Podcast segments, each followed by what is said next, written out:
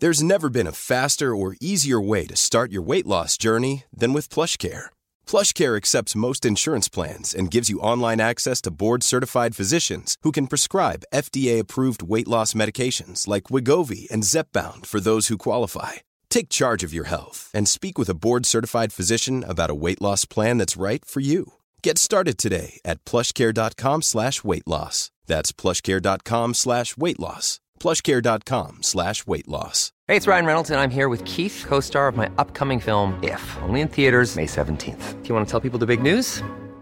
All right, I'll do. It. Sign up now and you'll get unlimited for $15 a month in six months of Paramount Plus Essential Plan on us. Mintmobile.com slash switch. Upfront payment of $45 equivalent to $15 per month. Unlimited over 40 gigabytes per month. Face lower speeds. Videos at 480p. Active Mint customers by 531.24 get six months of Paramount Plus Essential Plan. Auto renews after six months. Offer ends May 31st, 2024. Separate Paramount Plus registration required. Terms and conditions apply if rated PG. I'm Sandra, and I'm just the professional your small business was looking for. But you didn't hire me because you didn't use LinkedIn jobs. LinkedIn LinkedIn has professionals you can't find anywhere else, including those who aren't actively looking for a new job but might be open to the perfect role, like me. In a given month, over 70% of LinkedIn users don't visit other leading job sites. So if you're not looking on LinkedIn, you'll miss out on great candidates like Sandra. Start hiring professionals like a professional. Post your free job on linkedin.com/people today. Shoaib صاحب نے کشمیر سے پوچھا ہے operation سے ولادت ہو تو کتنے بچے کریں مفتی صاحب اکثر بیانات میں کہتے ہیں کہ زیادہ بچے رکھو یہ تب تو اچھا ہے جب بچے کی پیدائش قدرتی طور پر ہو لیکن آج کل تو آپریشن کیا جاتا ہے کیا اس صورت میں عورت کی صحت پر برا اثر نہیں پڑے گا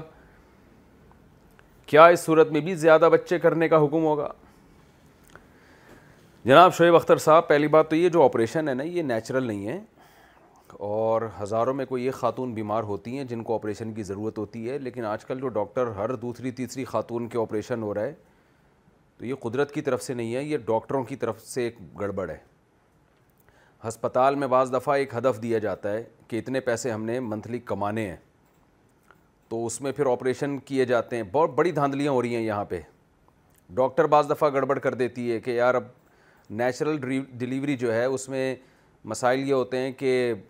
جو ڈاکٹر نے ٹائم دیا ہوتا ہے وہ ایگزیکٹ نہیں ہوتا اس میں کبھی ایک ہفتہ اوپر پندرہ پندرہ بیس بیس دن بھی اوپر ہو جاتا ہے لیکن بس ایک افراتفری مچھی ہوئی ہوتی ہے ڈاکٹر کو بھی بہت کام ہوتا ہے تو بس انہوں نے کہا جناب وہ چیر پھاڑ کرو اور بچے کو لاؤ مارکیٹ میں جلدی تو اب یہ یہ سارا پروسیس نیچرل رہا نہیں ہے اس لیے حتی الامکان کوشش کریں کسی ایسے ہاسپٹل میں جایا جائے جہاں اطمینان ہو کہ یہ لوگ آپریشن نہیں کرتے تو یعنی گاؤں دیہاتوں میں دائیاں بھی ہوتی ہیں نام لکھوائیں ہاسپٹل میں تاکہ خدا نخواستہ کوئی ایمرجنسی ہو جائے تو فوراً ہاسپٹل ایکسیپٹ تو کر لینا اس کو اور اس کے ٹیسٹ وغیرہ جو بھی ہوتے ہیں کروا کے رکھیں لیکن یہ کہ یہ جو آپریشن اتنے ہو رہے ہیں نا یہ قدرت کی طرف سے اتنی بیماریاں نہیں ہیں یہ اس میں ڈاکٹروں کا معذرت کے ساتھ قصور بہت زیادہ ہے زیادہ نہیں ہے بہت زیادہ ہے دوسرے کنٹریز میں جو ترقی یافتہ ممالک ہیں وہاں آپریشن کا ریشو بہت کم ہے وہاں اگر پیشنٹ یہ کہے نا کہ آپریٹ کریں ڈاکٹر آپریٹ نہیں کرتا وہ حتی الامکان کوشش کرتے ہیں نیچرل طریقے سے ہو اور ہمارے ہاں پیشنٹ چیخ چیخ کے کہہ رہا ہوتا ہے میں نے آپریشن نہیں کروانا لیکن ڈاکٹر ڈرا دیتے ہیں کہ مر جائے گا جان سے ہاتھ دھونے پڑیں گے کئی واقعات ہیں ڈاکٹروں نے کہا آپریشن ہوگا لیکن پیشنٹ نے کہا نہیں ہوگا اور بچہ نارمل ہوا بہت واقعات ہیں ان گنت لیکن بہرحال ایک عام آدمی کیا کرے وہ ڈاکٹروں کے ہاتھوں میں یہ رغمال بنا ہوا ہوتا ہے جیسا وہ کہیں گے ایسا اس کو کرنا پڑے گا رسک تو نہیں لیا جا سکتا تو اگر واقعی آپریشن سے بچے ہو گئے ہیں اور اب زیادہ آپریشن کی وجہ سے نہیں ہو سکتے بعض دفعہ یہ ہوتا ہے کہ آپریشن سے نا یہ دو تین چار بچوں کے بعد ڈاکٹر کہتا ہے ممکن نہیں ہے تو واقعی دو چار ڈاکٹروں سے معلومات کروا لیا ممکن نہیں ہے تو پھر روک لینے میں کوئی حرج نہیں ہے کیونکہ صحت عورت کی یہ پہلے ہے تو واقعی یہ خطرہ ہو تو ایک آدھ ڈاکٹر سے نہ پوچھیں جو بھی گائنی کی ڈاکٹرز ہیں جو ایکسپرٹ ہیں ان سے چند ایک سے رائے جب سامنے آ جائے اور وہ کہیں کہ اب اگر بچے کی ولادت ہوئی تو ماں کو شدید نقصان پہنچے پہنچنے کا خطرہ ہے تو پھر کوئی ایسی تدبیر اختیار کی جا سکتی ہے کہ پریگننسی نہ ہو تاکہ بچے کی ولادت کی نوبت نہ آئے تاحت یہ ہو چکا ہے سوال جی اچھا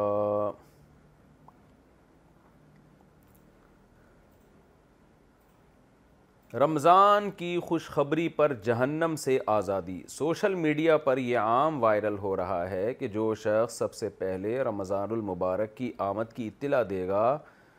اس کو جہنم سے آزاد کیا جاتا ہے اس کی کیا حقیقت ہے اور کیا یہ حدیث سے ثابت ہے محمد افضل بٹ کشمیر سے نہیں جی من گھڑت واقعہ ہے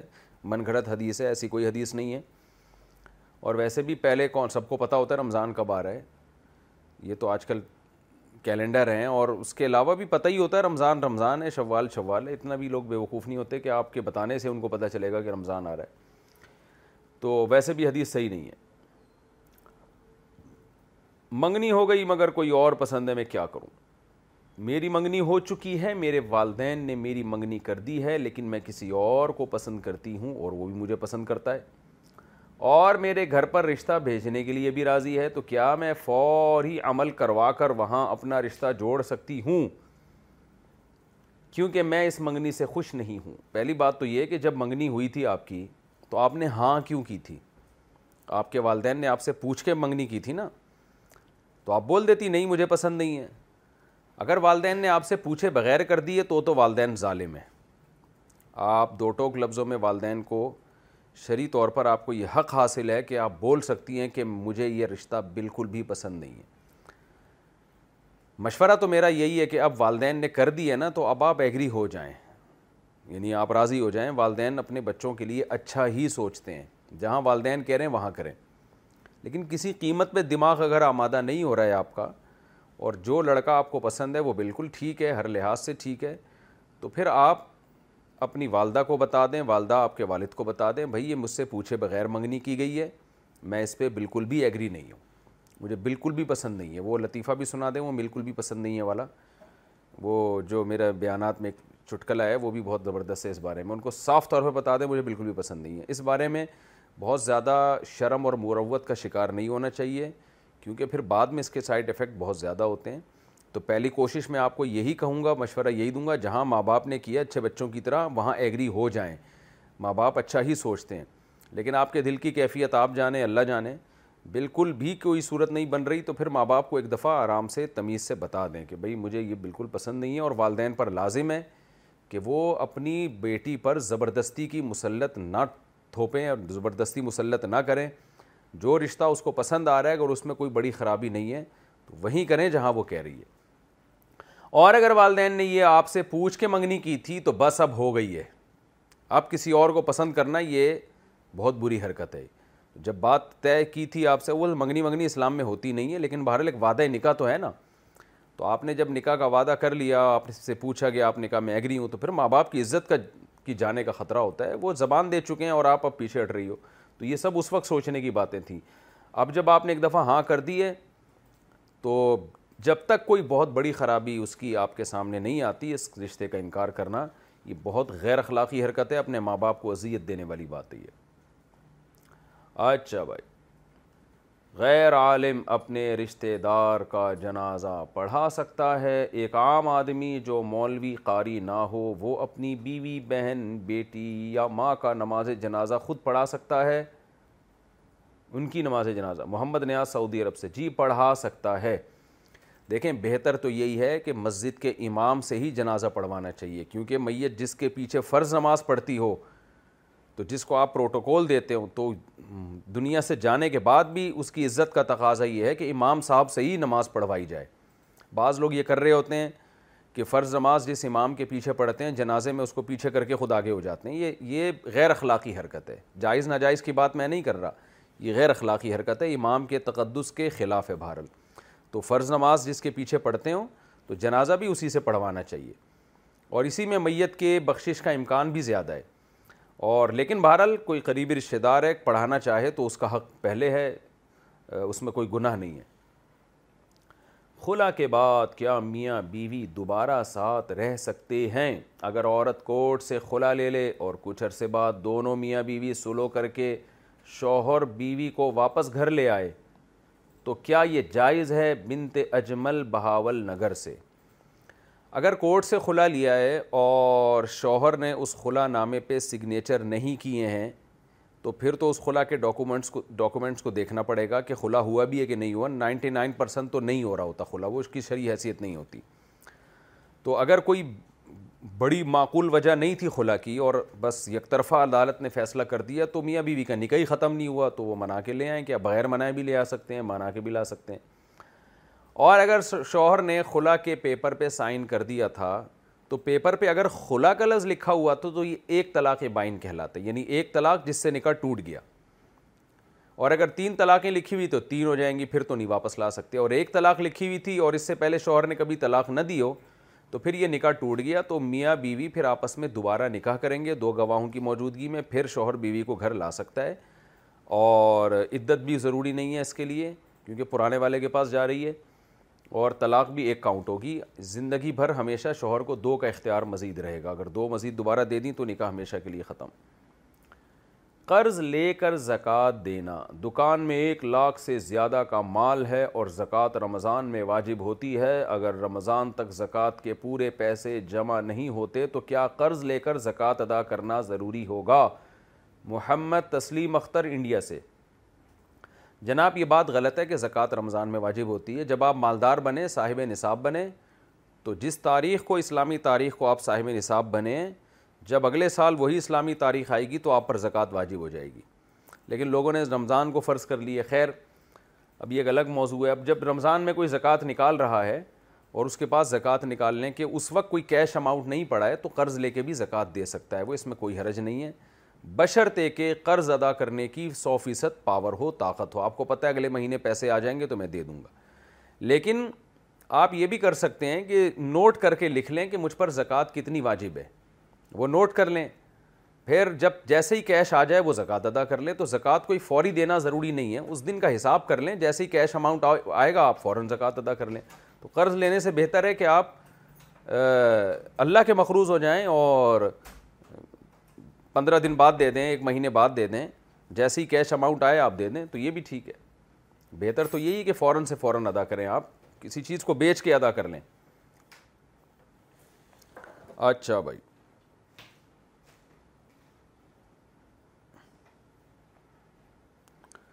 جمعہ کی اذان کے بعد خرید و فروغ کا حکم محمد اسامہ جس علاقے میں بندہ رہتا ہے اگر وہاں جمعہ کی اذان ہو گئی لیکن اس کا ارادہ کسی دوسرے علاقے کی مسجد میں نماز پڑھنے کا ہے تو کیا وہ اپنے علاقے میں خرید و فروغ کر سکتا ہے جی نہیں آپ جس علاقے میں ہیں وہاں جب جمعے کی اذان ہو جائے تو خرید و فروغ ناجائز اور حرام قرآن میں صاف طور پر ہے یا الدین آمن ادا نودی علی صلاطی می یوم الجمعاتی فس او الا ذکر اللہ وزر البیع جب جمعہ کے دن اذان دے دی جائے تو اللہ کے ذکر کی طرف دوڑو اور خرید و فروغ چھوڑ دو تو یہاں پیسو وائس ہے فعل مجھول ہے نو دیا یہ نہیں کہا کہ ادا نا دئی تم الاصلاتی یا ادا نو دی تم الاصلاتی ایمان والو جب تمہیں نماز کے لیے بلایا جائے تو پھر جمعے کی یعنی خرید و چھوڑ دو اگر یہ ہوتا تو ہم کہتے شاید آپ کو بلایا جا رہا ہے اور آپ تو آ نہیں رہے آپ تو کسی اور مسجد میں جا رہے ہیں تو اللہ نے متلق رکھا ہے کہ جمعے کی جب آزان ہو جائے گی نماز کے لیے اناؤنسمنٹ ہو جائے گی تو اب آپ کے لیے خرید و فروخت ناجائز اور حرام اللہ کے راستے میں دعا کی قبولیت کیا یہ بات صحیح ہے کہ اللہ کے راستے میں چلنے والے کی دعا بنی اسرائیل کے نبیوں کی طرح قبول ہوتی ہے اور کیا یہ فضیلت تبلیغی جماعت میں جانے سے ہی حاصل ہوتی ہے یا سے بھی حاصل ہوتی ہے نعمان صاحب انڈیا سے یہ بنی اسرائیل والی بات تو میں نے نہیں کہیں حدیث کی کتابوں میں کوئی مستند روایت میں نے سنی اگر کسی کے پاس کوئی حوالہ ہو تو پیش کر دے انسان علم میں کامل ہونے کا دعویٰ تو نہیں کرتا لیکن اتنی بات ضرور ہے کہ اللہ کے راستے میں دعائیں بہرحال قبول ہوتی ہیں چاہے تبلیغ جماعت کا راستہ ہو چاہے علم دین کے راستے میں مدرسے میں جا رہا ہو کہیں بھی دین کی تبلیغ کے لیے جا رہا ہوگا تو اس میں دعائیں قبول ہوتی ہیں یہ بات احادیث سے ثابت ہے تو احادیث سے مفہوم ہے یہ اور مشاہدے پر بھی یہ مبنی حقیقت ہے ویسے بھی ایک کامن سینس کی بات ہے کہ جب آپ اللہ کے لیے قربانی دیں گے تو پھر اللہ بھی آپ کی سنے گا جتنا قربانی دے کے اللہ کو مانگ اللہ سے مانگیں گے اتنا دعا کی قبولیت کا امکان بڑھ جائے گا تو آپ اللہ کے کام سے نکلے ہیں قرآن کیا کہتا ہے ان تنصر اللہ یا انصر تم اللہ کی مدد کرو گے تو اللہ تمہاری مدد کرے گا تو اللہ نے اپنے دین کی مدد کو اپنی مدد قرار دیا ہے گویا جو اللہ کے دین کو دنیا میں پھیلانے کی کوشش کرتا ہے وہ اللہ کی گویا مدد کر رہا ہے تو اس پہ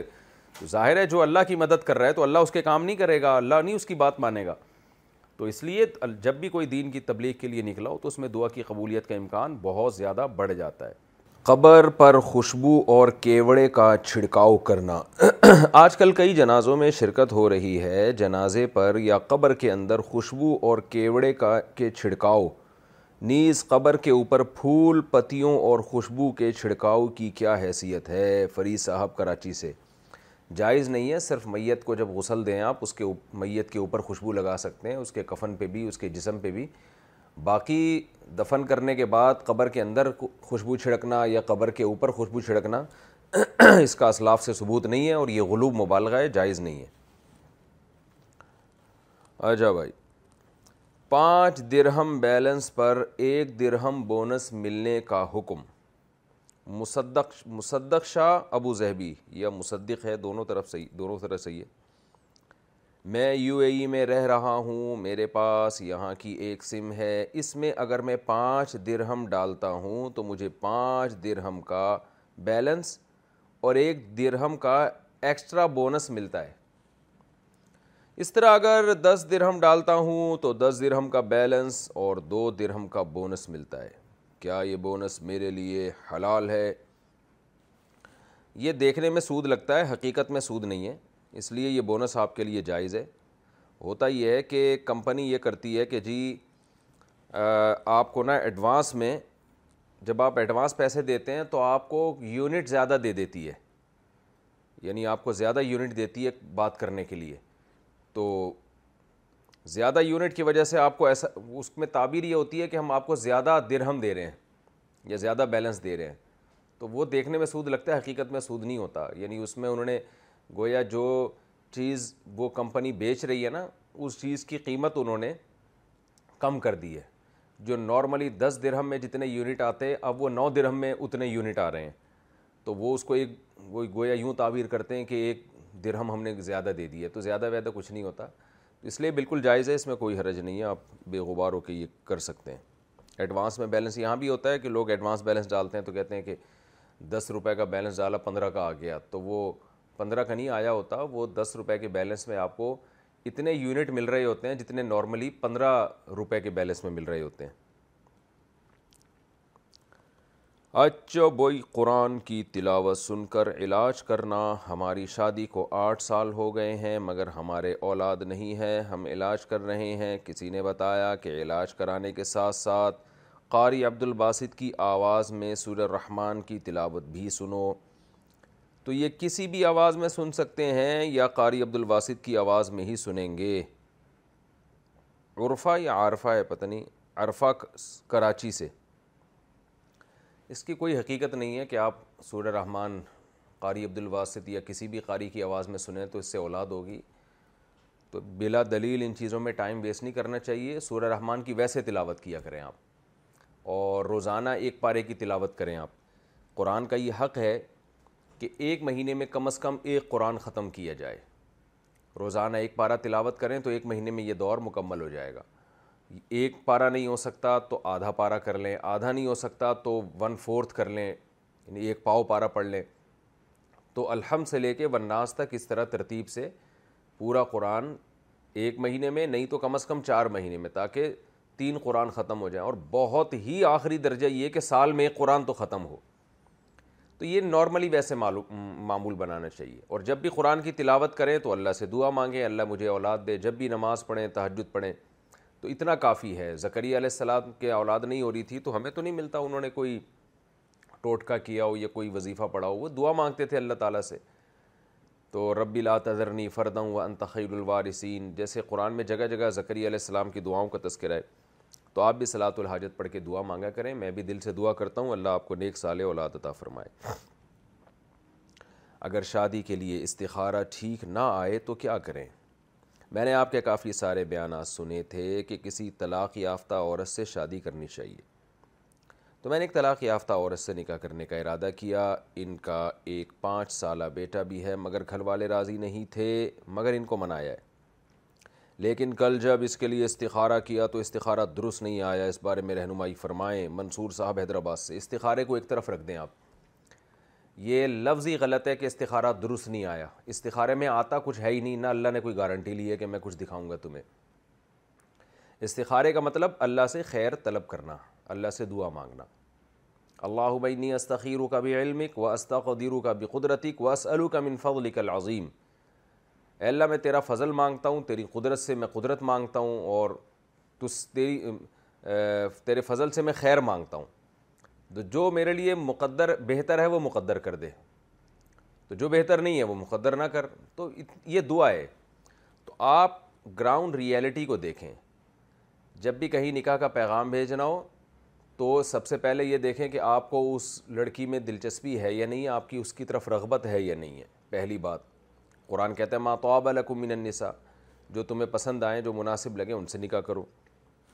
دوسری چیز آپ نے اس میں یہ دیکھنی ہے کہ اس کے اخلاق کیسے ہیں طلاق یافتہ ہے تو تھوڑی سی ہلکی پھلکی سی تحقیق کر لیں ڈیورس کی وجہ کیا بنی ہے تو سو فیصد تو یہ تحقیق ممکن نہیں ہے لیکن ہلکی پھلکی سی تحقیق کر لیں اس کے بعد پھر بھی آپ کا رجحان ہوتا ہے مشورہ بھی کر لیں مشورہ یہ نہیں کریں کہ طلاق یافتہ لڑکی سے نکاح کرنا چاہ رہا ہوں پھر تو ہر آدمی مشورہ دے گا نہیں کریں مشورہ یہ کریں کہ اس لڑکی کے بارے میں معلومات حاصل کر لیں جو بھی اس کے جاننے والے ہوں کہ بھئی یہ اخلاق کی کیسی ہے دینداری میں کیسی ہے تو بس یہ دو تین چیزوں میں اطمینان ہو جائے تو استخارہ چاہے چڑیلے نظر آئیں آپ نے اس کی پرواہ نہیں کرنی ہے آج کل اپنے دماغ کا فطور زیادہ ہوتا ہے اچھے اچھے رشتے لوگوں نے استخاروں کی بھینٹ چڑھا دی ہیں دیکھیں خواب حدیث کے مقابلے میں حجت نہیں ہے نبی صلی اللہ علیہ وسلم نے فرمایا اذا خطب علیکم من ترضون دینہ و خلقہ فضو تمہاری طرف کوئی ایسا نکاح کا پیغام بھیجے جس کے دین اور اخلاق سے تم مطمئن ہو تو نکاح کر دو یہ حدیث ہے تو عورتوں کے بارے میں کہ مرد جب نکاح کا پیغام بھیجے تو لیکن شامل مردوں کو بھی ہے کہ عورت کی طرف سے نکاح کا پیغام آئے یا تمہیں کوئی عورت سمجھ میں آ رہی ہے بات چل رہی ہے نکاح کی تو آپ نے یہ نہیں فرمایا استخارے کی بھینٹ چڑھا دو اس کو کہ استخارہ نکالو دیکھو نیلا آ رہا ہے تو کر دو پیلا آ رہا ہے تو اس طرح کچھ بھی نہیں ہے یہ سب ہمارے اپنے خود خود ساختہ چیزیں ہیں ایک زیادتی ہے شریعت پر آج کل ویسے ہی نکاح نہیں ہو رہے اسلام نکاح پہ حریث ہے اسلام نکاح کی ترغیب دیتا ہے نکاح کرو نمٹاؤ ان لاکھوں عورتیں پڑی ہوئی ہیں جن کی شادیاں نہیں ہو رہی ہیں آپ استخاروں کی بھینٹ چڑھا رہے ان کو کیا کون سی اللہ کو خوش کرنے والی بات ہے یہ کہاں سے نکال دیا آپ لوگوں نے یہ استخارہ بھائی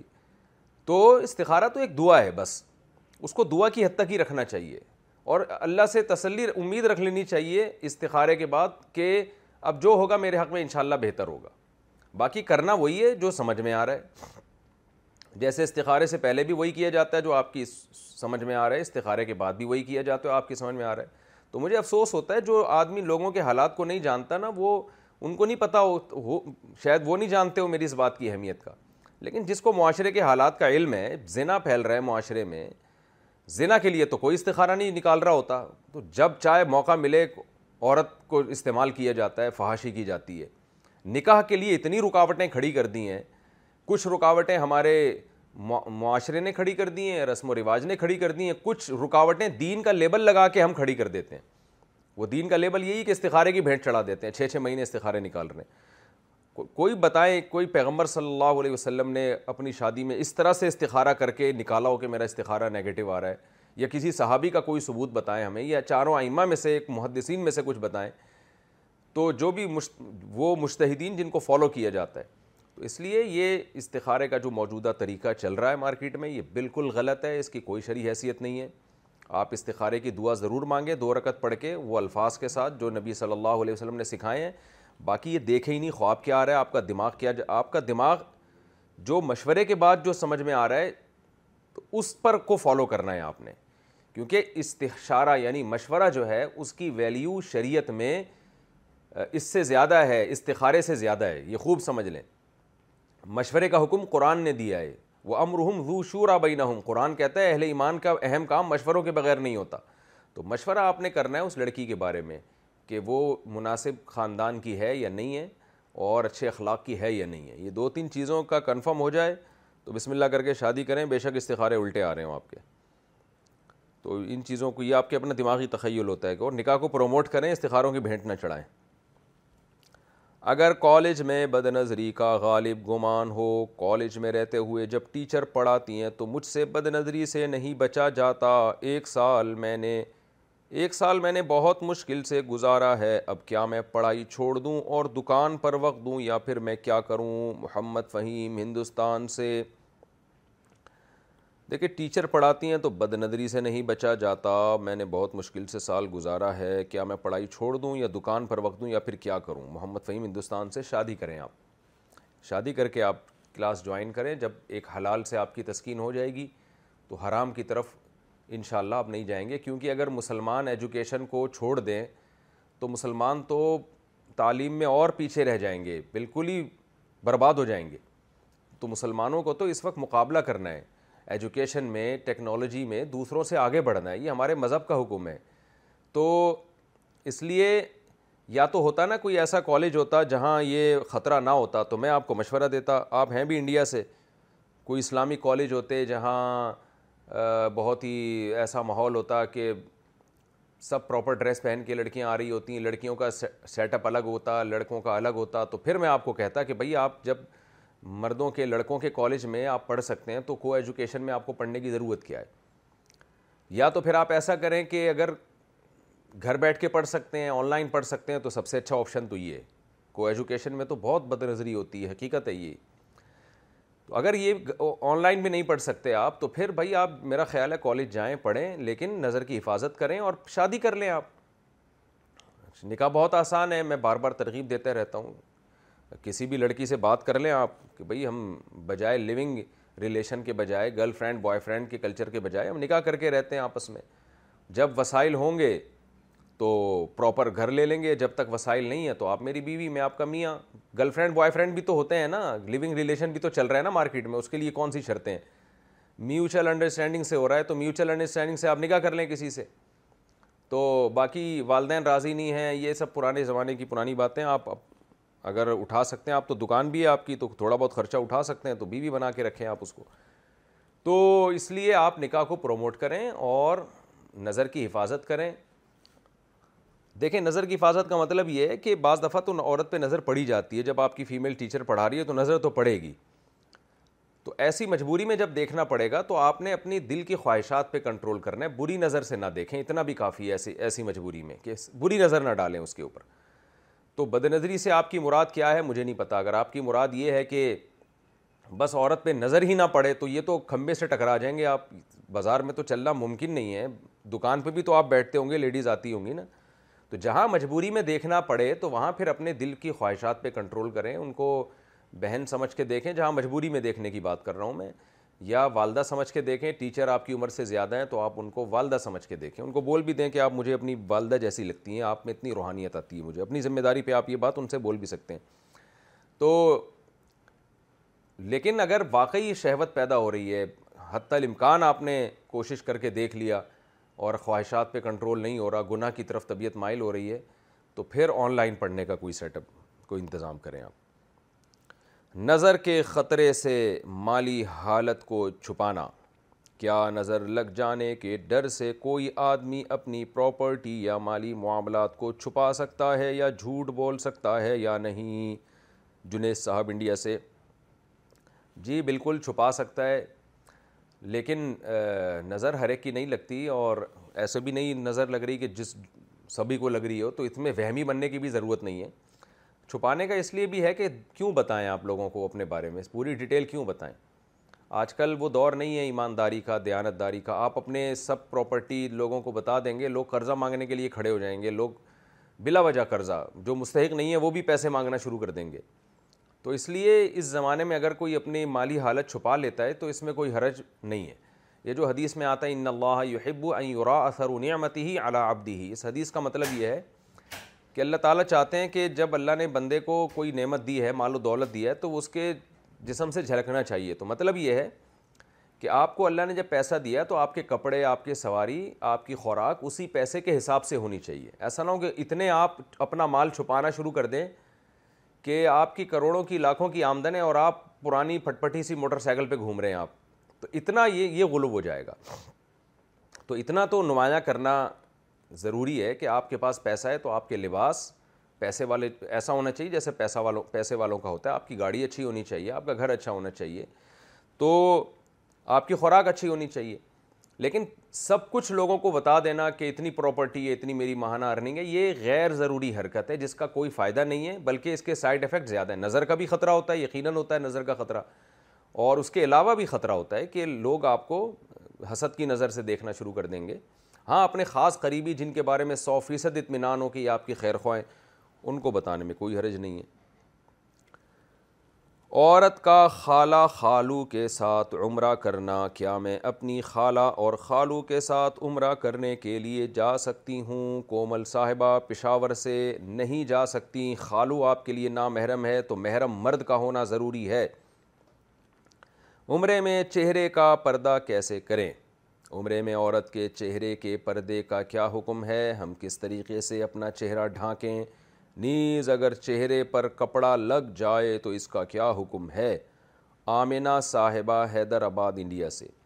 عمرے کے دوران چہرے پہ کپڑا اگر تھوڑی دیر کے لیے لگ گیا تو تھوڑا بہت صدقہ کر دیں چند ریال دے دیں حسب توفیق لیکن اگر بارہ گھنٹے تک چہرہ ڈھکا رہا چہرے پہ کپڑا لگا رہا چاہے وہ کنٹینیو بارہ گھنٹے ہو چاہے وہ تھوڑا تھوڑا کر کے ہو تھوڑا تھوڑا کر کے کا مطلب یہ ہے کہ کپڑا لگ گیا چہرے پہ پھر ہٹ گیا پھر لگ گیا تو آپ کو ایک اندازہ لگانا پڑے گا کہ اگر ان جتنی دیر لگا رہا ہے یہ مختلف ٹائم میں اگر ان کو کیلکولیٹ کر کے جمع کیا جاتا تو بارہ گھنٹے بن جاتے تو آدھا دن تک جب چہرے پہ کپڑا لگا رہے گا نا چاہے کنٹینیو یا وقفے وقفے سے ہو تو پھر دم واجب ہو جاتا ہے تو اس لیے عورت پر لازم ہے کہ وہ چہرے پر کپڑا نہ لگنے دے لیکن خواتین اس کا مطلب یہ سمجھتی ہیں کہ عمرے میں چہرے کا پردہ نہیں کیا جائے گا یہ مطلب نہیں ہے عمرے میں بھی چہرے کا پردہ اسی طرح لازم ہے احرام کی حالت میں بھی جیسے نارملی لازم ہے جوان عورت کو پر جائز نہیں ہے کہ وہ اپنا چہرہ کھولے لہذا جوان عورت کو چاہیے کہ وہاں سعودی عرب میں بلکہ یہاں سے جاتے ہوئے بھی مل جائے گا آپ کو ایک کیپ ملتا ہے اس کیپ کے آگے وہ پردہ لٹکا دیا جاتا ہے اس پردہ لٹکانے کا فائدہ یہ ہوتا ہے کہ آپ کا چہرہ بھی چھپ جاتا ہے اور کپڑا یا نقاب چہرے پہ نہیں لگتا تو وہ کیپ خرید لیں اور شیڈ والی ایک کیپ آتی ہے اس کیپ کے اوپر جب آپ وہ کپڑا لٹکائیں گی تو وہ چہرے کا پردہ بھی ہو جائے گا اور وہ کپڑا چہرے کو بھی نہیں لگے گا تمباکو اور سگریٹ کا کاروبار کیا تمباکو اور سگریٹ کا کاروبار کرنا جائز ہے اور اس کی آمدن کا کیا حکم ہے عابد صاحب بنگلور سے جائز ہے مگر انتہائی کراہت کے ساتھ اختلافی مسئلہ ہے بعض علماء تو بالکل حرام کہتے ہیں ہمارے یہاں بر صغیر کے علماء مکرو کہتے ہیں ناپسندیدہ کہتے ہیں خالص حرام نہیں کہتے دونوں کے اپنے اپنے دلائل ہیں بھی دلائل کی دنیا میں تو بہت بحث ہو چکی ہے اس مسئلے پر تو بہرحال اتنا اس پر سب کا اتفاق ہے کوئی اچھا کام نہیں ہے یہ ہر جائز کام کرنے کا نہیں ہوتا تو اس لیے بہتر یہی ہے کہ اس کو آپ نہ کریں اور چھوڑ دیں اس کو کوئی لوگوں کو اچھی چیز کھلائیں آپ لیکن آمدن حرام بہرحال ہمارے ہاں ہماری رائے اس پر یہی ہے کہ آمدن حرام نہیں ہے اس کی ناپسندیدہ ہے مکرو ہے کیا گناہ کے باوجود اللہ سے اچھا گمان رکھ سکتے ہیں اللہ سے اچھا گمان رکھنا چاہیے کیا اس کا یہ مطلب ہے کہ گناہ کرتے رہیں پھر بھی اللہ سے اچھا گمان رکھیں اس طرح تو گناہ چھوڑیں گے ہی نہیں بنت ایوب کراچی سے نہیں جی یہ بالکل نہیں ہے کہ آپ گناہ کرتے رہیں اور اللہ سے اچھا گمان رکھیں جو لوگ گناہ کرتے ہیں تو قرآن ان کے بارے میں کیا کہتا ہے لا من انََََََََََََََََح لا يّ منو مکر اللہ القوم الخاسرون اللہ کے عذاب سے اللہ کی تدبیر سے جو وہ گناہ گاروں کے خلاف کرتا ہے نا اس تدبیر سے وہی لوگ بے خوف ہوتے ہیں جو ہیں ہی خسارے والے تو اللہ سے ڈرنے کا بھی حکم ہے ہمیں امیدیں لگانا ہے امید اس کے لیے ہے جو گناہ سے توبہ کرنا چاہتا ہو اس کے لیے امیدیں ہیں جیسے خلیہ عبادی الدین اصرف علان فسم اللہ تقرط مرحمۃ اللہ اے لوگوں جنہوں نے گناہ کر کر کے اپنی جان کو ہلاک کر دیا ہے اللہ کی رحمت سے مایوس مت ہو کیوں انیبو الا ربکم آج توبہ کر لو تو یہ توبہ کرنے جو جا رہا ہے نا اس کو اللہ نے حکم دیا ہے کہ مایوس مت ہو جو توبہ ہی نہیں کرنا چاہتا جو گناہوں میں ملوث ہے اس کے بارے میں نہیں ہے اس کے بارے میں تو یہ ہے کہ تم کیوں اللہ سے بے خوف ہو گئے ہو بلکہ یہاں تک ہے کہ اگر تمہیں کوئی نعمتیں مل رہی ہیں تو یہ خوش فہمی میں نہ سمجھو کہ اللہ کی نعمتیں ہیں سنستدری جو ہم یہ ڈھیل بھی ہو سکتی ہے اللہ تمہیں نعمتیں دے رہا ہے تاکہ آخرت میں اکٹھا پکڑے تمہیں تو اس لیے جب گناہ ہو تو پھر اللہ سے ڈرنے کا خوف کا حکم ہے پھر امیدیں لگانے کی اجازت نہیں ہے کیا کھانے کے دوران سلام کر سکتے ہیں کھانے کھات کھانا کھاتے وقت سلام کرنا اور سلام کا جواب دینا کیسا ہے عبد الرحمن صاحب انڈیا سے دیکھیں کوئی کھانا کھا رہا ہو تو اس کو خام خواہ میں ڈسٹرب نہ کریں کھا رہے کھانے دیں لیکن اگر آپ نے اس سے ویسے ہی بات چیت کرنی ہے اس کی آپ کی طرف توجہ ہو گئی ہے تو جب ویسے ہی بات چیت کرنی ہے تو بہتر ہے پہلے سلام سے کریں سلام شروع کریں اور اگر بات چیت کرنی نہیں ہے تو پھر اس کو ڈسٹرب نہ کریں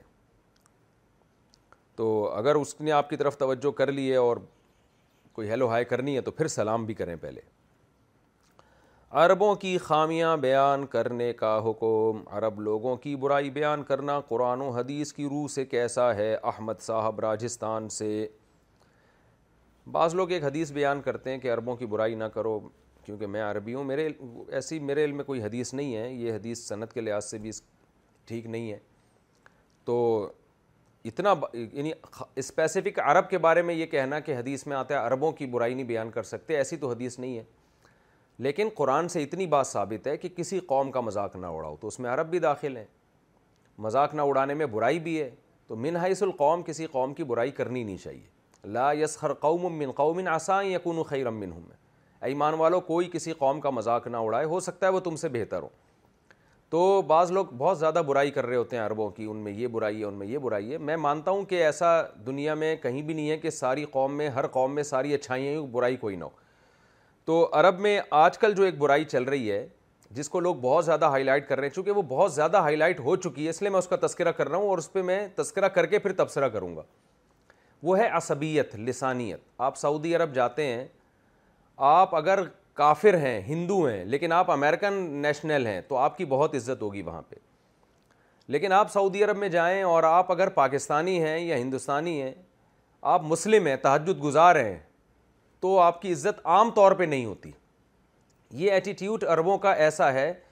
جو بالکل ساری دنیا کھلے عام دیکھ رہی ہوتی ہے یعنی اتنی اتنی کم لوگ اس پہ شکایتیں کر رہے ہوتے ہیں کہ یہاں تک ہمارے ایک دوست نے بتایا کہ میں میں یہ اس لیے کلپ ریکارڈ کروا رہا ہوں شاید سعودی عرب میں کسی عربی تک ہماری یہ بات پہنچ جائے کہ آپ کا امیج دنیا میں اس قوم پرستی کی وجہ سے بہت خراب ہو رہا ہے آپ کی خوبیاں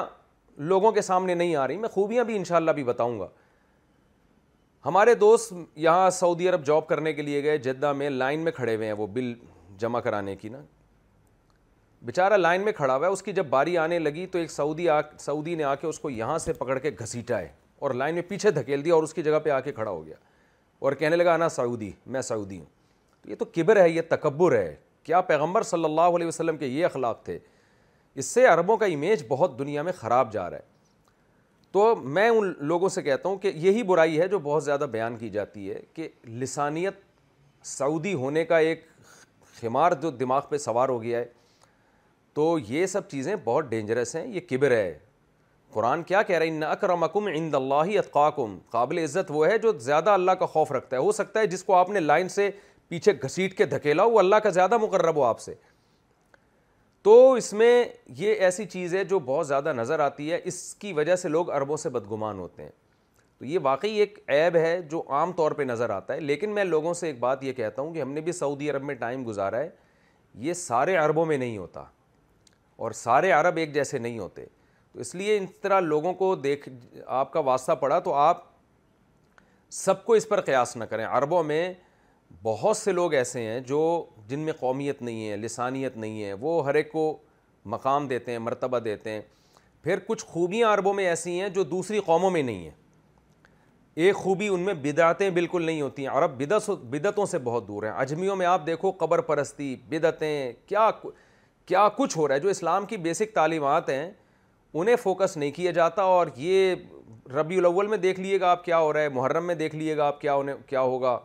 یہ رسومات کا نام رہ گیا ہے تیجے چالیس میں کونڈے پونڈے پتہ نہیں کیا کیا یہ فضول قسم کی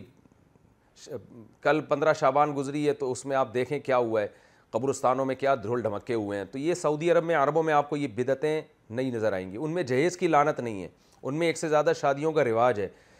طلاق کے بعد ان کے ہاں عورت کا وہ حشر نہیں ہوتا جو ہمارے معاشرے میں ہوتا ہے تو اسی طرح ان میں سخاوت بہت زیادہ ہے عرب میں ہم نے خود دیکھا ہے بے انتہا سخاوت ہے مہمان نوازی بے انتہا ہے تو بہت ساری خوبیاں ان کے اندر موجود ہیں تو اس لیے ایک خامی دیکھ کے یہ کہنا کہ پوری قوم حیث القوم غلط ہے یہ یہ تجزیہ صحیح نہیں ہوتا اور دوسری بات یہ بھی ہے کہ ہم نے تو چند شہر کے لوگ دیکھے ہیں نا جو خاص طور پہ سرکاری اداروں میں ہوتے ہیں ان میں لسانیت ہے لیکن آپ چند مخصوص قسم کے طبقے کو دیکھ کر پورے عرب کے بارے میں فیصلہ کر دیں یہ بالکل صحیح نہیں ہے یہ انصاف والا طریقہ نہیں تو اس لیے کسی بھی قوم کو برا کہنا ویسے بھی برا ہے اور عرب کو منحیث القوم برا کہنا اس لیے بھی برا ہے کہ یہ غلط ہے ان میں آج بھی عرب لوگوں میں منحیث القوم ایسی خصوصیات موجود ہیں جو دوسری قوموں میں نہیں ہیں وہ خصوصیات ایک صاحب مجھے کہنے لگے عرب عیاش بہت ہوتے ہیں میں نے کہا آپ نے کیسے اندازہ لگایا کہہ رہے ہیں میں ایک ہوٹل ہے ابو ظہبی میں یا کہیں دبئی میں تو وہ بڑا عیاشی کا اڈہ ہے تو وہاں میں نے دیکھا ہے بہت کثرت سے عرب آتے ہیں تو میں نے کہا آپ عیاشی کے اڈے میں جو عرب آ رہا ہے اس کو دیکھ کے آپ فیصلہ کر رہے ہو کہ عرب عیاش ہوتے ہیں یہ تو یہاں تو وہی عرب آئیں گے نا جو عیاش ہوتے ہیں ان عربوں کو دیکھ کے یہ فیصلہ کرنا کہ سارے عیاش ہوتے ہیں یہ کہاں کا انصاف ہے آپ مسجد میں جا کے دیکھو تو وہاں بھی آپ کو عرب بہت کثرت سے نظر آئیں گے تو آپ تہجد میں دیکھو رمضان کے آخری اشرے میں دیکھو وہاں بھی آپ کو بہت کثرت سے عرب نظر آئیں گے اور بھی بہت اس پہ دلائل ہیں کہنے کے لیے تو یہ تجزیہ کہ آپ طوائف خانے کے باہر بیٹھ کے فیصلہ کرو کہ یہاں عرب آ رہے ہیں تو اس لیے یہ سارے عیاش ہوتے ہیں تو آپ نے تو انہی کو دیکھا ہے نا جو عیاش ہیں تو آپ ان کو بھی تو دیکھو نا جو حرم میں عبادت کر رہے ہیں جو راتوں کو نمازوں میں اٹھ کے رو رہے ہیں اللہ کے سامنے تو پوری قوم کو جب دیکھو گے پھر کسی قوم کے بارے میں فیصلہ کیا جائے گا تو عربوں میں سخاوت آج بھی بہت زیادہ ہے عربوں میں عورتوں کے مظالم کے وہ واقعات نہیں ہیں جو ہمارے معاشرے میں پائے جاتے ہیں اگر آپ کے کچھ ایسے مطلبی رشتہ دار ہوں جن کی وجہ سے آپ بہت ذہنی اذیت کا شکار ہوں اور آپ کی گھریلو زندگی سخت ڈسٹرب ہو رہی ہو تو کیا ان سے کنارہ کشی کی جا سکتی ہے جبکہ قطع رحمی کا کوئی ارادہ نہیں ہے عائشہ صاحبہ لاہور سے دیکھیے اصولی طور پر تو نبی صلی اللہ علیہ وسلم نے حکم دیا کہ رشتہ داری میں جو تم سے کٹے تم اس سے جڑو تو اصل حکم تو اسلام کا یہی ہے کہ رشتہ دار آپ سے اچھا سلوک کریں یا نہ کریں آپ پھر بھی اچھا سلوک کریں وہ آپ سے ملیں نہ ملیں آپ پھر بھی ان سے ملیں لیکن بعض دفعہ ایسی کنڈیشن ہوتی ہے کہ بعض رشتہ داروں کی طبیعت میں اتنی شرارت یا اتنی نگیٹیوٹی ہوتی ہے کہ آپ ان سے ملتے ہیں ہر چیز کو وہ نگیٹو لے کے جا رہے ہوتے ہیں اور ان سے ملنے میں بجائے ایک دوسرے کے قریب ہونے کے دوریاں زیادہ شروع ہو جاتی ہیں نفرتیں زیادہ شروع ہو جاتی ہیں تو اگر بارہا تجربے کے بعد یہ چیز ثابت ہو گئی کہ بھائی ان سے ملنے میں زیادہ نفرتیں ہی پھیل رہی ہیں تو تھوڑا آپ ان سے ریزرو ہو سکتے ہیں اور زیادہ ملنا جلنا پھر نہ رکھیں البتہ بیماری میں ان کی عیادت کر لینا میت پہ تعزیت کر لینا اور کوئی مالی ضرورت ہو تو ان کی مدد کرنا وہ پھر بھی جاری رکھنا ضروری ہے بے ہوش کر کے جانور ذبح کرنا جرمنی کے قانون کے مطابق جانور ذبح کرنے سے پہلے اسے بے ہوش کیا جاتا ہے لہذا یہاں کے مسلمان بھی جانور ذبح کرنے سے پہلے اسے بے ہوش کرتے ہیں کیا اس طرح ذبح کیا ہوا گوشت حلال ہوگا محمد قاسم جرمنی سے جی حلال تو ہوگا گوشت مگر یہ طریقہ خلاف سنت ہے مکرو ناپسندیدہ طریقہ ہے دو وجہ سے ایک تو یہ کہ بلکہ تین وجہ سے ایک تو یہ کہ اسلاف سے یہ بالکل ثابت نہیں ہے کہ اس طرح جانور کو کہ حالانکہ اس دور میں بھی طریقے تھے سر پہ چوٹ مار کے بے ہوش کر دیتے لیکن ہمیں حکم یہی ہے کہ جانور زندہ حالت میں آپ اسی طرح ذبح کریں اس وجہ سے بھی مکرو ہے کہ نبی صلی اللہ علیہ وسلم اسلاف سے یہ کہیں بھی ثابت نہیں ہے اس لیے بھی مکرو ہے کہ بعض دفعہ یہ خطرہ ہوتا ہے وہ جانور مر چکا ہوتا ہے آپ اس کو بے ہوش سمجھ رہے ہوتے ہو تو اس بات کا خطرہ ہوتا ہے کہیں ایسا نہ ہو کہ آپ ایک جانور کو حرام جانور مردار جانور آپ کھا لو آپ اس کو سمجھ رہے ہو کہ یہ زندہ ہے حالانکہ وہ مر چکا ہو تیسرا خطرہ یہ ہوتا ہے کہ ذبح کرنے کا جو ایک بڑا مقصد ہے وہ یہ ہے کہ اس کے جسم سے بلڈ اچھی طرح نکل جائے بھرپور طریقے سے تو جہاں تک میری نالج ہے پتہ نہیں صحیح ہے غلط ہے لیکن جہاں تک میری نالج ہے جب ہم جانور ذبح کرتے ہیں تو بھرپور طریقے سے اس کا خون جسم سے نکل نہیں پاتا تو اس لیے بہتر اور سنت کے مطابق طریقہ تو یہی ہے کہ ذبح کیے بغیر سوری بے ہوش کیے بغیر جانور کو ذبح کیے جائے لیکن حلال ہو جائے گا اگر وہ مرا نہیں ہے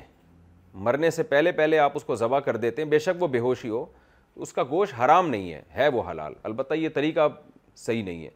اب جرمنی کے قانون کی مجبوری ہے تو مجبوری کے حکام الگ ہوتے ہیں وہ مجبوری ہے تو آپ کر سکتے ہیں لیکن حتی الامکان کوشش کریں بے ہوش کیے بغیر ذبح کریں شادی کے لیے کتنی مالی استطاعت ضروری ہے امام ابو حنیفہ رحمہ اللہ تعالیٰ کے وسایہ میں ہے کہ پہلے کماؤ پھر شادی کرو اس کا کیا مطلب ہے شادی کرنے کے لیے کتنی مالی استطاعت کا ہونا ضروری ہے محمد عاصم دیکھیں شادی کے لیے شریعت میں جو حکم ہے قرآن و سنت سے وہ یہ کمانا کہ آپ پریکٹیکلی عملی طور پہ کما رہے ہوں یہ ضروری نہیں ہے اتنا بھی کافی ہے کہ آپ میں کمانے کی طاقت ہو ایک آدمی کما نہیں رہا لیکن وہ کہتا ہے کہ میرے دونوں ہاتھ دونوں پاؤں سلامت ہیں میں مزدوری کر لوں گا میری شادی ہو جائے تو میں اپنا بھی خرچہ اٹھاؤں گا کا کبھی تو ایسے آدمی کے لیے بھی شادی کرنا جائز ہے لیکن اصل بات یہ ہے کہ اس کو رشتہ دے گا کون لڑکی والے یعنی اس کے لیے تو جائز ہے لیکن لڑکی والوں کے لیے تو لازم نہیں ہے نا کہ جو بھی پیغام بھیجے اس کو قبول کر لے وہ تو اس کے لیے تو جائز ہے جیسے کہ بخاری کی حدیث ہے نبی صلی اللہ علیہ وسلم نے ایک ایسے شخص صحابی کا بھی نکاح کیا جن کے پاس ایک تہبند کے علاوہ کچھ بھی نہیں تھا ایک لوہے کی انگوٹھی تک نہیں تھی ان کے پاس تو بیچارے کیا کما رہے ہوں گے لیکن نبی نے ان کو شادی سے منع نہیں کیا وہ انہوں نے نکاح کا پیغام بھیجا خاتون صحابیہ وہ راضی تھیں اس نکاح پہ تو جب لڑکی راضی ہے تو آپ کما رہے ہو نہیں کما رہے ہو یہ میاں بیوی کا ہیڈک ہے تو غریب سے غریب آدمی کے لیے بھی جائز ہے کہ وہ شادی کرے لیکن سامنے والی پارٹی کو دھوکہ نہ دے تو اس لیے لڑکی کے لیے جائز ہے کہ وہ انکار کر دے وہ نہ کرے تو عام طور پر لڑکیاں یا لڑکی کے والدین ایسی جگہ نکاح کرتے نہیں ہیں جہاں آپ کما نہ رہے ہو تو اس لیے مرد پریکٹیکلی کوشش کرتے ہیں کہ پہلے ہم کمائیں ورنہ ہمیں رشتہ رشتہ کون دے گا اور رشتہ مل بھی جائے تو مشکلات آنے کا بڑا خطرہ ہوتا ہے تو اس لیے امام ابو حنیفہ کی جو وصیت مشہور ہے کہ پہلے کماؤ پھر شادی کرو وہ اپنے زمانے کے اور آج کے بھی عرف میں یہی ہے کہ جب تک کماؤ گے نہیں تو رشتہ دے گا کون تمہیں تو شرع حکم نہیں ہے وہ شرع مسئلہ نہیں ہے شریعت میں تو آپ نہیں بھی کما رہے ہو کمانے کی صرف طاقت بھی ہو تو آپ شادی کر سکتے ہو کیونکہ اللہ کا وعدہ ہی فقرا یغنی یوغنی اللہ من فضل ہی نکاح کی برکت سے تو اور اللہ تعالیٰ گینا عطا فرماتا ہے تو امام صاحب نے جو لوگوں کے حالات کو دیکھ کر کہ پریکٹیکلی ایسا ہی ہوتا ہے کہ جب تک آپ کماتے نہیں ہوں آپ کو رشتہ نہیں ملتا اور اگر آپ کو بغیر کمائے رشتہ مل بھی جائے تو بعض دفعہ لڑکی والے اس وقت تو راضی ہو جاتے ہیں آپ کی غربت پہ لیکن بعد میں مشاہدہ ہے کہ وہ مسائل کر رہے ہوتے ہیں بعض دفعہ لڑکیوں کا جوش ہوتا ہے عشق سوار ہوتا ہے ان کے اوپر انہوں نے آپ سے شادی کر لی پھر جب دیکھا کہ میاں صاحب کی آمدن بہت کم ہے تو جھگڑے شروع کر دیے تو اس لیے ایک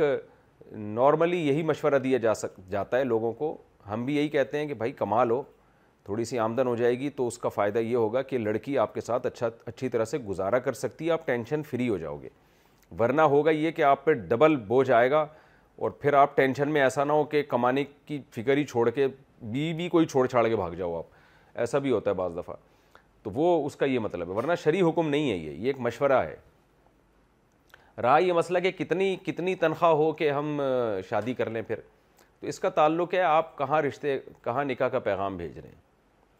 تو شریعت آپ کو کہتی ہے کہ اگر آپ غریب ہیں تو آپ غریب لڑکی سے شادی کریں آپ کی تنخواہ اگر بیس ہزار روپے ہے تو آپ ایسی لڑکی سے شادی کریں جس کے والد کی تنخواہ دس ہزار روپے ہو وہ بیچاری دس ہزار میں گزارا کر رہی ہے تو آپ کے بیس میں تو وہ زیادہ اچھا گزارا کرے گی ہاں آپ کی تنخواہ بیس ہزار ہے اور آپ نے ایسی لڑکی کو نکاح کا پیغام بھیجا جس کے ابا کی تنخواہ ایک لاکھ ہے تو وہ کہاں گزارا کرے گی آپ کے ساتھ تو اسلام میں کوئی تعداد متعین نہیں ہے کہ آپ اتنا کما رہے ہوں تو آپ شادی کریں اسلام میں یہ ہے کہ آپ ایک لڑکی کا غریب لڑکی کا خرچہ اگر اٹھا سکتے ہیں تو آپ شادی کر لیں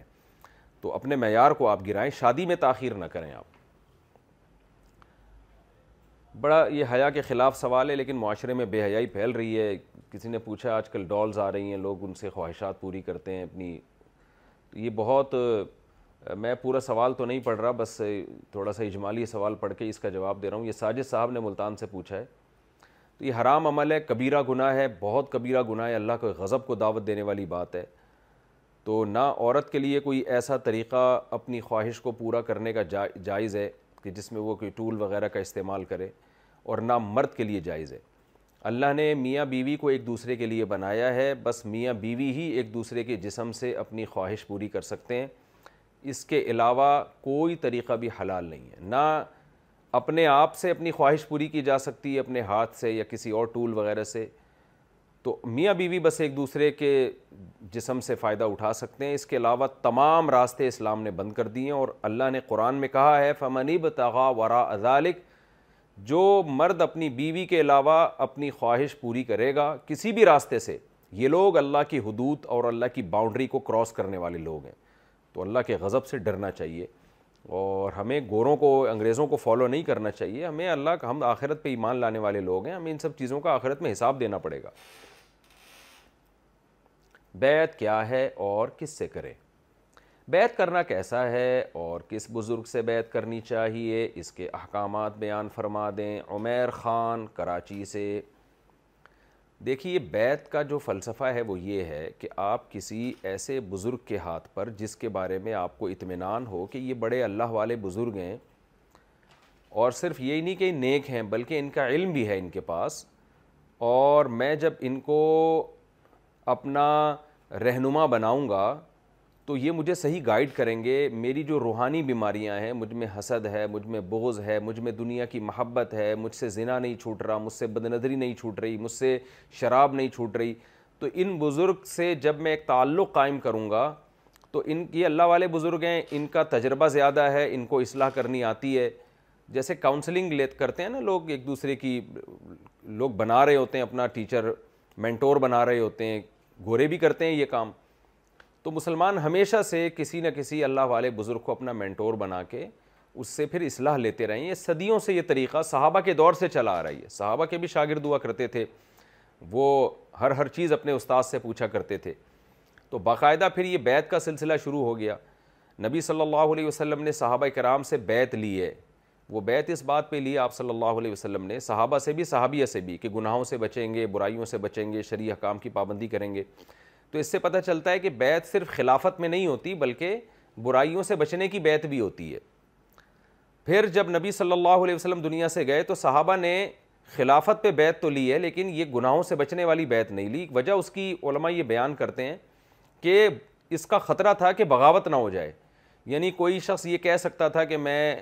اصلاحی بیت لے رہا ہوں لیکن پتہ چلا وہ خلافت کا دعویٰ کر دے تو جب یہ خطرہ ختم ہو گیا صحابہ تابعین طبت تابعین کے بعد یہ خطرہ ختم ہو گیا کہ اب کوئی خلافت پہ بیت نہیں لے گا خلافت کے اہل جو لوگ ہیں وہی ہیں بادشاہ اسلامی خلافتیں مضبوط ہو گئی تھیں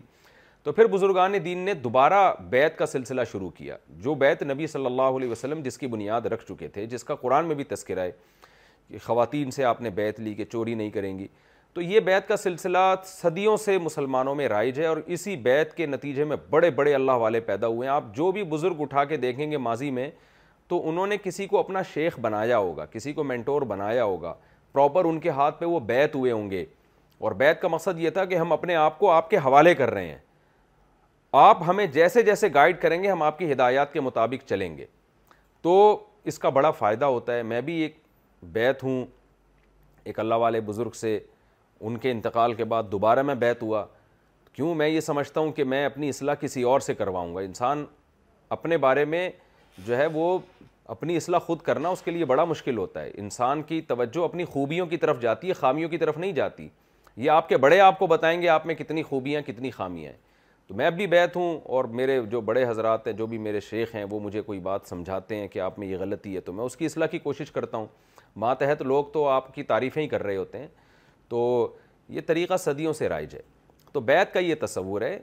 لیکن اس میں چند چیزیں ہیں نمبر ایک یہ کوئی فرض واجب نہیں ہے کوئی بیت اگر نہیں ہوتا تو اس کے بارے میں بدگمان ہونا کہ یہ یہ یہ صحیح مسلمان نہیں ہے یہ غلط ہے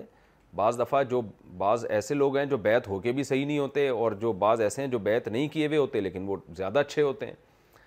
یہ ذریعہ مقصود ہے مقصود نہیں ہے مقصود کیا ہے اللہ کی محبت پیدا ہو جائے آپ سے برائیاں ختم ہو جائیں یہ مقصد ہے اس مقصد کا ایک ذریعہ ہے بیت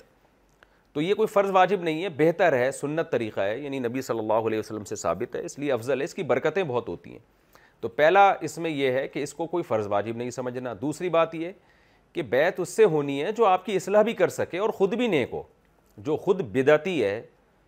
جو خود صحیح راستے پہ نہیں چل رہا وہ آپ کو کیا چلائے گا صحیح راستے پر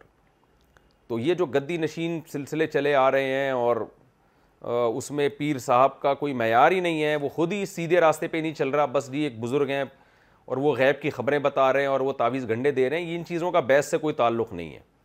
تو بیت کا مطلب یہ ہوتا ہے کہ آپ ایسے شخص کو اپنا مینٹور بنائیں اپنا رہنما بنائیں جس کے برحق ہونے کا آپ کو خود بھی اطمینان ہو اور اس کو آپ قرآن و حدیث پہ پرکھیں گے قرآن و سنت کے معیار پہ پرکھیں گے کہ یہ خود بھی قرآن و سنت کے معیار پہ پورا یہ شخص اترتا بھی ہے کہ نہیں اترتا اور اس کا تجربہ بھی ہے کہ نہیں ہے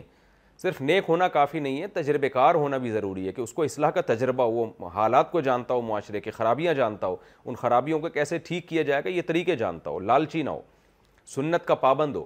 تو ایسے ان کے پاس بیٹھ کے دنیا کی محبت ختم ہوتی ہو ان کے پاس بیٹھ کے علماء کی محبت پیدا ہوتی ہو ایسا نہ ہو کہ وہ اپنی ذات کے گرد لوگوں کو جمع کر رہا ہو اور ساری دنیا سے آپ کو باغی بنا رہا ہو تو ایسے شخص کو مینٹور بنانا یہ تو گمراہی ہے بعض لوگ ایسے ہیں کہ جب آپ ان کے پاس بیٹھو تو ایسا لگتا ہے یہی صحیح ہے باقی سارے دنیا میں غلط ہیں تو ایسا شخص کبھی بھی آپ کا روحانی رہنما نہیں ہو سکتا تو دوسری شرط یہ ہے کہ وہ خود سیدھے راستے پر ہوں اور تیسری شرط یہ ہے کہ اگر آپ کو اپنے شیخ کے بارے میں یقین ہو جائے کہ میرے شیخ اس مسئلے میں شریعت کے خلاف چل رہے ہیں کوئی غلطی ہو گئی ان سے تو پھر اس مسئلے میں آپ نے شیخ کو فالو نہیں کرنا ہے بعض دفعہ یہ ہوتا ہے بعض بزرگوں کی رائے ایسی رائے پہ قائم ہوتے ہیں جو علماء کی رائے نہیں ہوتی ان سے غلطی ہوتی ہے اجتہادی غلطی ہو رہی ہوتی ہے لیکن آپ علماء سے مسئلہ پوچھتے ہیں ملک کے تو وہ علماء کچھ اور بتا رہے ہوتے ہیں تو مسائل میں مفتیان کرام کو فالو کیا جائے گا اپنے شیخ و مرشد کو فالو نہیں کیا جائے گا تو یہ چند شرائط کے ساتھ اگر آپ بیت ہوتے ہیں تو بیت ہونے کی بڑی برکات ہیں اور بیت ہونے کا مطلب یہ نہیں ہوتا کہ اب آپ نے اس شیخ پہ ایک ہاتھ پہ بیت ہو گئے تو اب وہ اس کے بارے میں آپ کو سو فیصد پتہ چل جائے کہ میرے شیخ غلط ہیں تو بھی آپ نے نہیں چھوڑنا یہ غلط ہے چھوٹی چھوٹی باتوں پہ بدگمان بھی نہیں ہونا ہے اور بڑی بڑی باتیں آ گئیں آپ کو بعض لوگ ایسے کسی سے بیت ہوئے اب وہ شیخ کا پتہ چل گیا وہ ناجائز کام کر رہے ہیں وہ شریعت میں نہیں چل رہا پھر بھی اسی سے چپکے رہتے ہیں وہ تو یہ غلط ہے اس کا مطلب آپ کی نظر میں شریعت مقصد نہیں ہے آپ نے خود اس شیخ کو مقصود بنا لیا ہے تو یہ چند بے اعتدالیاں ہیں اگر یہ بے اعتدالیوں سے بچا جائے تو پھر کسی کو بیت کسی کے ہاتھ میں بیت ہونے میں بہت فائدے ہیں آپ تاریخ اٹھا کے دیکھیں جو لوگ بھی کسی کو مینٹور بنایا انہوں نے اور اس کے ہاتھ میں بیت ہوئے اور ان سے اصلاح لی ہے اللہ نے بڑے بڑے کام ان لوگوں سے لیے ہیں اور اکثر اصلاح بھی انہی لوگوں کی ہوتی ہے جدہ سے عمرہ کیے اچھا یہاں بیت کے بارے میں ایک یہ بھی ہے کہ بعض دفعہ انسان روایتی انداز سے بیت نہیں ہوتا بلکہ وہ ویسے ہی کسی کو اپنا بڑا بنا لیتا ہے جس کے برحق ہونے کا یقین ہو تو یہ بھی کافی ہے یعنی آپ کا خیال ہے آپ کسی کے بارے میں آپ کا یہ گمان ہے کہ یہ نیک آدمی ہے علم بھی ہے اور ہمیں صحیح گائیڈ بھی کرے گا اس میں دنیا کی محبت بھی نہیں ہے اور یہ کوئی نیا فرقہ بھی نہیں بنا رہا ہے تو پھر ضروری نہیں کہ آپ اس کے ہاتھ پہ پراپر بیت ہوں بلکہ آپ دل میں نیت کر لیں کہ میں انشاءاللہ اسی سے اپنی اصلاح کرواؤں گا اسی سے میں ہدایت لوں گا تو یہ بھی ٹھیک ہے یعنی خلاصہ یہ ہے کہ انسان اپنے آپ کو سب کا باپ نہ سمجھے کہ میں سب کچھ ہوں مجھے کسی سے اصلاح کی ضرورت نہیں ہے قرآن کہتا ہے وہ فوق کل ذی علم علیم ہر علم والے سے اوپر بھی صاحب علم ہے تو آپ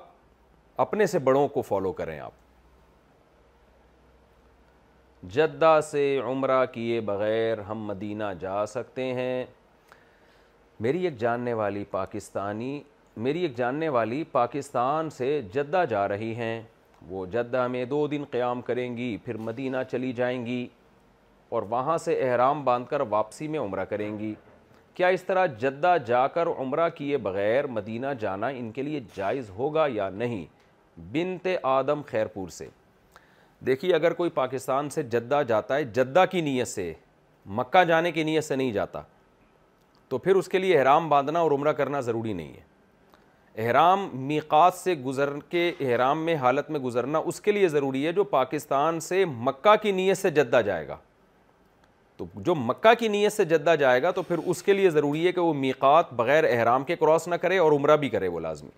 اور اگر ایک آدمی کی نیت ڈائریکٹ جدہ کی ہے مکہ کی نیت ہی نہیں ہے اس کی تو پھر وہ بغیر احرام کے مکہ جا سک جدہ جا سکتا ہے تو آپ نے جس خاتون کا تذکرہ کیا اگر وہ مک جدہ ہی کی نیت سے یہاں سے گئی ہیں تو جدہ جائیں پھر وہاں سے مدینہ جائیں پھر مدینہ سے اگر وہ عمرہ کرنا چاہتی ہیں تو وہ میقات سے احرام باندھ کے عمرہ کر لیں اس میں کوئی حرج نہیں ہے ہجامہ لگوانے کا سنت طریقہ اور وقت ہجامہ لگوانے کا سنت طریقہ کیا ہے کیا اس کا کوئی مستحب وقت یا دن ہے اور ممانعت کب ہے رضوان اللہ بنیر سے صحیح بخاری کی حدیث ہے نبی صحیح حدیث ہے بخاری کی ہے یا نہیں اس وقت میرے ذہن میں نہیں البتہ صحیح حدیث ہے آپ صلی اللہ علیہ وسلم نے ہجامے کے لیے جو دن متعین فرمائے وہ چاند کی سترہ انیس اور اکیس تاریخ تو اس لیے اگر کوئی ہجامہ کروانا چاہتا ہے تو بہتر ہے کہ ان تاریخوں میں کرے لیکن ان اس ہجامہ کا تعلق یاد رکھیں شریعت سے براہ راست نہیں ہے اس کا تعلق ہے علم طب سے تو اگر کوئی ان تاریخوں میں کوئی حکیم یا طبیب یا ڈاکٹر کہہ دے کہ آپ کو ہجامے سے نقصان ہوگا پھر آپ ہجامہ نہ کروائیں کیونکہ ہر آدمی کی باڈی دوسرے سے مختلف ہوتی ہے بعض دفعہ آدمی کمزور اتنا ہوتا ہے کہ اس کو ہجامہ سے اور کمزوری بڑھ جائے گی اس کی تو اس لیے اس میں حکیم کوئی ماہر حکیم ہو یا ڈاکٹر ہو اس اس سے بھی مشورہ لے لینا چاہیے نبی صلی اللہ علیہ وسلم نے تو ایک جرنلی اصول بیان کیا ہے تو اس کے علاوہ تاریخوں میں بھی آپ کروا سکتے ہیں تو یہ تاریخیں افضل ہیں بہتر ہیں جو حدیث سے ثابت ہیں لیکن کسی اور تاریخ میں بھی کوئی کروائے گا تو اس کی مرضی ہے اس میں کوئی یہ طب سے اس کا میڈیکل سائنس اور طب سے اس کا تعلق ہے اس کا شریعت سے براہ راست تعلق نہیں ہے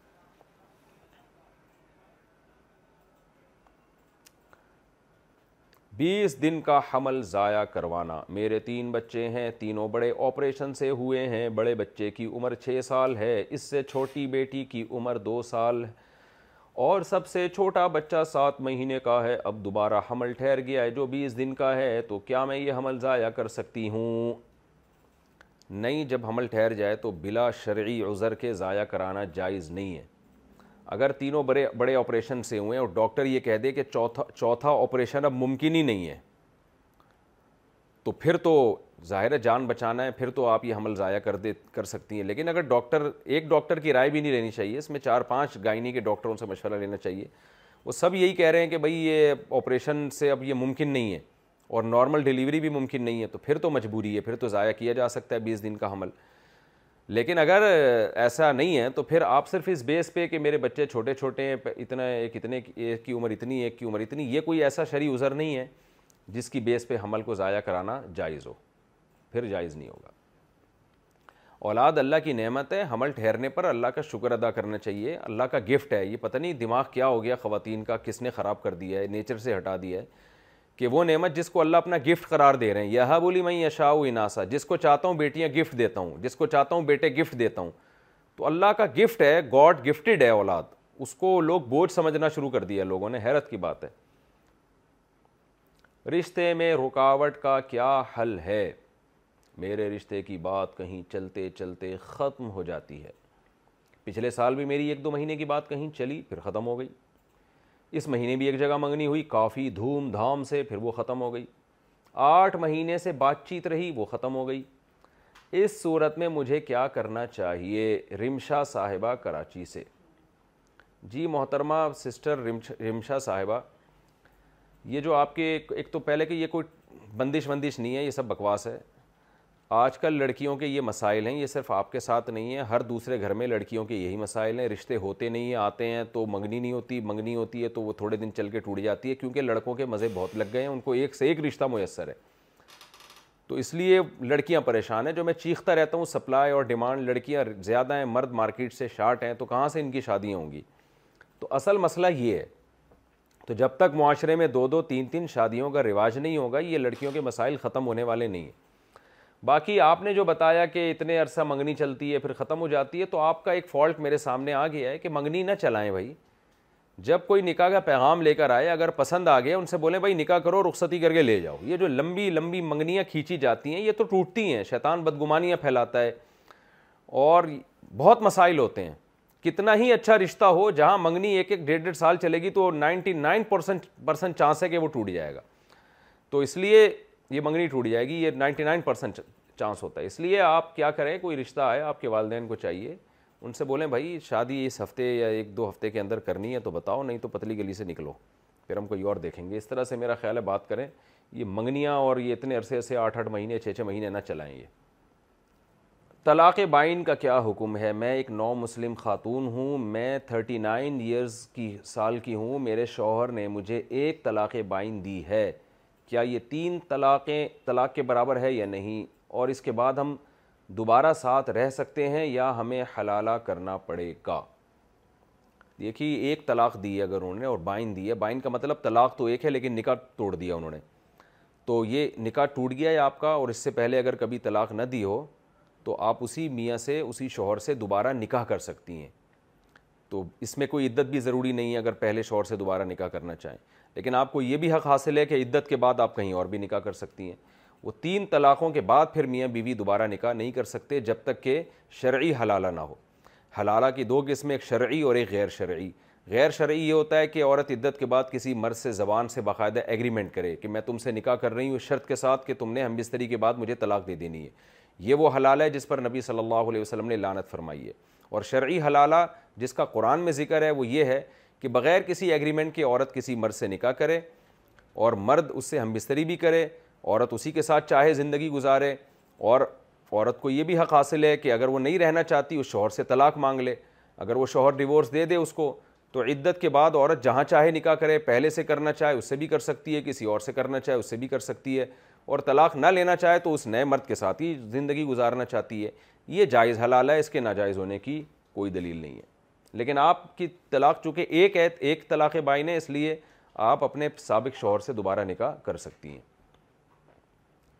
شادی شدہ اور بچوں والے مرد سے نکاح کرنا میں شادی کرنا چاہتی ہوں میری عمر بیس سال ہے میں جس سے شادی کرنا چاہتی ہوں وہ اٹھائیس سال کا ہے اور وہ پہلے سے شادی شدہ ہے اور اس کے تین بچے ہیں ہم ڈیڑھ سال سے ایک دوسرے کو جانتے ہیں اور کافی سمجھتے بھی ہیں ایک دو ایک دوسرے کو مگر گھر والے شادی کے لیے نہیں مان رہے اب مجھے اس سے شادی کرنی چاہیے یا نہیں کرنی چاہیے دیکھیں میں تو اس بندے کو نہیں جانتا آپ جانتی ہیں اٹھائیس سال اور بیس سال کا فرق تو کوئی اتنا زیادہ نہیں ہے لیکن یہ کہ یہ جو بندے سے آپ شادی کرنا چاہ رہی ہیں تو میں مشورہ کیسے دوں مجھے کیا پتا وہ بندہ کیسا ہے اور دوسری شادی میں تو ذمہ داری مرد پہ زیادہ ہوتی ہے تو اگر وہ آپ کو الگ گھر لے کے دے رہا ہے اور ریلائبل آدمی ہے تو آپ کے گھر والوں کو انکار نہیں کرنا چاہیے لڑکیوں کے رشتوں میں آج کل ویسے بھی مشکلات ہیں ایک اچھے آدمی کی دوسری تیسری بیوی بننا ایک نالائق کی اکلوتی بیوی بننے سے ہزار گنا بہتر ہے تو اس لیے آپ کے والدین کو میں مشورہ دوں گا کہ اگر یہ مرد ٹھیک ہے اور ذمہ دار ہے حقوق پورے ادا کرے گا تو والدین صرف اس بیس پہ انکار نہ کریں کہ دوسری شادی کر رہا ہے ہاں اگر والدین کو اس سے اچھا کوئی کمارا مل رہا ہے جو اس سے زیادہ اچھا ہو اور وہ کمارا بھی ہو تو پھر وہ اور اچھی بات ہے پھر وہاں کر لیں تو یہ آپ کا گھریلو مسئلہ ہے میں تو صرف شرعی مسئلہ بتا سکتا ہوں کہ اس سے شادی جائز ہے کرنی چاہیے یا نہیں کرنی چاہیے یہ مشورہ دینا بہت مشکل کام ہے یہ تو جب تک سو فیصد سب کے حالات سامنے نہ آ جائیں تو یہ مشورہ دینا ممکن نہیں ہے اور بیس سال کی لڑکی کو تو ہم ویسے بھی یہی مشورہ دیتے ہیں کہ بھائی والدین کو انوالو کیے بغیر آپ شادی نہ کریں آپ کی عمر کم ہے آپ کا ذہن کچا ہے والدین آپ کے لیے میرا خیال ہے زیادہ اچھا سوچتے ہیں والدین کو میں مشورہ دوں گا کہ بھائی جہاں بیٹی کہہ رہی ہے وہاں کر دو کیوں خام خامے اپنی رائے زبردستی مسلط کر رہے ہیں ملنگ کے پاس جانا کیسا ہے کیا ملنگ کے پاس جانا جائز ہے میں ایک دفعہ ملنگ کے پاس گیا اس نے میرے سر پہ ہاتھ رکھ کر بولا آپ جلد ہی مر جاؤ گے اگر یہ غلط ہے تو اس کے بولنے کا مطلب کیا ہوا مزمل اشرف کشمیر سے یہ ملنگ ننگ دھڑنگ عجیب سے فلمیں ہوتی ہیں یہ ڈرامے ہوتے ہیں ان کے پاس نہ جایا کریں اس نے آپ کو الو بنانے کے لیے آپ کے سر پہ ہاتھ رکھ کے یہ کہا ہے کہ آپ جلدی مر جاؤ گے تاکہ آپ ڈر جاؤ اور یا تو ڈر سے مر جاؤ یا اس مرنے کے ڈر سے آپ اس کے پاس ملنگ کے پاس آنا شروع ہو جاؤ تو ایسا کچھ بھی نہیں ہے ملنگوں کے پاس نہیں جانا چاہیے پڑھے لکھے لوگوں کے پاس جانا چاہیے جو پراپر ڈریس ہو ملنگ والوں کا ڈریس بھی عجیب لنگ دھڑنگ سر ڈریس ہوتا ہے ان کا تو جو پراپر ڈریس پہنتے ہوں صحیح شعور اور عقل کی باتیں کرتے ہوں ان لوگوں کو ان کی مجلسوں میں جانا چاہیے جو اللہ کی باتیں کرتے ہوں اور صحیح علم ہو ان کے پاس نماز میں خیالات کا کیا حل ہے جب میں نماز پڑھتا ہوں تو میرے دماغ میں عجیب و غریب خیالات آتے ہیں اگر وہ خیالات آئیں تو کیا وہ نماز صحیح ہوگی یا غلط ہوگی مزمل اشرف کشمیر سے نماز میں جو مرضی الٹے سیدھے خیالات آ رہے ہیں کوئی گناہ نہیں ہوگا اس سے نماز پہ کوئی فرق نہیں پڑتا ان خیالات کو مسلط نہ کریں اپنے اوپر نماز پڑھتے رہیں جیسے تیسے ہو رہی ہے کوشش کریں دل لگانے کی لگ جائے ٹھیک ہے نہیں لگتا تو بھی ٹھیک ہے کیونکہ آپ نے زیادہ ان خیالات کی کو بھگانے کی فکر کی نا تو یہ اور مسلط ہوں گے اور آپ ڈپریشن میں چلے جاؤ گے اس لیے آن آن دیں پنجابی میں کہتے ہیں نا آن دیں تو جو آ رہے ہیں آن دیں زبردستی لانے کی کوشش بھی نہ کریں سر نیم میں اپنی طرف سے نام لکھنا ہمارے دادا بتاتے تھے کہ ہم قاضی ہیں والد صاحب کہتے ہیں کہ قاضی کوئی ذات نہیں ہوتی یہ لقب ہوتا ہے جیسے ڈاکٹر ہوتا ہے تو میرا کوئی سر نیم نہیں ہے کیا آنے والی نسل کے لیے ہم خان لگا سکتے ہیں عبد القیوم راجستان سے دیکھو خان اپنے ساتھ وہ لگائے جو خان ہو جو خان نہیں ہے تو وہ خان نہ لگائے کیونکہ نبی صلی اللہ علیہ وسلم نے اس سے منع کیا ہے کہ آپ جس قوم کے نہیں ہیں آپ اپنے آپ کو اس قوم کی طرف منسوب کریں تو کوئی بھی سر نیم نہیں ہے تو آپ کے ابا اگر کہہ رہے ہیں کہ ہم قاضی ہیں تو قاضی لگا دیں بھلے ہی ہوتا ہے تو لقب ہی ایک مشہور ہو جائے گا لیکن یہ کہ اگر آپ خان نہیں ہیں تو خان نہ لگائیں اس میں دھوکہ ہے نا لوگوں کو تو خام خام میں اپنی قوم کیوں چینج کر رہے ہیں یا ایسی قوم میں اپنے آپ کو کیوں منسوب کر رہے ہیں جس قوم کے آپ ہیں نہیں تو اس لیے یہ صحیح نہیں ہے حضرت رابعہ بصری کے واقعے کی حقیقت تاریخ میں خاتون گزری ہیں رابعہ بصریہ کے نام سے ان کے بارے میں پڑھا ہے کہ جب ان کو قبر میں اتارا گیا تو ان سے سوال کیا گیا کہ تمہارا رب کون ہے تو انہوں نے جواب دیا کہ جس رب کو میں زمین کے اوپر چالیس سال تک نہ بھول سکی اسے میں زمین کے نیچے کیسے بھول سکتی ہوں ان کا یہ جواب سن کر فرشتوں نے باقی کوئی سوال نہیں کیا اور وہ واپس چلے گئے اس واقعے کی کیا حقیقت ہے شبیر صاحب لاہور سے دیکھیں جس بھی کتاب میں یہ واقعہ لکھا ہے مجھے نہیں پتا کس کتاب میں لکھا ہے اب قطع نظر اس سے کہ صحیح ہے یہ غلط ہے سوال یہ پیدا ہوتا ہے کہ قبر میں کون سن رہا تھا کہ حضرت رابعہ بسریہ سے بصریہ سے یہ سوال ہو رہا ہے اور وہ یہ جواب دے رہی ہیں ظاہر ہے کوئی مردہ ہی سن رہا ہوگا جو قبر ساتھ والی قبر میں ہوگا شاید ویسے تو یہ بھی ممکن نہیں ہے لیکن فرض کر لیتے ہیں تو کوئی جاگتی حالت میں تو یہ رپورٹ پیش نہیں کر سکتا زیادہ زیادہ یہ ہو سکتا ہے کسی کو خواب آیا ہوگا خواب میں حضرت رابعہ بسریہ نے اس کو یہ بتایا ہوگا تو خواب آ سکتا ہے کسی کو بھی لیکن خواب یقینی نہیں ہوتا اس کی کوئی شرع حجت نہیں ہے وہ وہ سچا بھی ہو سکتا ہے جھوٹا بھی ہو سکتا ہے تو اگر کسی بزرگ کو خواب آیا اور انہوں نے خواب نقل کر کے بتا دیا کہ حضرت رابعہ بسریہ سے یہ پوچھا گیا تھا انہوں نے یہ جواب دیا تھا تو وہ خواب ہے اور پتہ نہیں صحیح بھی ہو سکتا ہے غلط بھی ہو سکتا ہے تو خوابوں پہ آپ کیسے فیصلہ کر سکتے ہیں تو اس کے بارے میں آدمی خاموش رہے تو زیادہ بہتر ہے تو باقی یہ کہ یقینی طور پر یہ بالکل نہیں کہا جا سکتا کیونکہ یقینی خبر تو جب ہی دی جا سکتی ہے جب کسی نے قبر میں اتر کے یہ ساری باتیں سنی ہوں تو اتنا تپڑ کس میں ہے کہ قبر میں مردے کے ساتھ اتر کے سب کچھ سن رہا ہو وہ اور ایسا ممکن بھی نہیں ہے عملاً تو اپنے اعمال کو فوکس کرنا چاہیے بس بکرا شو کر کے بکری کا گوشت بیچنا میرا ایک دوست قریشی ہے اس کی بکروں کی دکان ہے یہاں اکثر گاہک غیر مسلم ہیں بکرا یہاں بہت مہنگا ہے اس لیے وہ بکری کا گوشت بیچتے ہیں لیکن ایسا کرتے ہیں کہ بکری کے گوشت میں بکرے کے کچھ ایسے پارٹس شامل کر دیتے ہیں جس سے ان کو لگے کہ یہ واقعی بکرے کا گوشت ہے لا حول ولا قوت الا باللہ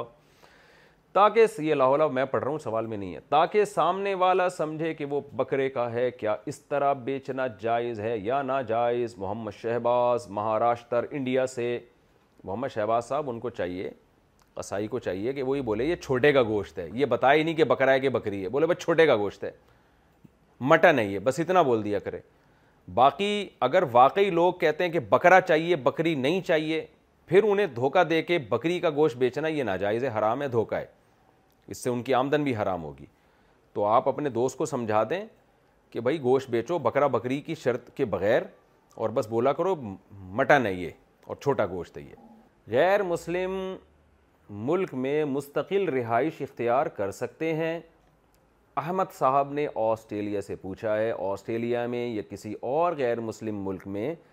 صرف بہتر زندگی کے لیے یا سیکیورٹی اور صحت کے حوالے سے مستقل موو ہونا جائز ہے یا نہیں جب کہ وہاں پر مسجدیں بھی ہوں اور حلال چیزیں بھی مل جاتی ہوں اور عبادات میں بھی کسی قسم کی رکاوٹ نہ ہو دیکھیں کسی بھی جگہ چاہے مسلم و غیر مسلم ایسی جگہ جہاں آپ کو یہ خطرہ ہو کہ میرا یا میرے بچوں کا دین یہاں محفوظ نہیں رہ سکے گا تو ایسی جگہ رہنا جائز نہیں ہے چاہے مستقل یا غیر مستقل تو اب یہ آپ نے فیصلہ کرنا ہے کہ آپ آسٹریلیا میں رہ کر اپنے اور اپنے بیوی بچوں کے ایمان اور اعمال کی حفاظت کر سکتے ہیں یا نہیں اگر کر سکتے ہیں تو رہنا جائز ہے اگر آپ کو غالب گمان ہے خطرہ ہے کہ بچے بگڑ جائیں گے برائی کی طرف چلے جائیں گے تو پھر آپ کے لیے رہنا جائز نہیں ہے سفارش کروا کے نوکری حاصل کرنے کا حکم سمیع اللہ خان بھکر سے جو سرکاری اور غیر سرکاری نوکریاں آتی ہیں بہت سارے لوگ وہ رشوت دے کر یا کسی بڑے عہدے دار کی سفارش سے حاصل کر لیتے ہیں جبکہ ان کا میرٹ بھی نہیں بنتا کیا یہ جائز ہے یا نہیں نیز اگر میرٹ بنتا ہو تو کسی کی سفارش کروانا جائز ہوگا یا نہیں دیکھیے گورنمنٹ کے ادارے میں کوئی ایسی سیٹ ہے جس کے آپ اہل ہیں اور آپ کو یہ غالب گمان یا یقین ہے کہ اگر میں نے سفارش کروا کے یا رشوت دے کے اس سیٹ پہ میں نہیں گیا تو کسی نااہل کو اس سیٹ پہ لے جا کے بٹھا دیں گے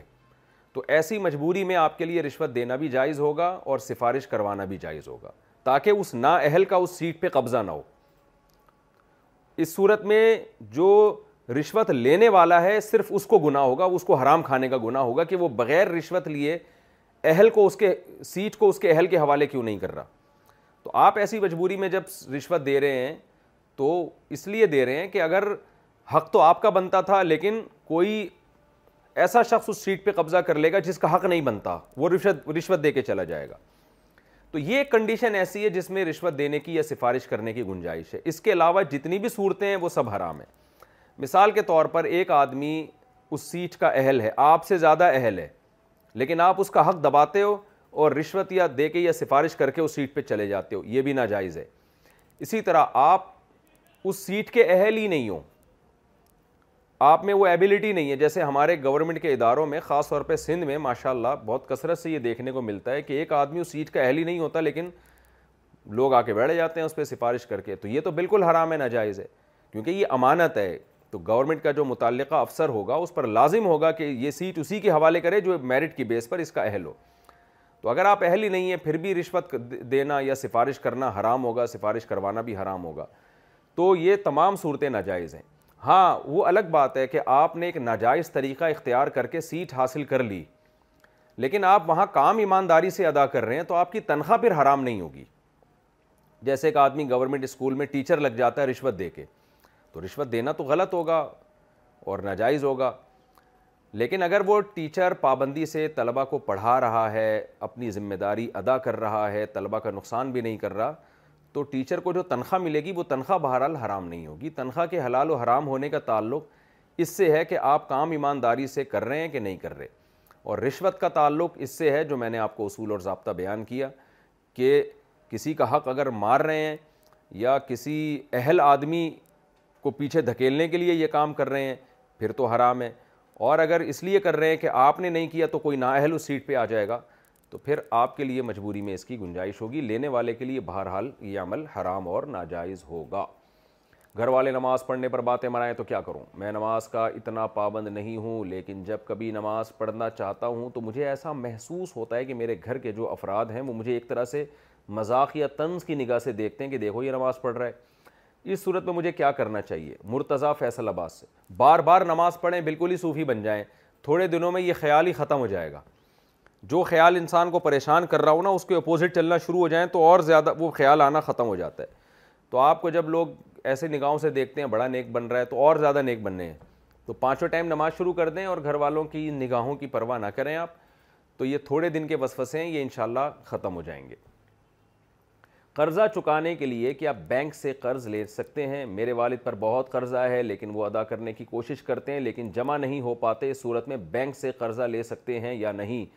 بلاول بلوچ کراچی سے سودی بینک سے قرضہ لینا یہ حرام گناہ کبیرہ ہے نبی صلی اللہ علیہ وسلم نے فرمایا سود کی وجہ سے اللہ چار افراد پہ لانت بھیجتے ہیں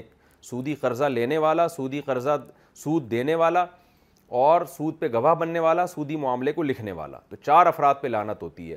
اور یہ ویسے بھی کامن سینس کے خلاف ہے والد صاحب پر پہلے ہی بہت قرضہ ہے وہ بینک سے قرضہ لے کر ایک اور قرضہ اپنے اوپر ڈال لیں اور پھر اس کا سود بھی اپنے اوپر لگا لیں تو یہ تو ویسے بھی کامن سینس کے خلاف ہے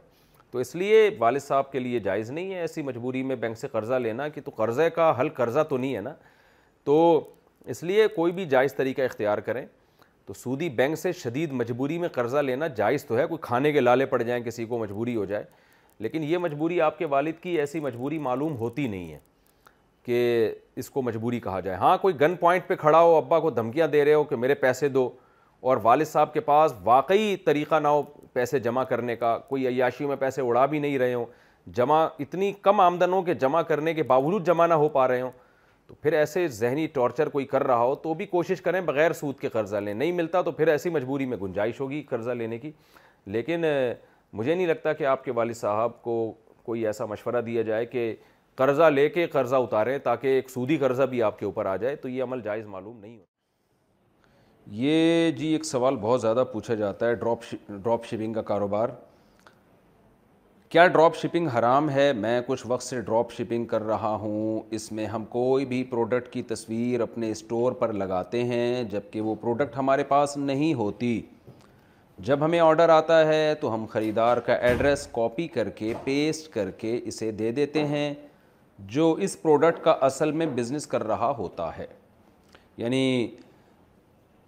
جو شخص بزنس کر رہا ہے نا جو جو کمپنی بزنس کر رہی ہے آپ نے کیا کیا اپنی شاپ پہ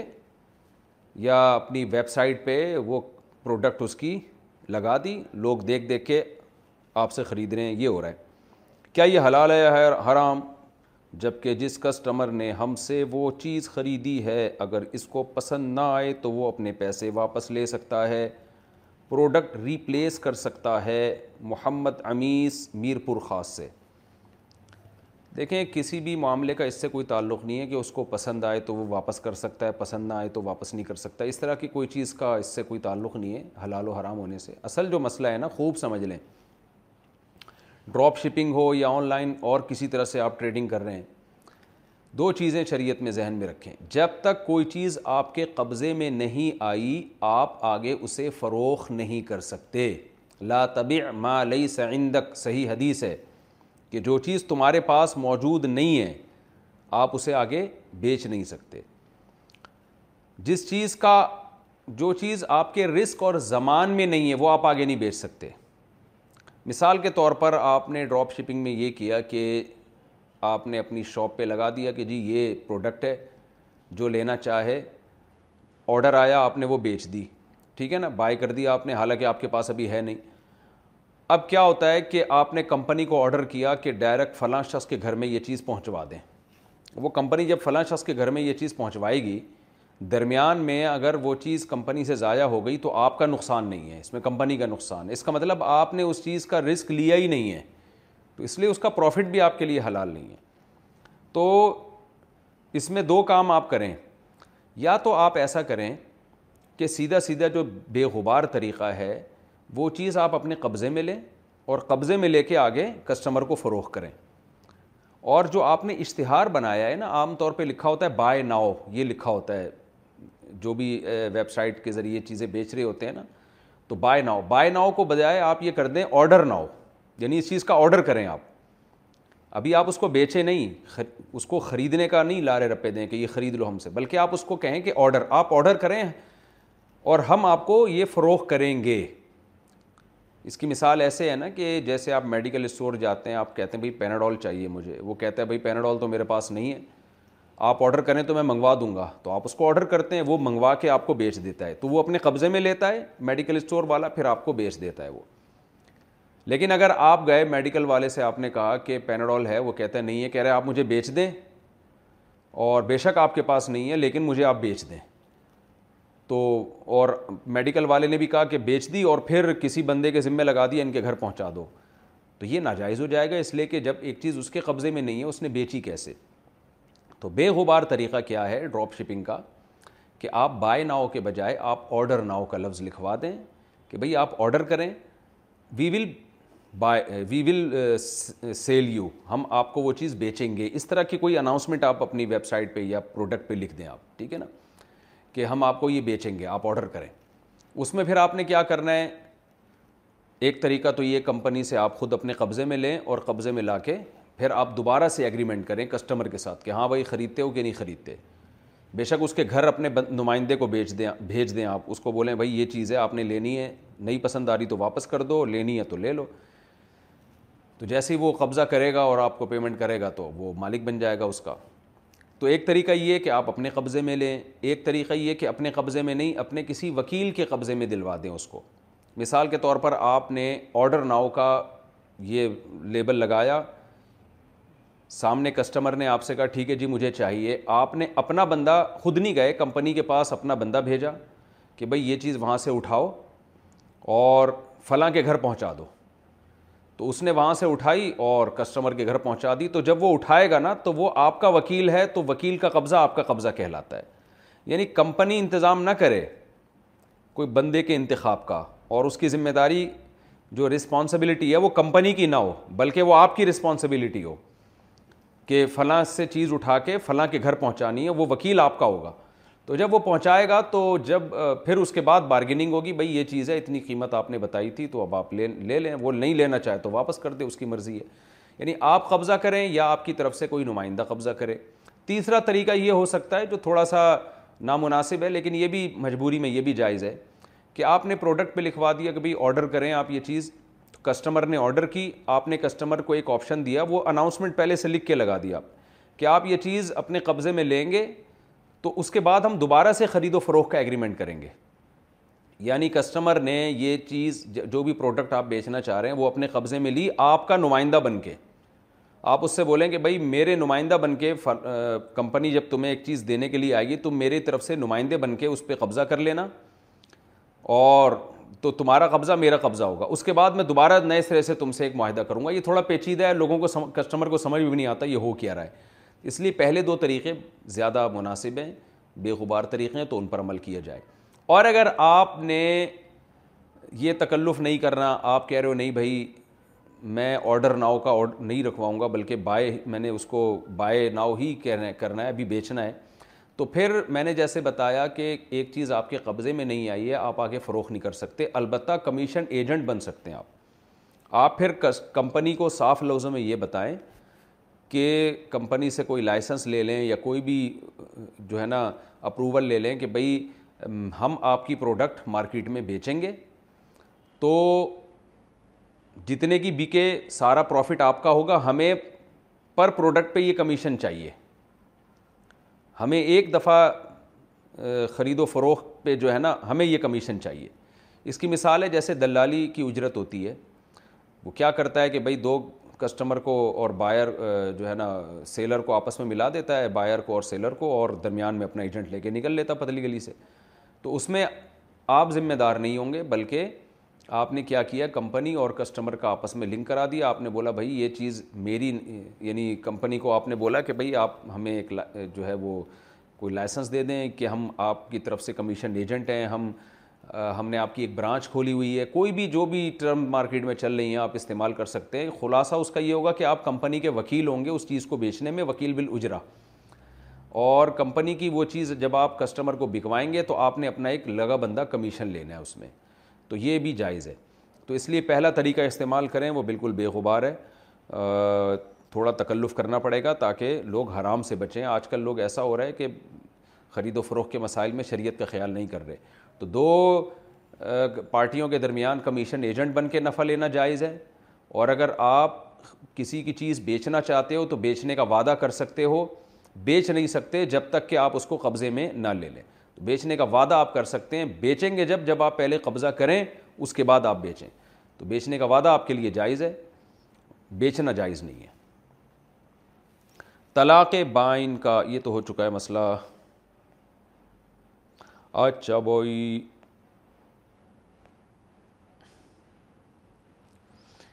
گٹکے اور سگریٹ کا کاروبار جائز ہے یا نہیں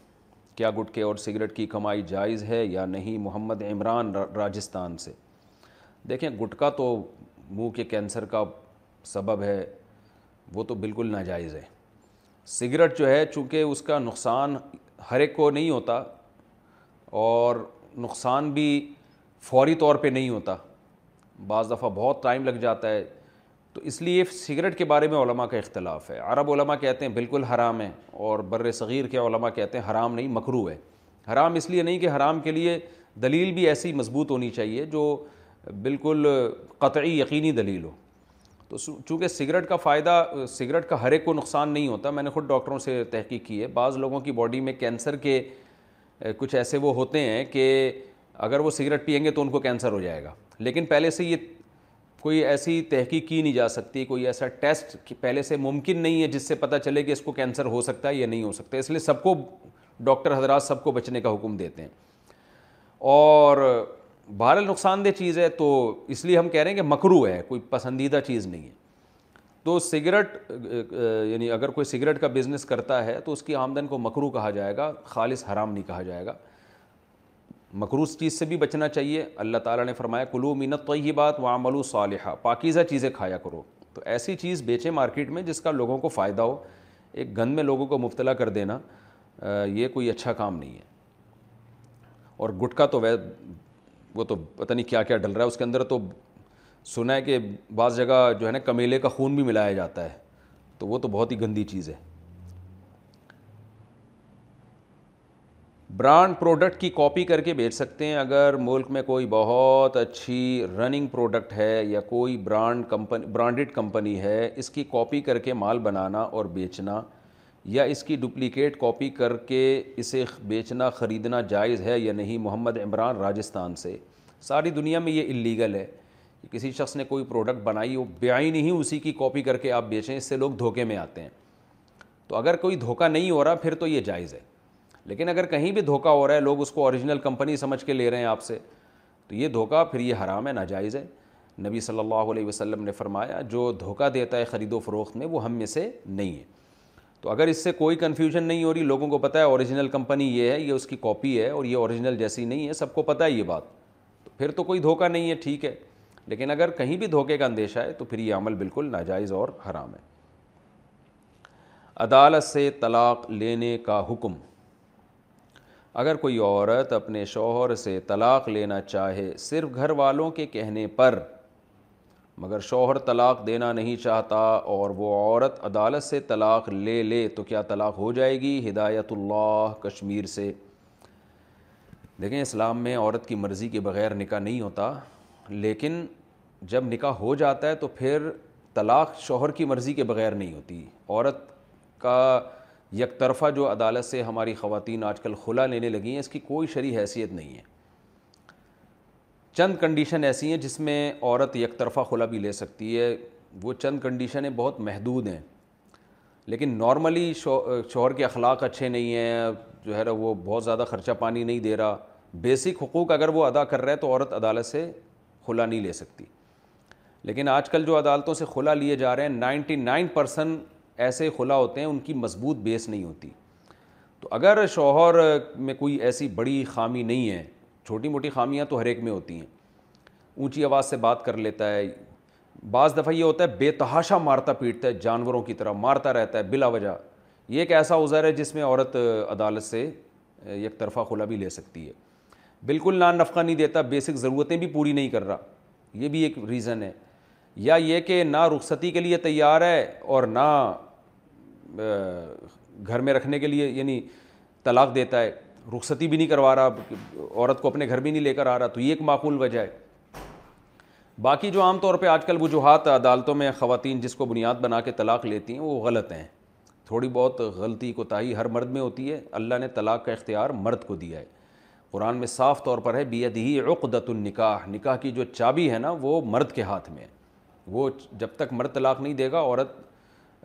خلا نہیں لے سکتی عدالت سے وہ لے گی تو کل عدم ہوگا ہاں اگر شوہر نے خلا کے پیپر پہ سائن کر دیا تو پھر وہ خلا کنسیڈر ہوگا کیونکہ شوہر نے دے دی طلاق اس کا مطلب ہے تو ججز جو ہیں وہ صرف اپنی اپنی بیویوں کو ڈیورس دے سکتے ہیں دوسروں کی عورتوں کو طلاق ججز نہیں دے سکتے ججز سے بہت معذرت یہ کام چھوڑ دیں اس سے آخرت میں خسارے کے علاوہ ججز ہمارے جو ججز حضرات ہیں ان کو کچھ بھی حاصل نہیں ہوگا اور وکیلوں سے بھی میں گزارش کرتا ہوں کہ اللہ کے قہر اور اللہ کے عذاب سے ڈریں جب کوئی خاتون آتی ہے آپ کے پاس کھلا لینے کے لیے آپ کو وکیل بناتی ہے تو آپ پہلے تحقیق کریں مفتیوں سے رابطہ کریں اس اسلام کا حکم جانیں کہ کیا اس کنڈیشن میں خلا بنتا بھی ہے کہ نہیں بنتا جو عورت کہہ رہی ہے پھر عورت کے یک طرفہ الزامات بھی کافی نہیں ہیں جب تک گواہوں سے اس کو ثابت بھی کرنا پڑے گا ان الزامات کو جو وہ لگا رہی ہے تو اگر وہ معقول ریزن نہیں ہے تو پھر وکیل کو چاہیے اس کیس سے پیچھے ہٹ جائے کیونکہ جو بھی گناہ میں تعاون کرتا ہے وہ گناہ ہی کے حکم میں ہوتا ہے کیونکہ عورت اگر عدالت سے خلا لے لے گی اور شرعی طور پہ وہ خلا معتبر نہیں ہوگا اس بیس پہ عورت کہیں اور شادی کرے گی تو وہ خالصتاً زنا ہوگا بدکاری ہوگی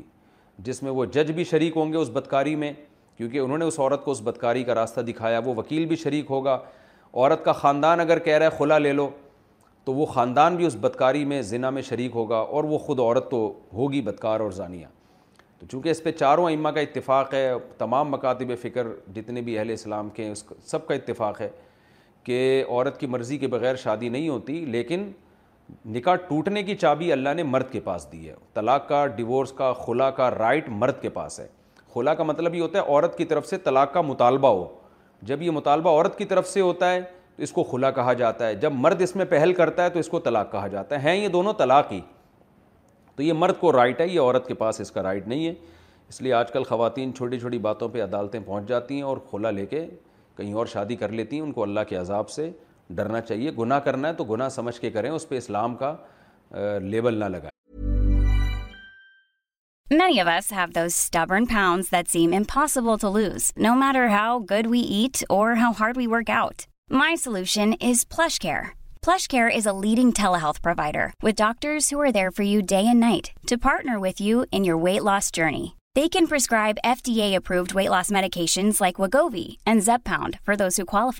plus they expertise plans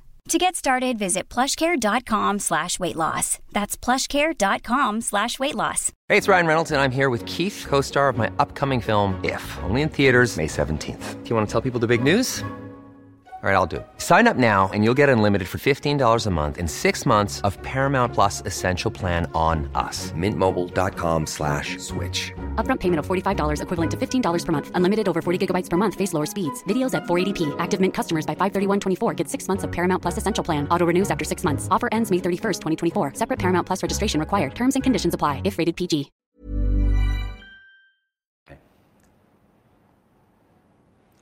بھائی نے شادی پر پیسے دیے تو لوٹانے ہوں گے ایک بھائی نے دوسرے بھائی کو آدھے پیسے دے کر شادی کرائی لینے والے نے احسان کے طور پر سمجھا جبکہ دینے والے نے قرض سمجھ لیا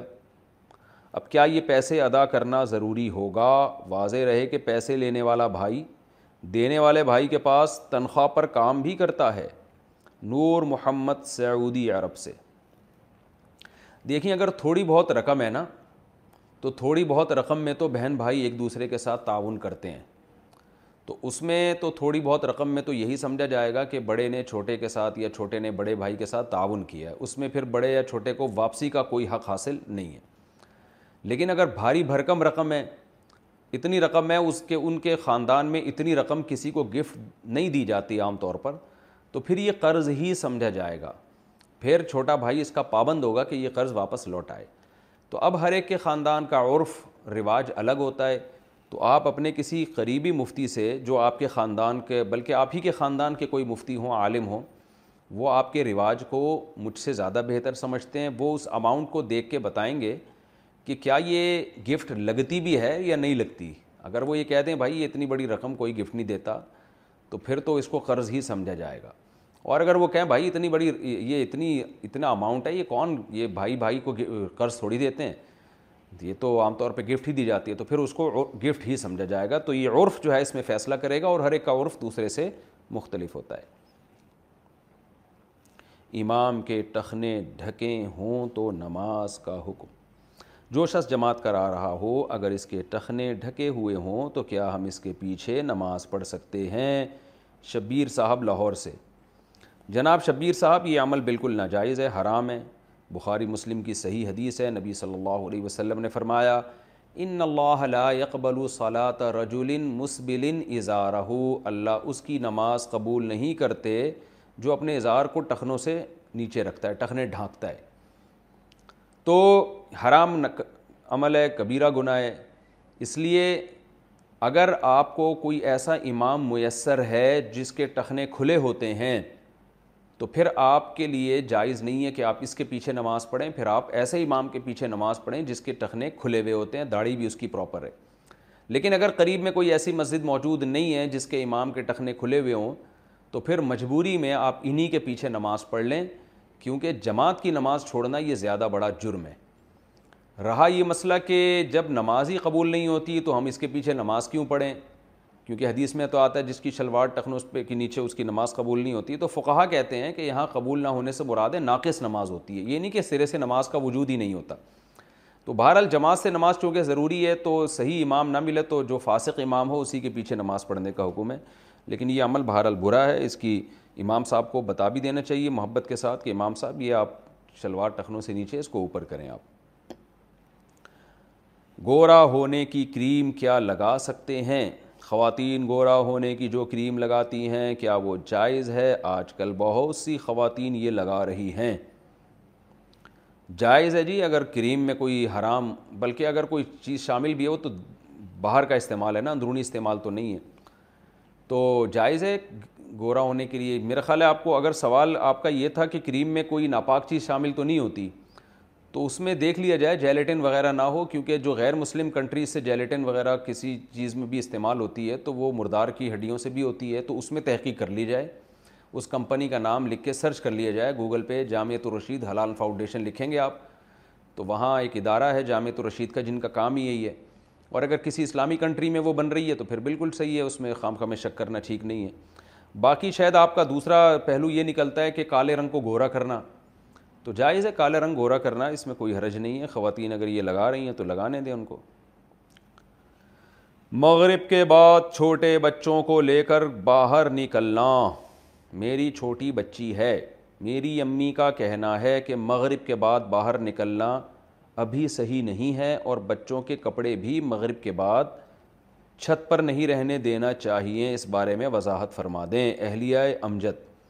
کپڑوں کے بارے میں تو میں نے میرے علم میں کوئی حدیث نہیں ہے کہ کپڑے ٹنگانے سے منع کیا ہو مغرب کے بعد کسی صاحب علم کی نظر میں ہو تو وہ حدیث پیش کر دی جائے میں دعویٰ نہیں کرتا کہ ساری حدیثیں ہر وقت ہمارے ذہن میں ہوتی ہیں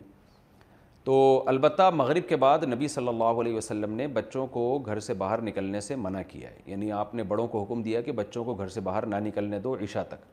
پھر کوئی ضرورت ہو تو عشاء کے بعد جا سکتے ہیں وہ تو کیونکہ آپ صلی اللہ علیہ وسلم نے فرمایا کہ مغرب کے بعد جو ہے شیاطین زمین پہ پھیلتے ہیں لیکن یہ حکم علماء کہتے ہیں استحبابی ہے واجبی حکم نہیں ہے یہ شرعی حکم نہیں ہے بلکہ یہ امت کو شیاطین کے اثرات سے بچانے کے لیے تو امکان ہوتا ہے کہ مغرب کی بات جو ہے شیاطین کا اثر زیادہ ہو خاص طور پہ وہ علاقے جہاں بیابان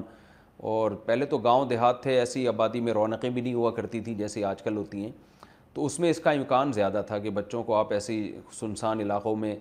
بھیج دیں اور مغرب کے بعد کا ٹائم ہو تو اس میں نبی صلی اللہ علیہ وسلم نے ایک شفقت کا حکم دیا ہے کہ احتیاط کرنی چاہیے تو احتیاط کوئی کرتا ہے تو اچھی بات ہے پراپرٹی پر زکوٰۃ کا حکم اور طریقہ اگر ہم نے کوئی پراپرٹی خریدی ہے بیچنے کے لیے کیا اس پر زکوٰۃ لازم ہوگی یا نہیں اور اگر قسطوں پر خریدی ہو تو کیا حکم ہوگا محمد مرسلین انڈیا سے جناب آپ نے پراپرٹی اگر بیچنے کے لیے خریدی ہے تو سو فیصد اس پر زکوٰۃ لازم ہوگی ہوگا یہ کہ آپ اسلامی تاریخ کی جس اسلامی سال کی جس تاریخ کو آپ کا زکوٰۃ کا معمول ہے جو ہر ایک کی فکس ہوتی ہے وہ عام طور پہ لوگ فس رمضان کو نکال رہے ہوتے ہیں تو آپ کی اگر زکوٰۃ کی تاریخ فس رمضان ہے تو پھر آپ نے فس رمضان کو دیکھنا ہے کہ جو پلاٹ آپ نے بیچنے کے لیے خریدا تھا اس وقت اس کی مارکیٹ ویلیو کیا چل رہی ہے یعنی دو تین اسٹیٹ ایجنٹ سے پوچھ لیں یار یہ پلاٹ اگر میں بیچنا چاہوں تو ابھی کتنے کا بکے گا جو ویلیو وہ بتاتا ہے اس کا ڈھائی پرسنٹ آپ نوٹ کر لیں ڈائری میں جیسے ایک کروڑ بتاتا ہے تو ڈھائی لاکھ ہو گئے تو آپ ڈائری میں نوٹ کر لیں فوری نکال دیں تھوڑا تھوڑا کر کے نکال دیں جیسے جیسے مستحق ملتا رہتا ہے لیکن وہ ڈھائی لاکھ آپ کے طے ہو جائیں گے اور قسطوں پر اگر پراپرٹی خریدی ہے تو پھر اس میں اچھا اس میں یہ ہے کہ ایک دن پہلے بھی پراپرٹی آپ نے خریدی ہو اور آپ صاحب نصاب ہیں پہلے سے تو اور اگلے دن یکم رمضان آ جاتا ہے تو اگلے دن زکوٰۃ دینی پڑے گی آپ کو پورا سال ہر ہر چیز پہ گزرنا ضروری نہیں ہے یہ خوب سمجھ لیں بلکہ صاحب نصاب بنے ہوئے آپ کو سال گزرنا کافی ہے اس کے لیے یعنی پچھلے سال آپ مالدار ہو گئے تھے زکوٰۃ واجب ہو گئی تھی تو آپ درمیان میں کیا آ رہا ہے جا رہا ہے یہ نہیں دیکھیں گے بلکہ آپ اگلے سال جب وہی تاریخ آئے گی تو جو کچھ ہوگا سب پہ زکوٰۃ دینی پڑے گی چاہے ایک دن پہلے آپ نے لیا ہو اور ایک دن پہلے خرچ ہو جائے گا تو اس پہ زکوٰۃ ساخت ہو جائے گی رہا قسطوں کا معاملہ تو اگر آپ نے مثال کے طور پر پلاٹ دو کروڑ کا خریدا قسطوں پہ تو اس میں آپ نے کیا کرنا ہے کہ جب زکوٰۃ کی تاریخ آئے گی تو آپ نے یہ دیکھنا ہے کہ جو قسطیں آپ نے اس سال ادا کرنی ہیں یعنی فار ایگزامپل مثال کے طور پر یکم رمضان کو آپ زکوٰۃ آپ حساب کرتے ہیں تو اس یکم رمضان سے اگلے یکم رمضان تک جو قسطیں آپ نے دینی ہیں پلاٹ کی قیمت میں سے وہ قسطیں آپ مائنس کریں گے مثال کے طور پر دو سال میں آپ نے دو کروڑ روپے دینے ہیں تو ایک کروڑ ایک سال میں دینے ہیں تو ایک سال کے ایک کروڑ مائنس کر کے جو ایک کروڑ کا پھر دیکھنا ہے کہ پلاٹ کی ویلیو کیا ہے تو جو پلاٹ کی ویلیو ہے اس میں سے ایک کروڑ مائنس کی ہے جو جواب آیا اس کا ڈھائی پرسینٹ دے دیا تو ایک سال کی قسطیں اس میں سے مائنس کی جائیں گی مارکیٹ ویلیو سے اور جو ایک سال کے بعد والی قسطیں وہ مائنس نہیں کی جائیں گی گورنمنٹ نے پابندی لگائی ہو تو خرید و فروغ کا حکم گورنمنٹ جن چیزوں کی خرید و فروخت پر پابندی لگاتی ہے کیا ان کی خرید و فروخت حلال ہوگی یا حرام شکیل احمد راول پنڈی سے مفاد عامہ کے لیے عام پبلک کے فائدے کے لیے گورنمنٹ اگر کوئی لا بناتی ہے تو اس لاء کی پابندی واجب ہے اگر گورنمنٹ کسی چیز کی خرید و فروخت پر پابندی لگا دیتی ہے اور اس میں لوگوں کے فائدے کو مد نظر رکھا گیا ہے تو پھر حکومت کی اطاعت کرنا لازم ہے اور اگر گورنمنٹ نے کوئی دھاندلی کی ہے کوئی گورنمنٹ کا افسر آ گیا اس نے ایسی پابندی لگائی ہے جس میں اپنے مفاد کو سامنے رکھا ہے عوام کے پبلک کے مفاد کو اس نے سامنے نہیں رکھا تو پھر ایسی پابندیاں شریعت نے لازم نہیں کی ہیں کیونکہ انتظامی جو مینجمنٹ سے جن امور کا تعلق ہے اس میں شریعت نے بہرحال حاکم کی اطاعت کا حکم دیا ہے لیکن اگر حاکم کے سو فیصد یقین ہے کہ حاکم نے جو اس میں لاء پاس کیا ہے وہ صرف اپنے فائدے کے لیے کیا ہے عوام کی رعایت نہیں کی ہے تو اس میں پھر شریعت حاکم کی اطاعت کو لازم نہیں کہتی اور جس قانون کے بارے میں آپ کو پتہ نہیں ہے کہ یہ حکومت نے اپنے مفاد کو سامنے رکھا ہے یہ پبلک کے مفاد کو پتہ ہی نہیں ہے تو اس میں پھر یہی سمجھا جائے گا کہ پبلک کے مفاد کو کیونکہ جب تک آپ کے پاس دلیل نہیں ہے آپ بدگمان نہیں ہو سکتے نہ حکومت سے نہ کسی فرد واحد سے تو اس لیے عام حکم تو یہی ہے کہ گورنمنٹ مفاد عامہ کے لیے جو بھی لا بناتی ہے عوام پر لازم ہے کہ اس کو وہ فالو کریں فالو نہیں کرتے گناہ گار ہوں گے لیکن اگر سو فیصد روز روشن کی طرح یقین ہو جاتا ہے کہ گورنمنٹ نے یہ قانون پبلک کے لیے نہیں بلکہ خاص طبقے کو سامنے رکھ کر بنایا ہے جیسے ہوتا ہے ایسے بھی بعض قوانین ہوتے ہیں گورنمنٹ نے خاص طبقے کو سامنے رکھا ہوتا ہے عام لوگوں کا فائدہ نہیں ہوتا اس میں تو پھر شریعت اس میں آپ کو اطاعت کی کا حکم نہیں دیتی اس میں پھر لازم نہیں ہوتا سورہ یا اچھا یہ ہے آٹومیٹک مشین میں کپڑے پاک ہو جائیں گے زوجہ مظفر سواس سے مجھے اسکن کی بیماری ہے میں نہ بار بار کپڑے کنگھال سکتی ہوں اور نہ صرف میں ہاتھ ڈال سکتی ہوں اس وجہ سے میں نے آٹومیٹک مشین خریدی ہے اگر آٹومیٹک مشین تین دفعہ کپڑے کنگھال دے اور تین دفعہ کپڑوں کو خشک کر دے تو کیا ناپاک کپڑے پاک ہو جائیں گے زوجہ مظفر سواس سے دیکھیں آٹومیٹک مشین اگر کپڑوں کو تین دفعہ کنگھال دے بشرتے پہلی دفعہ تو دیکھیں کپڑے میں جب ناپاک کپڑے آپ نے ڈالے تو وہ تو دھلتے ہیں وہ تو اسٹل ناپاک ہی رہتے ہیں اس کے بعد جب آپ نے کپڑوں کو نکالا تو پھر تین دفعہ الگ سے اس کو پانی میں ڈبو کے رکھنا ضروری ہے صاف پانی میں ایک دفعہ پانی میں پھر دوسرے پانی میں پھر تیسری دفعہ پانی میں تو اس سے کپڑے پاک ہو جائیں گے تو آٹومیٹک مشین کیا کرتی ہے کہ ایک دفعہ پانی نکال دیا پھر دوبارہ پانی آیا پھر تو اگر یہ عمل تین دفعہ ہو چکا ہے اور کپڑے میں صابن کے اثرات بھی ختم ہو گئے ایک تو صابن وہ ہوتا ہے جو جتنی دفعہ بھی دھوئیں نکلتا ہی نہیں ہے اس کا اعتبار نہیں ہے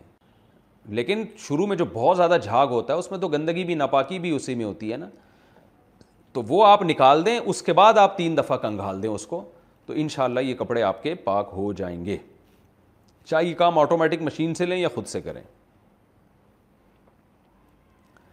انویسٹ شدہ پیسوں پر زکوٰۃ ہوگی اچھا یہ آٹومیٹک مشین کے بارے میں ایک اور بات بھی ذہن میں رکھیں کہ اگر ایسا انتظام کر لیا جائے نا پانی کے بہانے کا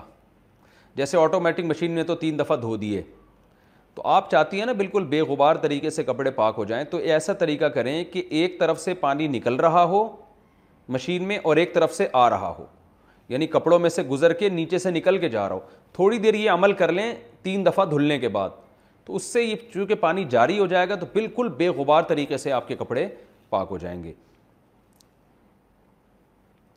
انویسٹ انویسٹ شدہ پیسوں پر زکوٰۃ ہوگی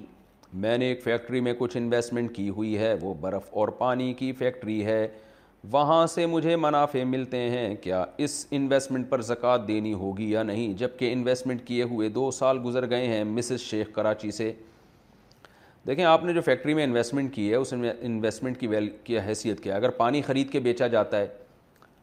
یا برف میں تبدیل کر کے پانی کو بیچا جاتا ہے تو پھر آپ نے ایک لمسم اندازہ لگانا ہے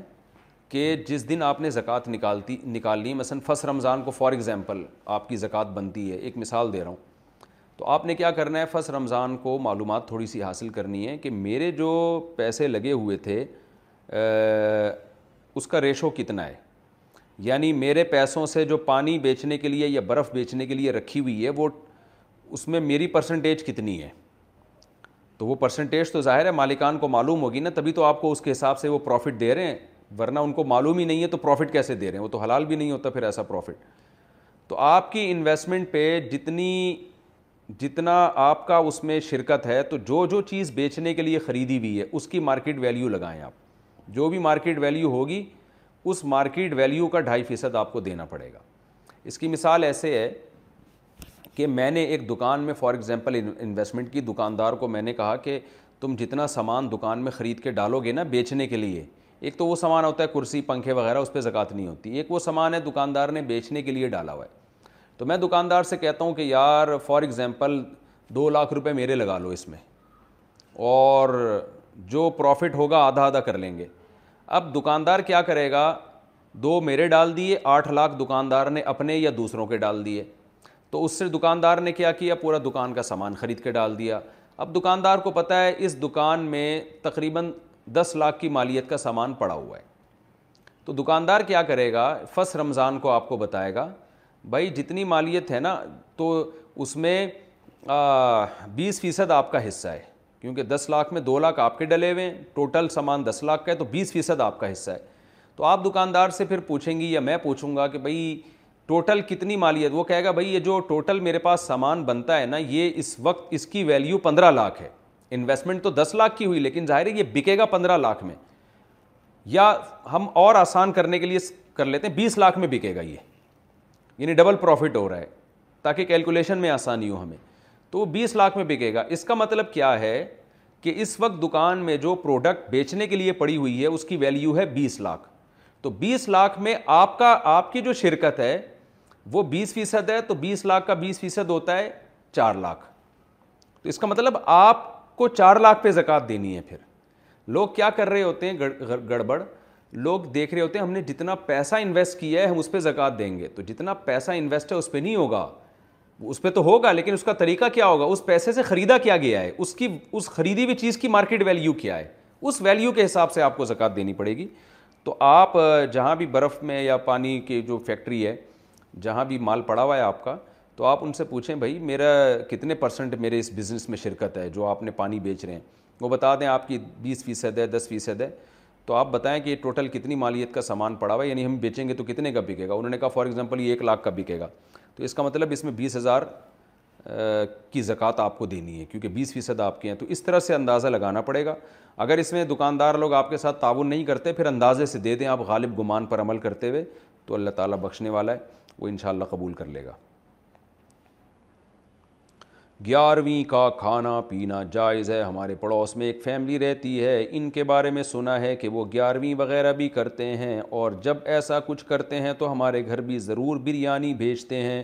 کیا وہ کھانا جائز ہے یا نہیں اور اگر خود نہیں کھا سکتے تو کیا کسی ماسی وغیرہ کو دے سکتے ہیں مسز شیخ کراچی سے دیکھیں نبی صلی اللہ علیہ وسلم نے فرمایا جو ہمارے دین میں کوئی بھی نئی چیز ایجاد کرے تو وہ مردود ہے تو یہ گیارہویں بارہویں کے کھانوں کا اسلام میں کوئی تصور نہیں ہے جب صدقہ کرنا ہے کوئی دن متعین نہیں ہے اس کے لیے آپ جب چاہیں صدقہ کریں دائیں ہاتھ سے دیں بائیں کو پتہ بھی نہ چلے اور کبھی لوگوں کو دکھا کے بھی کر لیں تاکہ لوگوں کو ترغیب و غریبوں کو کھلائیں اس کے گیارہویں بارہویں تیرہویں یہ الفاظ نہ نبی کے دور میں تھے نہ کوئی ان چیزوں سے آشنا تھا نہ صحابہ نے کیا بھی کیا نہ حضرت عمر نے ابو بکر کے نام کی گیارہویں نکالی نہ حضرت عثمان نے حضرت ابو بکر کے نام کی گیارہویں نکالی حالانکہ ان کو تو رشتہ ہم سے زیادہ آپس میں مقدس اور بزرگی کا رشتہ تھا لا امام ابو حنیفہ نے کبھی کیا ہوگا کہ جی کسی صحابی کے نام کی گیارہویں نہ امام شافی نہ امام احمد بن حنبل نہ امام مالک نہ امام بخاری نہ امام مسلم تو یہ ہندوستان کی ایک بدت ہے جو ہمارے معاشرے میں چل پڑی ہے آپ اپنے پڑوسیوں کو بہت وہ کر تو بیچارے نبی کی محبت میں ہی رہے ہیں یا کسی بزرگ کی محبت میں رہیں تو ان کو محبت سے پیار سے سمجھا دیں کہ بھئی دیکھیں اسلام کے جو بیسک احکام ہے ان کو فالو کریں اگر آپ کی بات اور ان کو پھر سمجھا دیں کہ ہمارے گھر یہ گیارہویں نہ بھیجا کریں وہ آپ کی بات مان جاتے ہیں ٹھیک ہے نہیں مان جاتے بھیج دیتے ہیں تو وہ کھانا بذات خود حرام نہیں ہے اس لیے کہ وہ کوئی غیر اللہ کی کے نام پہ نہیں ہے وہ اللہ ہی کے نام پہ ہوتا ہے لیکن ایک بدعت عمل ہے تو ہم کہتے ہیں کہ نہیں ان کو سمجھا دیں کبھی ہمارے یہاں نہ بھیجا کرو ہم لوگ گیارہویں بارہویں نہیں کھاتے ویسے ہمارے یہاں کوئی کھانا بنا کے بھیجنا چاہیں تو گیارہویں کے علاوہ بھیج دیں پڑوسیوں کے پڑوسیوں پر حقوق ہوتے ہیں تو ہم کھا لیں گے لیکن یہ نہ بھیجا کریں دو تین دفعہ آرام سے محبت سے سمجھا دیں پھر بھی باز نہ آئیں پھر بھی بھیج دیں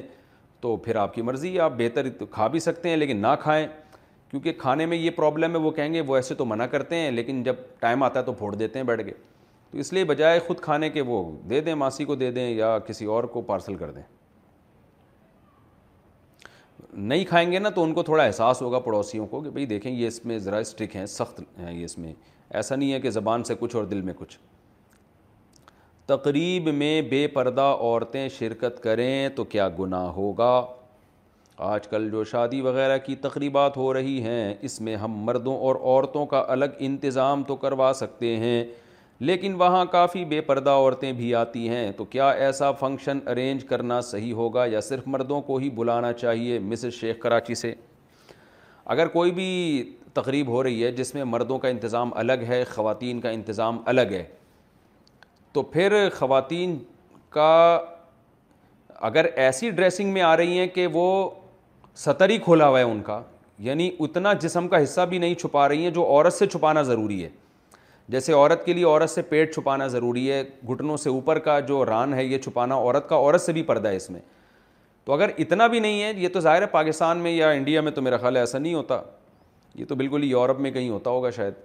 تو اگر اتنی ڈریسنگ آؤٹ ہے تو پھر تو عورت کے لیے بھی اس محفل میں جانا جائز نہیں ہے لیکن اگر اتنا ہے کہ کیونکہ عورتیں الگ ہیں نا مردوں کے سامنے تو نہیں آ رہی وہ تو عورت کا عورت سے جو پردہ ہے اس میں تو بہت آسانی ہے وہ اتنا ایسا پردہ نہیں ہے جیسا عورت کا مرض سے ہوتا ہے تو پھر اس میں اگر وہ پراپر ڈریس نہیں بھی پہنتی تو آپ کے لیے اس ڈریس میں جانا آپ کے لیے اپنے ڈریس میں پراپر ڈریس میں جانا جائز ہوگا کیونکہ آپ کا ان ان کا آپ سے اس وہ جو عورت کا عورت سے جسم کے جو حصہ چھپانا فرض ہے وہ انہوں نے چھپایا ہوا ہے تو اتنا بھی اگر چھپا لیا ہے نا کہ گھٹنے تک اور پیٹ چھپا ہوا ہے تو یہ یعنی پیٹ تک کا ایریا چھپا ہوا ہے تو پھر یہ جائز ہے عورت کے لیے عورت کے سامنے آنا بال بھی عورت عورت کے سامنے کھول سکتی ہے تو آپ کے لیے پھر عورتوں کی محفل میں ایسی محفل میں جانا جائز ہے ہاں اس سے بھی زیادہ شارٹ لباس پہنے ہوئے ہیں کہ ناف سے نیچے جو ہے وہ گھٹنا یا گھٹنے سے اوپر کی باڈی جھلک رہی ہے اس میں تو پھر یہ ناجائز ہے پھر ایسی محفل میں جانا بھی عورت کے لیے بھی جائز نہیں ہے اور اگر مکس گیدرنگ ہے تو پھر تو جانا جائز نہیں ہے عورت کے لیے کیونکہ وہ تو بالکل گناہ کی محفل ہو جائے گی مکتب میں بچوں کو پڑھانے کے بعد ذاتی قرآن پڑھنا میں ایک مکتب پڑھانے جا رہا ہوں اس کا ٹائم ڈھائی بجے سے پانچ بجے تک ہے میں ساڑھے پانچ بجے تک اپنے بچوں کا سبق سن لیتا ہوں کیا باقی آدھے گھنٹے میں اپنا ذاتی قرآن پڑھ سکتا ہوں حافظ عبد الباسط انڈیا سے میرا خیال ہے آپ نے سوال الٹا پوچھ لیا کہ اس کا ٹائم ساڑھے پانچ بجے تک ہے اور آپ پانچ بجے تک بچوں کا سنتے ہیں پھر اپنا سن پڑھتے ہیں تو یہ ٹھیک نہیں ہے آپ کو جو ٹائم دیا گیا ہے اس کا اگر آپ کو وظیفہ تنخواہ بھی مل رہی ہے تو آپ وہ پورا ٹائم بچوں کی نگرانی میں گزاریں اور بچوں کا سنیں ہاں بچوں کا آپ نے سب کا سن لیا اور اب صرف نگرانی کر رہے ہیں تو نگرانی کے دوران آپ اپنا پڑھ سکتے ہیں کیونکہ قرآن کی آپ تلاوت کرتے ہوئے بھی نگرانی کر سکتے ہیں بچوں کی اپنا پڑھتے بھی رہیں اور بچوں کی نگرانی بھی کرتے رہیں تو اس طرح سے تو ٹھیک ہے لیکن بچوں کا سبق سننا باقی ہے وہ ذمہ داری ابھی پوری نہیں ہوئی اور آپ اپنا پڑھنا شروع کر دیں پھر یہ جائز نہیں ہے بیوی ظالم ہو تو شوہر کیا کرے اگر کسی کی شادی ہو اور اس کے بعد لڑکی گھر میں کوئی کام نہ کرے اور شوہر کا بھی کوئی کام نہ کرے یہاں تک کہ چائے تک نہ پوچھے اور سارا دن کمرے میں لیٹ ہی رہے جب کہ شوہر اس کو مہنگی شاپنگ بھی کراتا ہو اس سب کے باوجود وہ ساس اور شوہر سے بدتمیزی کرے اور شوہر سے کہے کہ وہ اپنی نوکری کو چھوڑ کر اسے ٹائم دے اور اس بات پر ناراض ہو کہ گھر چھوڑ کر چلی جائے اور اس کی ماں داماد کو بد دعائیں دے اور نامردی کے تانے دے جبکہ کچھ مہینوں میں پہلا بچہ بھی ہونے والا ہے تو ایسی صورت میں لڑکی کو طلاق دے دینی چاہیے یا اولاد کی خاطر سہ لینا چاہیے بنت اجمل بہاول نگر سے دیکھیں طلاق کا تو مشورہ نہیں دیا یہ مسئلہ جی ٹی آر میں بھی پوچھا ہے کسی نے تو طلاق کا تو مشورہ ان چینلوں پہ نہیں دیا جاتا یہ تو جب تک دونوں کے حالات سامنے نہ آئیں دونوں کی باتیں نہ سنیں یک طرفہ بات سن کے تو کسی کو نہیں مشورہ دیا جائے گا کہ بھی ایسی عورت کو طلاق دے دو ہمیں کیا پتہ اس میں قصور عورت کا ہے یا شوہر کا ہے تو ہم تو ایک شرعی مسئلہ بتا سکتے ہیں کہ اگر میاں بیوی بی میں حقوق پورے نہیں ہو رہے اور حدود اللہ پہ قائم رہنا ممکن نہیں ہے اور سلو کی تمام کوششیں ناکام ہو گئی ہیں تو پھر اگر مرد طلاق دینا چاہے تو اس کے لیے پھر جائز ہے اور اس کا طریقہ یہ ہے کہ عورت جب حیض و نفا حیض سے پاک ہو جائے تو مرد اس سے ہم بستری نہ کرے پاکی کے ایام میں ایک طلاق دے دے بس اور پھر تین مینسز گزر جائیں گے تو نکاح خود بخود ختم ہو جائے گا بیوی اپنے گھر یہ اپنے گھر اس کے بعد زندگی کے کسی موڑ پہ ان کو خیال آتا ہے دوبارہ شادی کرنے کا تو دوبارہ شادی کر سکتے ہیں آئندہ زندگی پر دو طلاقوں کا اختیار رہے گا تو میں طلاق کا طریقہ تو بتا سکتا ہوں مشورے نہیں دے سکتا بھائی اچھی بھلی ایسا نہ ہو کہ عورت بیچاری کا گھر برباد ہو جائے کیونکہ ہم نے تو ایک طرفہ بات سنی ہے اور یہ ہو سکتا ہے بیوی یہ سب کچھ کر رہی ہے اس لیے کہ شوہر میں کوئی فالٹ ہو تو یہ میاں بیوی کے مسائل ہیں ان کو آپس میں ہی مل بیٹھ کے حل کر لینے دیں اور کوشش کریں سو فیصد درست دنیا میں کوئی بھی نہیں ہوتا اچھا مسلمان وہی ہوتا ہے جو ہر ممکن کوشش کرے گھر بسانے کی لیکن کسی کی آمدنی اتنی ہو اتنی ہو کہ گزارا ہوتا ہو یا کوئی پیسہ ہونے یا یہ وجود وجود جمع نہ کرے تو توکل پہ چلے ان کا مطلب میں نے بیان میں یہ بات کہی تھی کہ دیکھو آپ کی جتنی ارننگ ہے نا مثال کے طور پر آپ ایک لاکھ روپے منتھلی کما رہے ہیں اور اس میں آپ کا گھر اچھی طریقے سے چل رہا ہے تو آپ کم از کم ایک سال کی سیلری بچائیں کتنے بارہ لاکھ آپ بینک میں رکھ دیں بلکہ بینک میں رکھنے کے بجائے بارہ لاکھ کا گولڈ خرید کے لاکر میں رکھ دیں بینک میں رکھیں گے تو پیسہ تو ڈی ویلیو ہو رہا ہے نا بارہ لاکھ کا گولڈ خرید کے آپ نے کس میں رکھ دیا یہ بچائیں آپ کیوں بچائیں آج اگر جاب لیس ہو گئے کچھ بھی ہو سکتا ہے تو کل آپ لوگوں کے سامنے بھیک مانگیں اس سے زیادہ نہ بچائیں اس سے زیادہ کیونکہ زیادہ کی کوئی حد ایک سال بہت ہوتا ہے دوبارہ انسان کو اسٹیبل ہونے کے لیے باقی میں کیا کریں اللہ پہ توقل یہ اعتدال کی راہ ہے جو ہمیں حدیث سے معلوم ہوتی ہے ان کا سوال یہ ہے کہ اگر کوئی کچھ بھی نہ بچائے اور ٹوٹلی کس پہ توقل کرے اللہ پہ جیسے کہ رسول اللہ صلی اللہ علیہ وسلم تو صبح کچھ آیا تو شام ہونے سے پہلے آپ نے صدقہ کر دیا کہ جس اللہ نے صبح کھلایا شام کو بھی وہی کھلائے تو ایسا اگر کوئی توکل کرے تو کیا حرج ہے جائز نہیں ہے اس زمانے میں ایسا توقل کرنا وجہ اس کی یہ کہ رسول اللہ صلی اللہ علیہ وسلم پر اگر شام کو بھی کچھ نہیں آیا آپ نے صبح توکل کیا کہ صبح کھانے کو ہے کھا لو شام کے لیے نہ بچاؤ بلکہ فقیر کو دے دو کسی کو دے دو شام کو اللہ کھلائے گا تو بعض دفعہ اللہ نے نہیں کھلایا شام کو اللہ نے کہا میں اور آزماؤں گا تو ہمارے نبی نے کسی سے کے سامنے ہاتھ بولو نہیں پھیلایا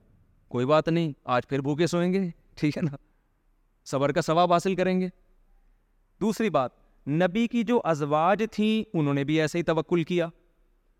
حالانکہ نبی ان کو ایک نبی اپنی ذات میں تو توکل کرتے تھے اپنی زوجات کو ایک سال کا راشن ڈال دیا کرتے تھے مگر زوجات کا بھی امہات کا بھی توکل ایسا تھا کہ نبی نے ایک سال کا راشن ڈلوایا تو انہوں نے صبح سے لے کے غریبوں میں بانٹنا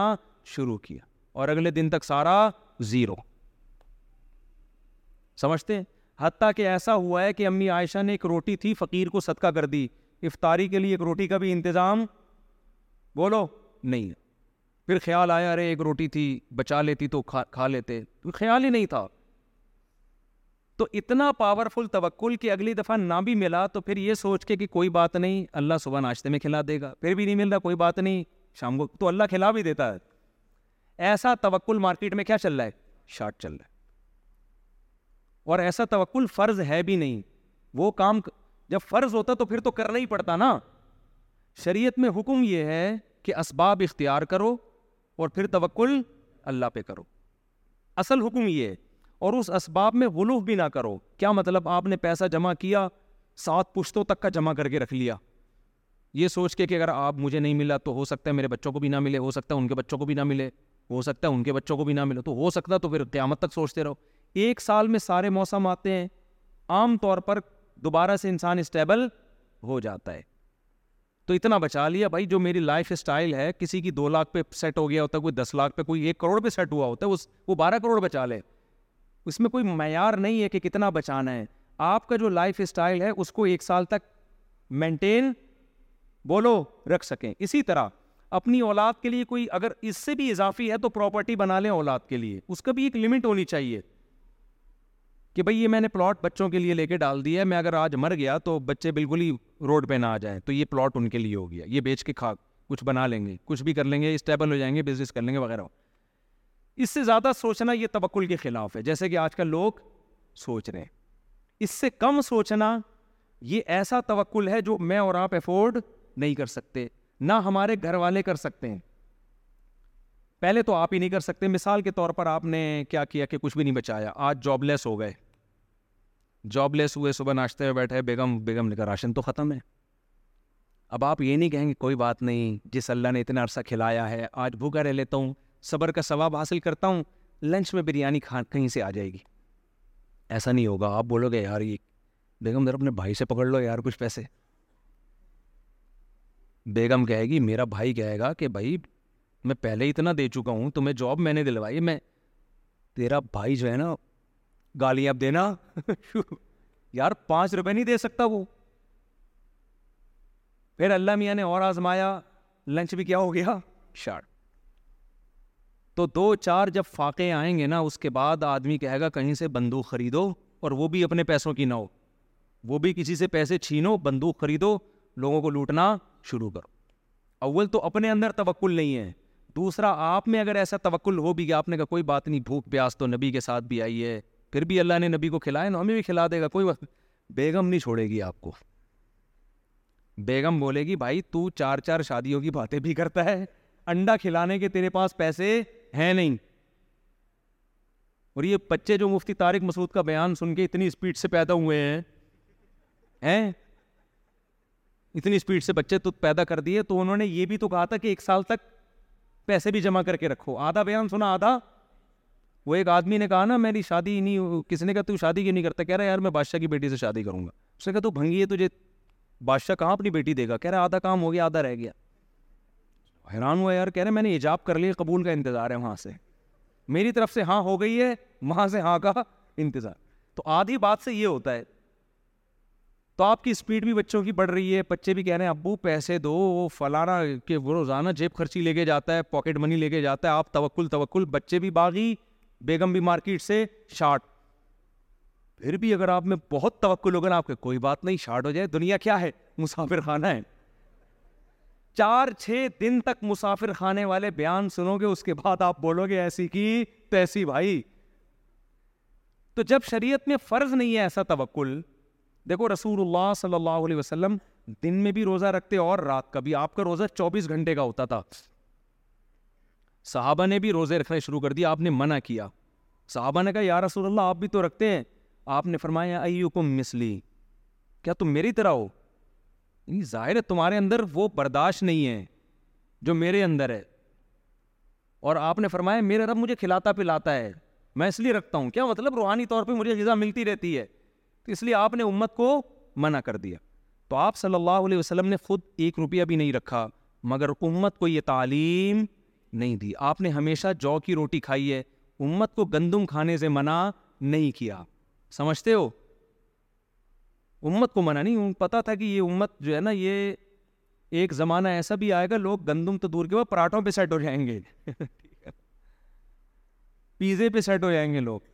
تو امت کو منع نہیں کیا تو جو شریعت کا اصل حکم ہے وہ یہی ہے کہ نہ اس میں آپ اتنا توکل کریں کہ آپ نے اسباب بالکل ہی بچانا چھوڑ دیا اور نہ آپ اتنی حوث کرے جیسے آج لوگوں میں حوث ساٹھ اسی اسی سال کے ہو گئے ہیں اور پراپرٹی بحریہ ٹاؤن میں خرید رہے ہو بھائی آپ کے پاؤں قبر میں لٹکے ہوئے ہیں چھوڑو یار اب یہ بچوں چھوڑ دو بس بچوں کے حوالے کر دو بزنس سارا بلکہ میں تو کہتا ہوں بانٹ دو جائیدادیں بانٹ دو اپنی بڑا بولے مجھے بس صبح شام دوپہر کا ایک مجھے چھوٹا سا چھپڑا چاہیے رہنے کے لیے سب لے لو بانٹو واٹو انجوائے کرو لائف لیکن نہیں وہ ابا سمجھ رہے ہو نہیں بھائی جانا ہی نہیں ہے یہ فرض کیا ہوا ہے تو یہ غلط مجھ ایک دیوبند عالم نے اپنی کتاب میں لکھا ہے کہ نبی کو دفناتے وقت ان کے ہونٹ ہل رہے تھے اور بہت سے دیوبند عالم نے عجیب عجیب باتیں کی ہیں بھائی میں نے نہیں کی جو میں نے میں نے کی ہوتی تو مجھ سے پوچھو آپ صلی اللہ علیہ وسلم پر موت واقع ہوئی ہے آپ کو غسل دیا گیا آپ کی جنازہ اس لیے نہیں ہوا کہ پیغمبر کے لیے دعائیں مغفرت نہیں ہوتی درود پڑا گیا آپ پر اور آپ صلی اللہ علیہ وسلم کو پراپر دفن کیا گیا قبلے کے سم یہی ہمارا عقیدہ ہے اور اس میں زیادہ غلوف کرنا دائیں بائیں جانا ٹھیک نہیں آپ کو حیات ملی خاص برزخی حیات ہے جس کا اس قبر سے تعلق ہے یہی اہل سنت والجماعت کا عقیدہ ہے یہ کہنا کہ اس حیات کا اس قبر سے تعلق نہیں ہے یہ غلط تو اس قبر سے اسی جسم سے اس حیات کا تعلق ہے اس پہ بہت ساری احادیث ہیں لیکن دنیا کے لحاظ سے آپ دنیا سے تشریف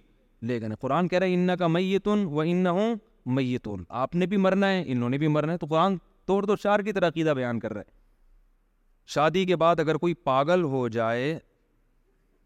اور وہ بیوی کو طلاق دے دے تو کیا طلاق ہو جائے گی تو سارے ہی پاگل ہوئے ہوئے ہوتے ہیں ایک سیکنڈ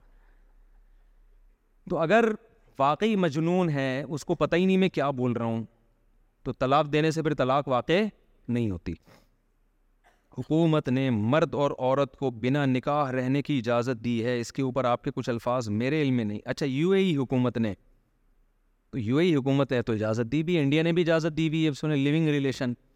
اصل میں یہ سارے بیچارے مذہب سے بغاوت کی وجہ سے نا معاشرے میں برائیاں آ گئی ہیں ان برائیوں کو یہ اب کنٹرول نہیں کر پا رہے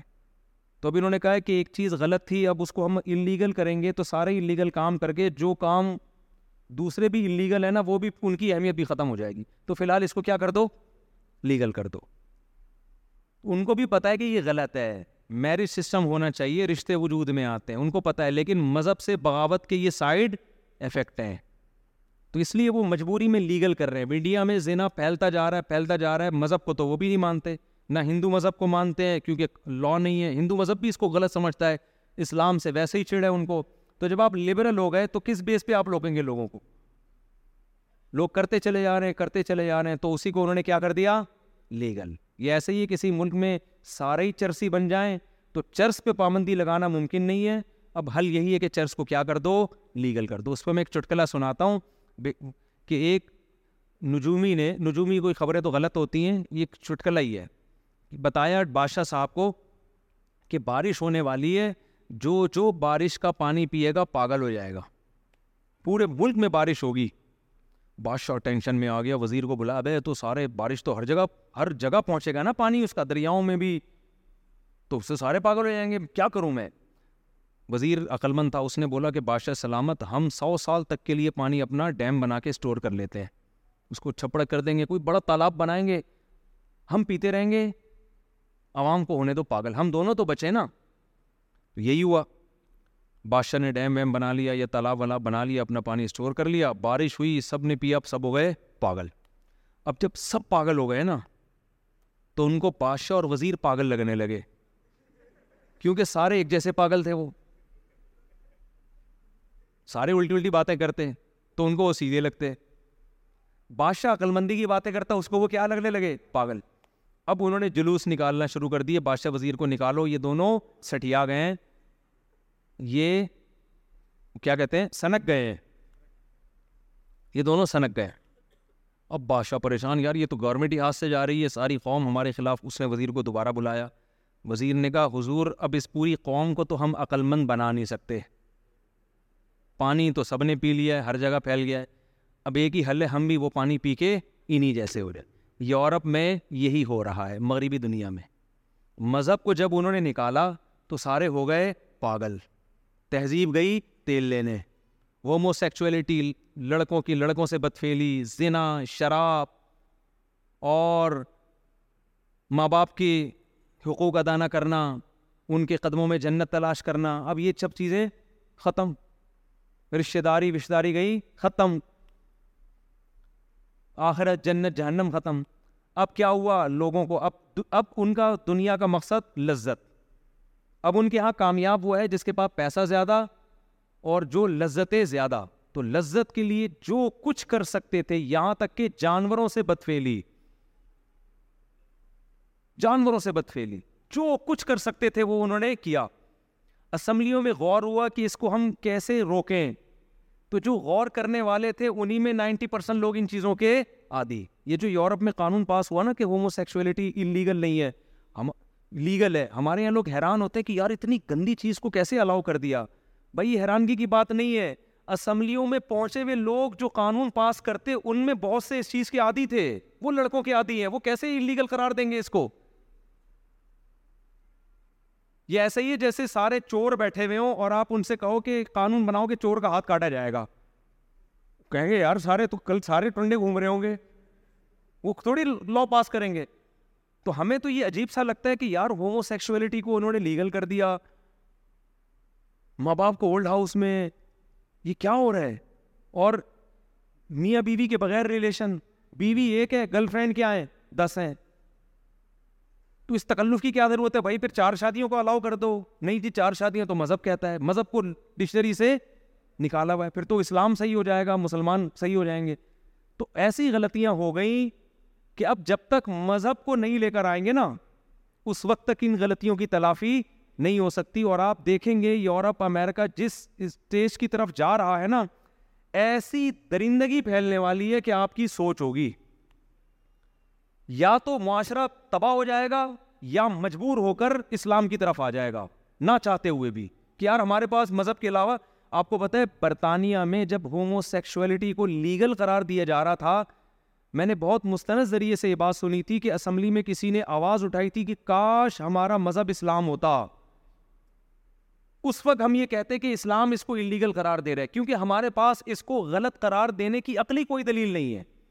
عقل سے یہ فیصلہ نہیں کر سکے غلط ہے عقل کیسے بتائے گی غلط ہے بھائی یہ لیکن وہ خود ان کے ماہرین سوچ رہے تھے کہ یار ہم جس چیز کو لیگل قرار دے رہے ہیں تھوڑے دنوں میں اس معاشرے کا انجام دیکھو کیا ہونے والا ہے جو نیچرل ہے عورت اس کو چھوڑ کے لوگ کہاں جائیں گے یہ تو نسل تباہ ہو جائے گی اور ان کے ماہرین میں یہ بات حوالوں میں پھینک نہیں رہا یہاں بیٹھ کے میں کوئی بات کرتا ہوں بہت مستند بات ہوتی ہے وہ ان یہ جو ان کے ماہرین ہیں نا ان کے عام ہاں ماہرین ہیں جو ڈر بتاتے رہتے ہیں کہ سو سال بعد تباہی کیا آنے والی ہے آپ کو پتا ہوگا یہ بات ہماری طرح نہیں ہے کہ تباہی پھیلنے کے بعد بھی کوئی بتانے والا نہ ہو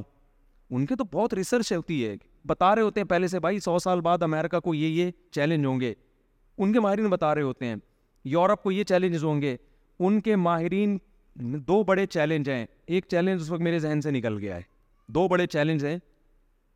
ان میں سب سے بڑا چیلنج جو اس وقت اس معاشرے کو ہے نا وہ یہ ہے کہ ہماری تہذیب کا ہم اپنے ہاتھوں گلا گھونٹ رہے ہیں یہ جو ہم نے شادی کا سسٹم ختم کر دیا نا معاشرے میں ہم نے ختم نہیں کیا ہو گیا ہے اور ہم نے اس کو لیگل کر دیا گرل فرینڈ ریلیشن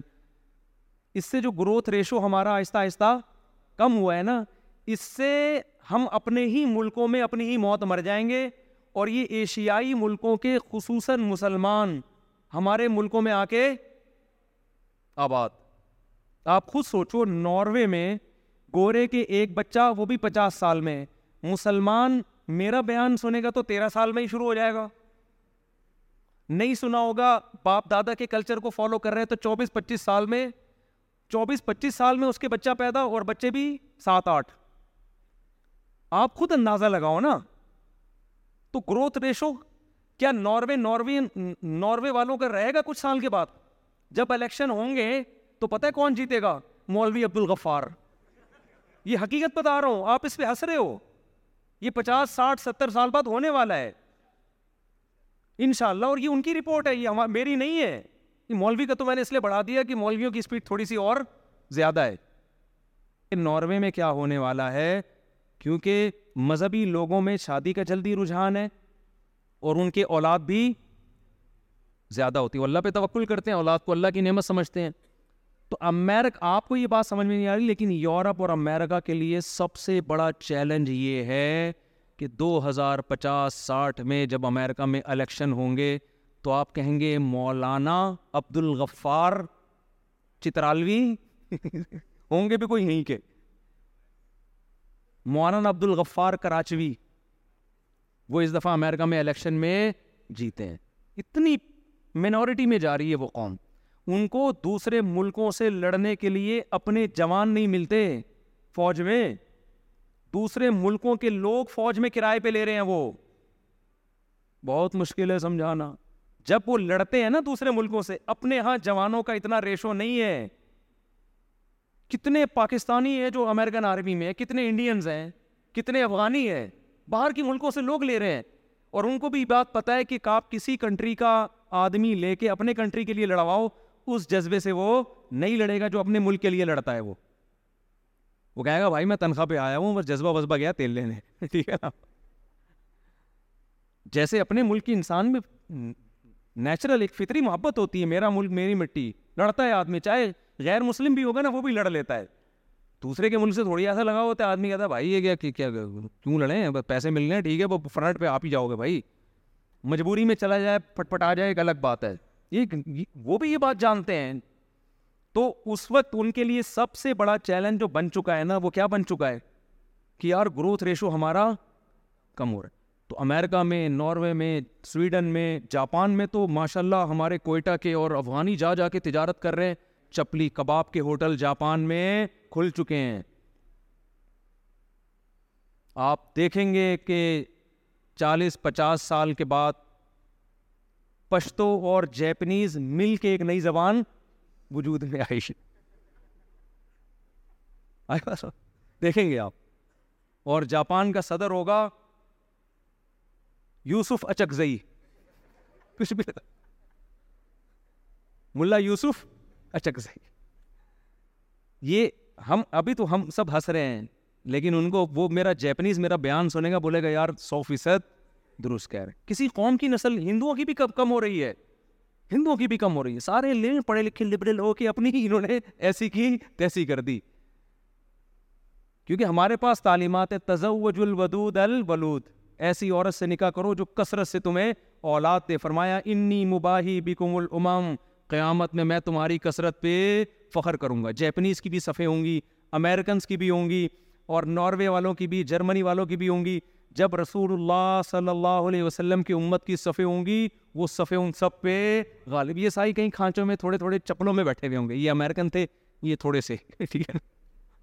یہ تھوڑے سے وہاں بیٹھے ہیں یہ جناب ناروے کے لوگ تھے یہ یہ تو اب اس کا ان کی چونکہ رپورٹ ہے یہ اس کا نتیجہ یہ نکلا ہے کہ انہوں نے کہا کہ اب ہم کیا کریں اپنی قوم کو شادی پہ لے کر آئیں بچے پیدا کرنے پہ لے کر آئیں لیکن وہی بات نا کہ قوم کا ذہن ایسا خراب ہوگی انہوں نے کہا اب اٹ یہ پاسبل بولو نہیں کیونکہ ہم نے فیملی پلاننگ کے ذریعے پہلے جو کھوپڑی ان کی خراب کی ہے نا کہ بچے زیادہ ہوتے ہیں ذمہ داریاں عورت کی صحت وہ اتنی انسٹال ہو چکی ہے ان کے دل میں کہ جو موٹیویشن دینے والا ہے نا ان میں وہ خود کی بھی بچے نہیں ہو رہے جو موٹیویٹ کرتے نا حکمران کے بچے زیادہ پیدا کرو تو عوام اٹھ کے بڑھ کہ تمہارے کتنے ہیں جو ہمیں سمجھا رہے ہو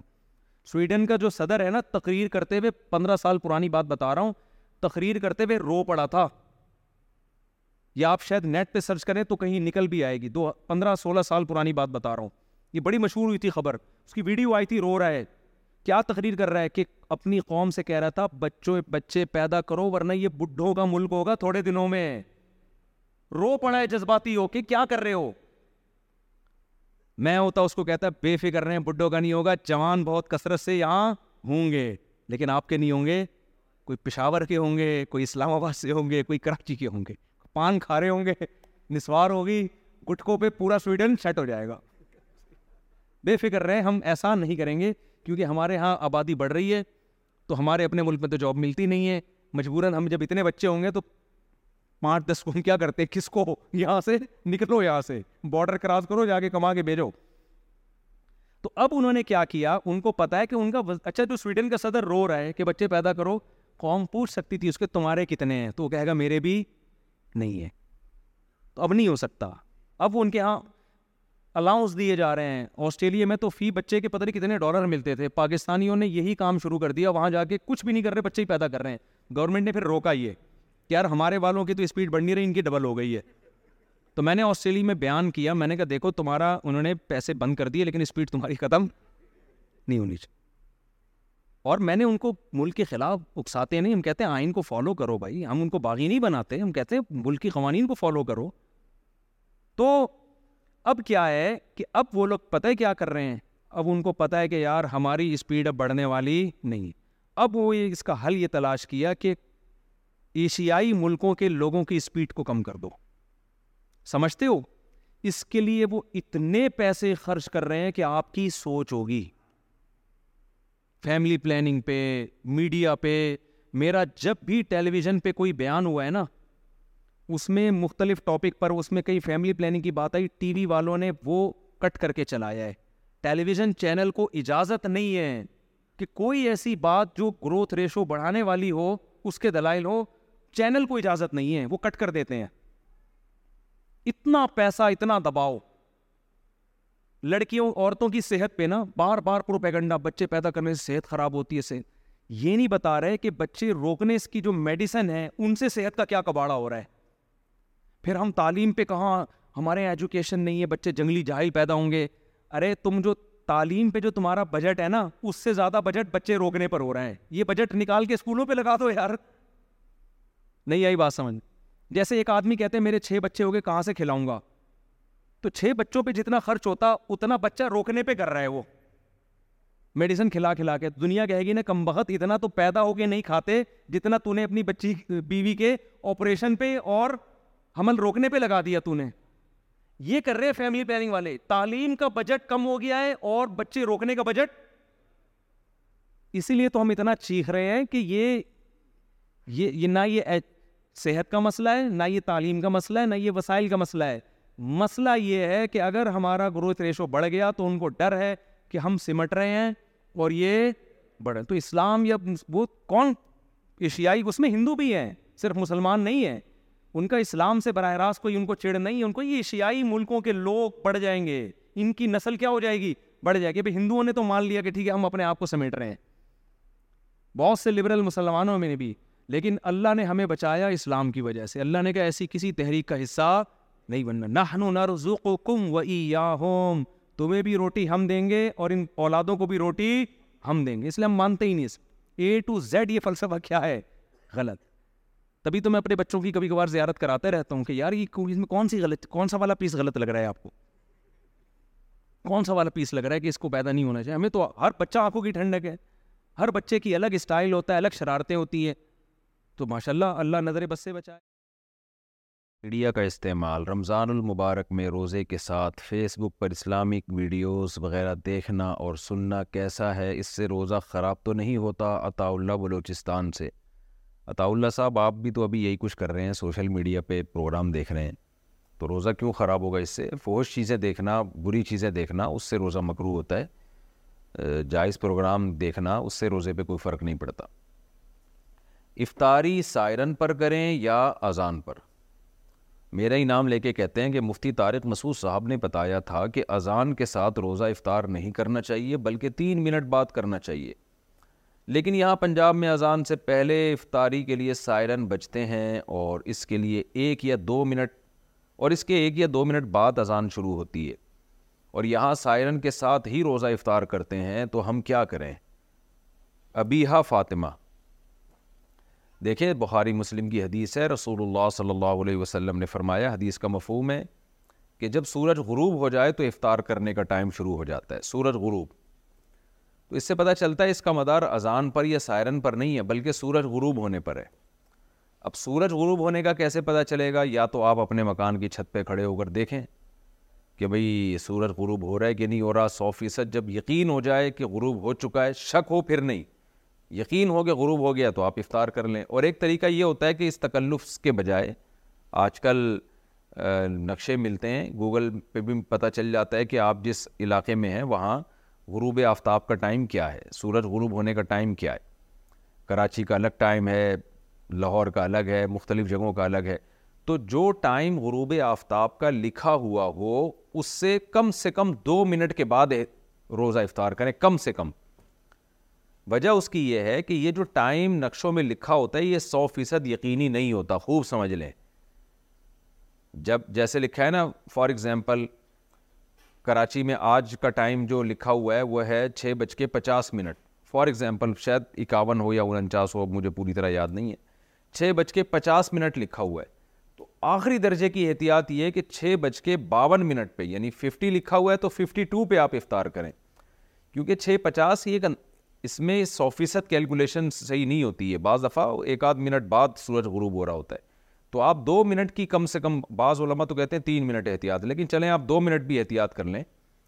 میں تو ویسے تین منٹ کرتا ہوں چھ پچاس اگر لکھا ہے تو چھ تریپن پہ افطار کرتا ہوں میں یعنی دو منٹ بھی احتیاط جب ہی ہوگی نا جب ففٹی تھری پہ آپ کریں گے ففٹی لکھا ہوا ہے تو آپ ففٹی تھری پہ افطار کریں اور آپ کی گھڑی بھی صحیح ہو تو اسٹینڈرڈ ٹائم کے مطابق اپنی گھڑیوں کو صحیح کریں اور چھ پچاس لکھا ہوئے تو چھ بچ کے ترپن منٹ جیسے ہی ہوتے ہیں آپ فوراً افطار کر لیں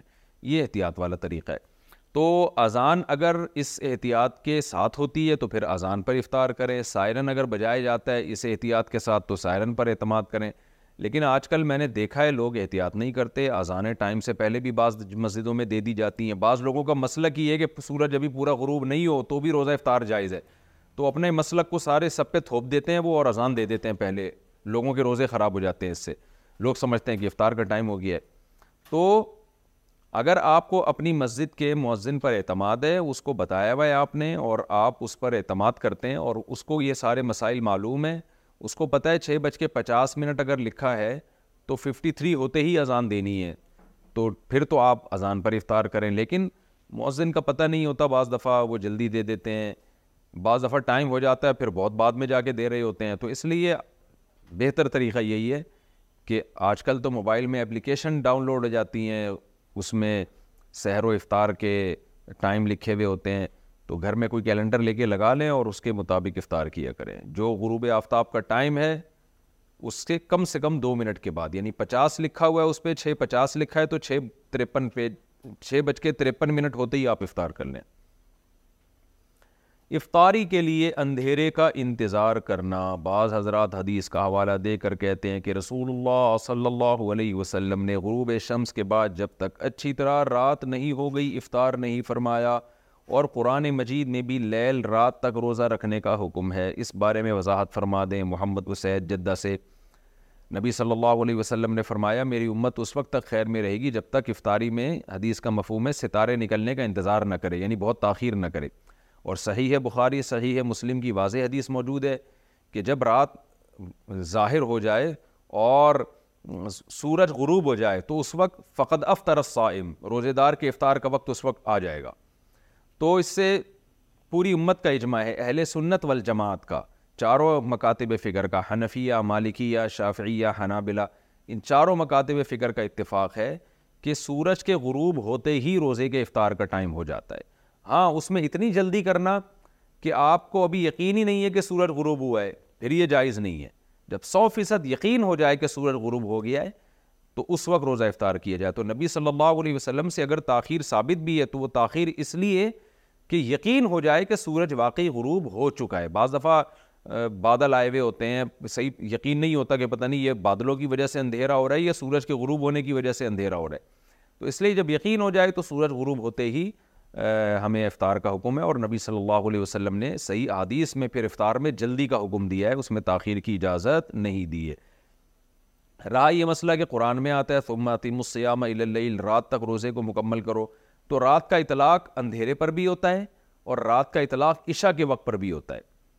تو اب یہاں عشاء کا وقت مراد ہے یا اندھیرا مراد ہے اندھیرے سے مراد سورج جیسی غروب ہوتا ہے کچھ نہ کچھ اندھیرا تو ہو چکا ہوتا ہے تو حدیث سے ہمیں پتہ چلتا ہے کہ یہاں رات سے مراد ہے کہ دن کی روشنی ختم ہو جائے جو سورج کے غروب ہوتے ہوئے بہت حد تک ختم ہو چکی ہوتی ہے سورج کے غروب ہونے کے بعد اس کی سب سے بڑی دلیل یہ ہے کہ حقیقت میں اگر رات دیکھی جائے تو پھر وہ تو عشاء کے ٹائم پہ شروع ہوتی ہے تو پھر تو عشاء کے وقت روزہ افطار کرنا چاہیے اس کا تو دنیا میں کوئی بھی قائل نہیں ہے تو اس سے پتہ چلتا ہے کہ یہاں جو قرآن میں رات مراد ہے رات سے مراد جب دن ختم ہو جائے اور دن ختم ہوتا ہے سورج کے عروب ہوتے ہی یہ ہمیں حدیث سے پتہ چلتا ہے تو بعض چیزوں میں حدیث قرآن کی آیت کی تشریح کر دیتی ہے تو اس لیے یہاں رات سے عشاء کا وقت مراد نہیں ہے بلکہ قرآن میں راز سے مراد ہے غروب آفتاب افطار کی دعا کب پڑھی جائے زید نے کہا روزہ کھولنے کی دعا افطاری کے بعد پڑھنا سنت ہے اور افطاری سے پہلے پڑھنا سنت نہیں ہے کیونکہ رسول اللہ صلی اللہ علیہ وسلم نے افطاری کے بعد پڑھی ہے کیا زید کی یہ بات درست ہے ابو فصیح کوئٹہ سے افطاری کی دو دعائیں حدیث سے ثابت ہیں ایک دعا ہے ذہب غما وب بطلت العروق و صبت الجر انشا اللہ پیاس چلی گئی اور رگیں تر ہو گئیں اور اللہ نے چاہا تو روزے کا اجر ہمارے اعمال میں لکھ دیا گیا یہ دعا عربی میں پڑھی پھر اس کا ترجمہ ہے تو یہ دعا تو بال اتفاق افطاری کے بعد ہے جب آپ نے افطاری کر لی طبیعت کو سکون حاصل ہو گیا اس کے بعد یہ دعا پڑھیں اور ایک دعا جو ابو داود میں مرسل حدیث ہے صحابی کا واسطہ حذف کر کے تابعی ڈائریکٹ نبی صلی اللہ علیہ وسلم سے نقل کرتے ہیں وہ دعا کیا نقل کرتے ہیں حدیث مرسل ہے اللہ کا سم و اعلیٰ رضقی کا افطر تو اس کے بارے میں آتا ہے کہ کانا ادا افطر نبی صلی اللہ علیہ وسلم جب افطار کرتے تو پھر آپ یہ دعا پڑھتے اللہ ملّا کا سم تو و اعلیٰ رضقی کا افطر تو اللہ میں نے تیرے لیے روزہ رکھا اور میں نے تیرے ہی لیے افطار کیا اس دعا کے بارے میں فقہ کا اختلاف ہوا ہے کہ یہ افطاری سے پہلے پڑھنے کی ہے یا افطاری کے بعد پڑھنے کی ہے جو حضرات جنہوں نے اس اچھا نبی سے نہیں پتا صاف لفظ واضح طور پر کہ آپ افطاری کے بعد پڑھتے تھے یہ پہلے پڑھتے تھے تو جن حضرات نے حدیث کے ظاہری الفاظ کو دیکھا جو الفاظ میں بھی پڑھ کے سناتا ہوں جنہوں نے حدیث کے ظاہری الفاظ کو دیکھا انہوں نے کہا کہ یہ افطاری کے بعد پڑھی جائے گی حدیث کے ظاہری الفاظ کیا ہیں کانا ادا افطر نبی جب افطار کرتے تو اس سے تو پتہ چل رہا جب افطار کر لیتے افطاری کے بعد یہ دعا پڑھتے اور دعا کے الفاظ بھی کیا ہیں اللہ کا سم تو اے اللہ میں نے تیرے لیے روزہ رکھا یعنی پاس کی بات ہے رزق کا افطر تو اور تیرے رزق پر میں نے افطار کیا تو اس کا مطلب کر چکا ہے نا تبھی تو دعا پڑھ رہا ہے تو یہ ان حضرات کی رائے ہے جو یہ کہتے ہیں کہ افطاری کے بعد یہ دعا پڑھی جائے گی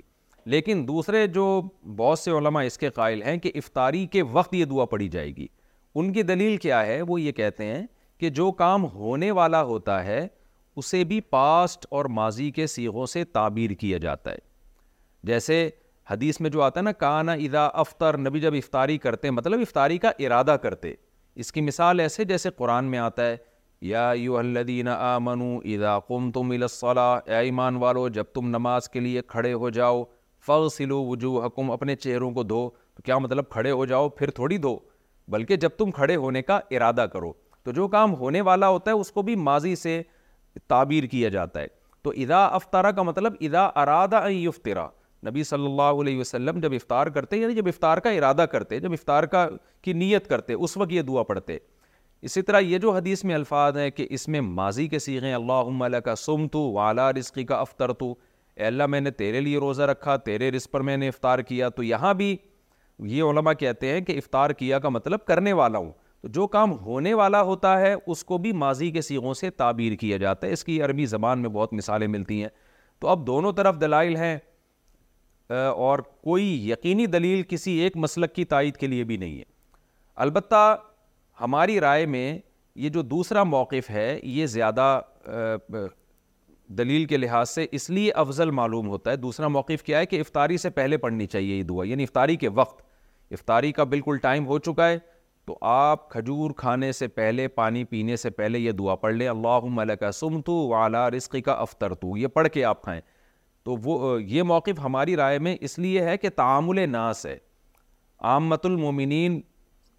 اسی پر عمل کرتے چلے آ رہے ہیں کہ عام طور پر یہ دعا افطاری سے پہلے پڑھی جاتی ہے اور ویسے بھی دو دعائیں ہیں تو ایک افطاری سے پہلے پڑھ لی جائے اور ایک افطاری کے بعد کیونکہ افطاری کے بعد والی جو دعا ہے وہ تو متعین ہے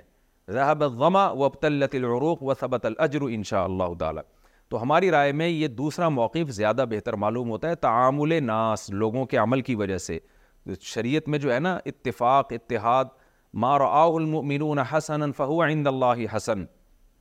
عبداللہ بن مسعود کا قول ہے کہ جس چیز کو مسلمان اچھا سمجھتے ہوں اللہ کی نظر میں بھی وہ اچھی ہوتی ہے تو ڈیڑھ ایند کی الگ سے مسجد نہیں بنانی چاہیے جب جو جب جس پر سب عمل کر رہے ہیں تو اسی پر عمل کی جائے جبکہ اس پہ دلیل بھی قائم ہو تو بہرحال دونوں طرف دلائل ہیں کسی ایک موقف پر سختی کرنا دوسرے کو برا بلا کہنا یہ درست نہیں ہے اگر کوئی وہ والا موقف اختیار کرتا ہے کہ نہیں جی افطاری کے بعد ہی یہ دعا پڑھنی چاہیے تو بھی ٹھیک ہے تو بھی کوئی حرج نہیں ہے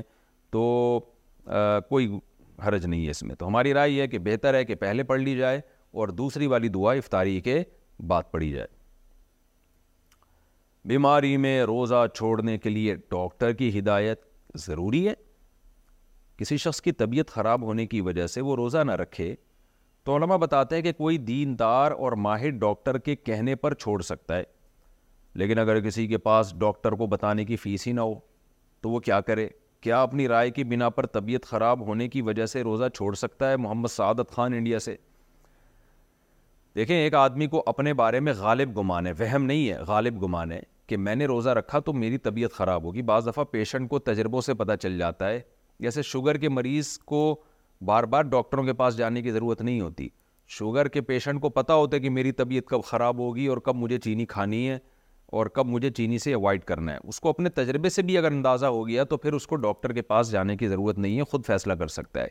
لیکن بعض بیماریاں ایسی ہوتی ہیں اس میں آپ کی رائے کا اعتبار نہیں ہوتا میں نے بہت دفعہ مریضوں کو دیکھا ہے وہ کسی چیز سے خام خامے میں پرہیز کر رہے ہوتے ہیں ڈاکٹر سے پوچھتے ہیں تو ڈاکٹر کہتا ہے اس سے پرہیز کرنے میں آپ کو آپ کی بیماری کا کوئی تعلق نہیں ہے اس کے پرہیز سے روزے میں بھی میں نے خود ایک پیشنٹ کو دیکھا کچھ دن پہلے مجھ سے مسئلہ پوچھنے کے لیے آئے کہ اس بیماری میں میرے لیے روزہ رکھنا نقصان دہ ہے تو میں نے کہا آپ ڈاکٹر سے پوچھیں تو پھر انہوں نے کہا میں نے ڈاکٹر سے پوچھا ہے تو ڈاکٹر نے کہا کہ روزہ رکھنے سے اس بیماری کا کوئی تعلق نہیں ہے آپ کو کوئی نقصان نہیں ہوگا اس سے تو اس لیے ڈاکٹر کی بات زیادہ قابل اعتماد ہوتی ہے تو اپنی طرف سے ہوائی تکے نیچے لانے چاہیے ہوائی فائرنگ نہیں کرنی چاہیے رمضان کا روزہ ہے اسلام کا رکن ہے آپ کہہ رہے ہیں ڈاکٹر کی فیس نہیں ہے تو ڈاکٹر چلتے پھرتے مل جاتے ہیں مسجد میں آپ کے کوئی نہ کوئی ڈاکٹر آتے ہوں گے ان سے چلتے چلتے پوچھ لیں ڈاکٹر صاحب اس بیماری میں تو میرا خیال ہے ایک مسئلہ بتانے کا یعنی شرعی مسئلے میں رہنمائی کرنے کے ڈاکٹر آپ سے پیسے کیوں لے گا پھر بھی اگر کسی کے لیے ممکن نہیں ہے تو پھر وہ غالب گمان پر عمل کر سکتا ہے کہ اس کو اگر غالب گمان ہے اپنے بارے میں کہ واقعی میں روزہ رکھوں گا تو میری صحت کو یعنی میری بیماری بڑھ سکتی ہے بیماری جو ہے بڑھ سکتی ہے یا میں بیمار ہو سکتا ہوں تو اپنے تجارب سے کسی کو اندازہ ہو گیا ہو تو بھی اس کو روزہ چھوڑنے کی اجازت ہے روزے میں ناک میں وکس استعمال کرنا زکام کی صورت میں ناک میں وکس استعمال کرنا کیسا ہے کیا اس سے روزہ خراب ہوگا کیونکہ اس کی خوشبو کافی تیز ہوتی ہے بصیر کاکڑ شارجہ سے دیکھیں تیز خوشبو سونگنے سے روزہ نہیں ٹوٹتا ایسی چیز سونگنے سے روزہ ٹوٹتا ہے جس کے ذرات آپ کے حلق میں جا رہے ہوں تو وکس آپ اندر لگائیں گے مستقل لگی رہے گی تو میرا خیال ہے کہ لازمی اس کے ذرات پھر آہستہ آہستہ ناک کے ذریعے حلق میں جاتے ہیں تو اس لیے وکس کا استعمال روزے میں جائز نہیں ہے ناک میں لگانا یعنی بیمار شخص رمضان کی برکت کیسے حاصل کرے جو بیماری کی وجہ سے روزہ نہ رکھ سکیں اور رمضان وہ رمضان کے فضائل سے کیسے مستفید ہوں ضیاء الرحمن ہنگو سے حدیث میں آتا ہے کہ جو شخص کسی عبادت میں مشغول تھا معمول تھا اس کا پھر بیماری کی وجہ سے وہ عبادت نہیں کر پایا تو اللہ اس بیماری میں بھی اس کا وہ عمل لکھ رہے ہوتے ہیں تو اگر کوئی شخص ہمیشہ رمضان میں روزے رکھتا ہے اس کا معمول ہے ایک رمضان ایسا آیا جس میں بیچارہ بیماری کی وجہ سے رکھ نہیں پا رہا تو اللہ تعالیٰ اپنی رحمت سے اس کو رمضان کے روزوں کا ثواب دیں گے کیونکہ وہ بیچارہ اس کا تو معمول تھا تو اس لیے اس میں ٹینشن کی پریشان ہونے کی ضرورت نہیں ہے باقی یہ کہ وہ دوسری عبادت تو کر سکتا ہے اگر روزہ نہیں رکھ سکتا تلاوت کر لے کچھ نہیں اللہ کا نام لے لے تسبیح ہاتھ میں لے کے سبحان اللہ الحمد الہ الا اللہ اللہ اکبر یہ تسبیح پڑھ لے سبحان اللہ پڑھ لے الحمد للہ پڑھ لے تو رمضان میں اور بہت سارے طریقوں سے وہ عبادت کر کے رمضان کی برکتیں حاصل کر سکتا ہے صدقہ و خیرات کر سکتا ہے وہ گرد و غبار حلق میں چلا جائے تو روزے کا حکم گرد و غبار حلق میں جانے سے روزہ ٹوٹ جاتا ہے یا نہیں اور اس کا پتہ کیسے چلے گا دانیال امین کراچی سے دانیال امین صاحب کراچی میں تو گرد و غبار ہی حلق میں جاتا ہے پکوڑے تو بعد میں جاتے ہیں سارا دن روزے دار کے منہ میں گرد و غبار دھول مٹی ہی جاتی ہے اگر گرد و غبار کے منہ میں جانے سے روزہ ٹوٹ جاتا تو کراچی میں کسی کا بھی روزہ نہ ہوتا تو ہاں جان بوجھ کر گرد پیٹ میں نہ لے کے جائیں کہ مٹی میں جا جا کے اس کو سونگ رہے ہیں تاکہ گرد اندر جائے اس عمل سے تو روزہ ٹوٹے گا لیکن نارملی چلتے پھرتے جو ہوائیں چلتی ہیں اور مٹیاں اڑ اڑ کے آپ کے ناک میں حلق میں جاتی ہیں تو اس کے جانے سے روزہ نہیں ٹوٹتا چاہے آپ کو جاتے ہوئے محسوس بھی ہو جائے پھر بھی نہیں ٹوٹتا بس جان کر نہ لے کے جائیں آپ روزے میں بار بار کلی کرنا روزے میں بار بار کلی کرنا تاکہ حلق گیلا رہے کیا یہ صحیح ہے ابو سلطان سعودی عرب سے حلق گیلا کرنے کے لیے تو غرارہ کرنا پڑتا ہے وہ روزے میں جائز نہیں ہے لیکن کلی کرنا جائز ہے چاہے تاکہ جو ہے پیاس کی شدت میں کمی ہو جائے تو اس نیت سے آپ بار بار کلی کر سکتے ہیں کوئی حرج نہیں ہے روزے میں کھانا بناتے ہوئے نمک چکھنا کیا روزے کی حالت میں کھانا بناتے ہوئے نمک یا مرچ چکھ سکتے ہیں جبکہ فوری طور پر کلی کر لی جائے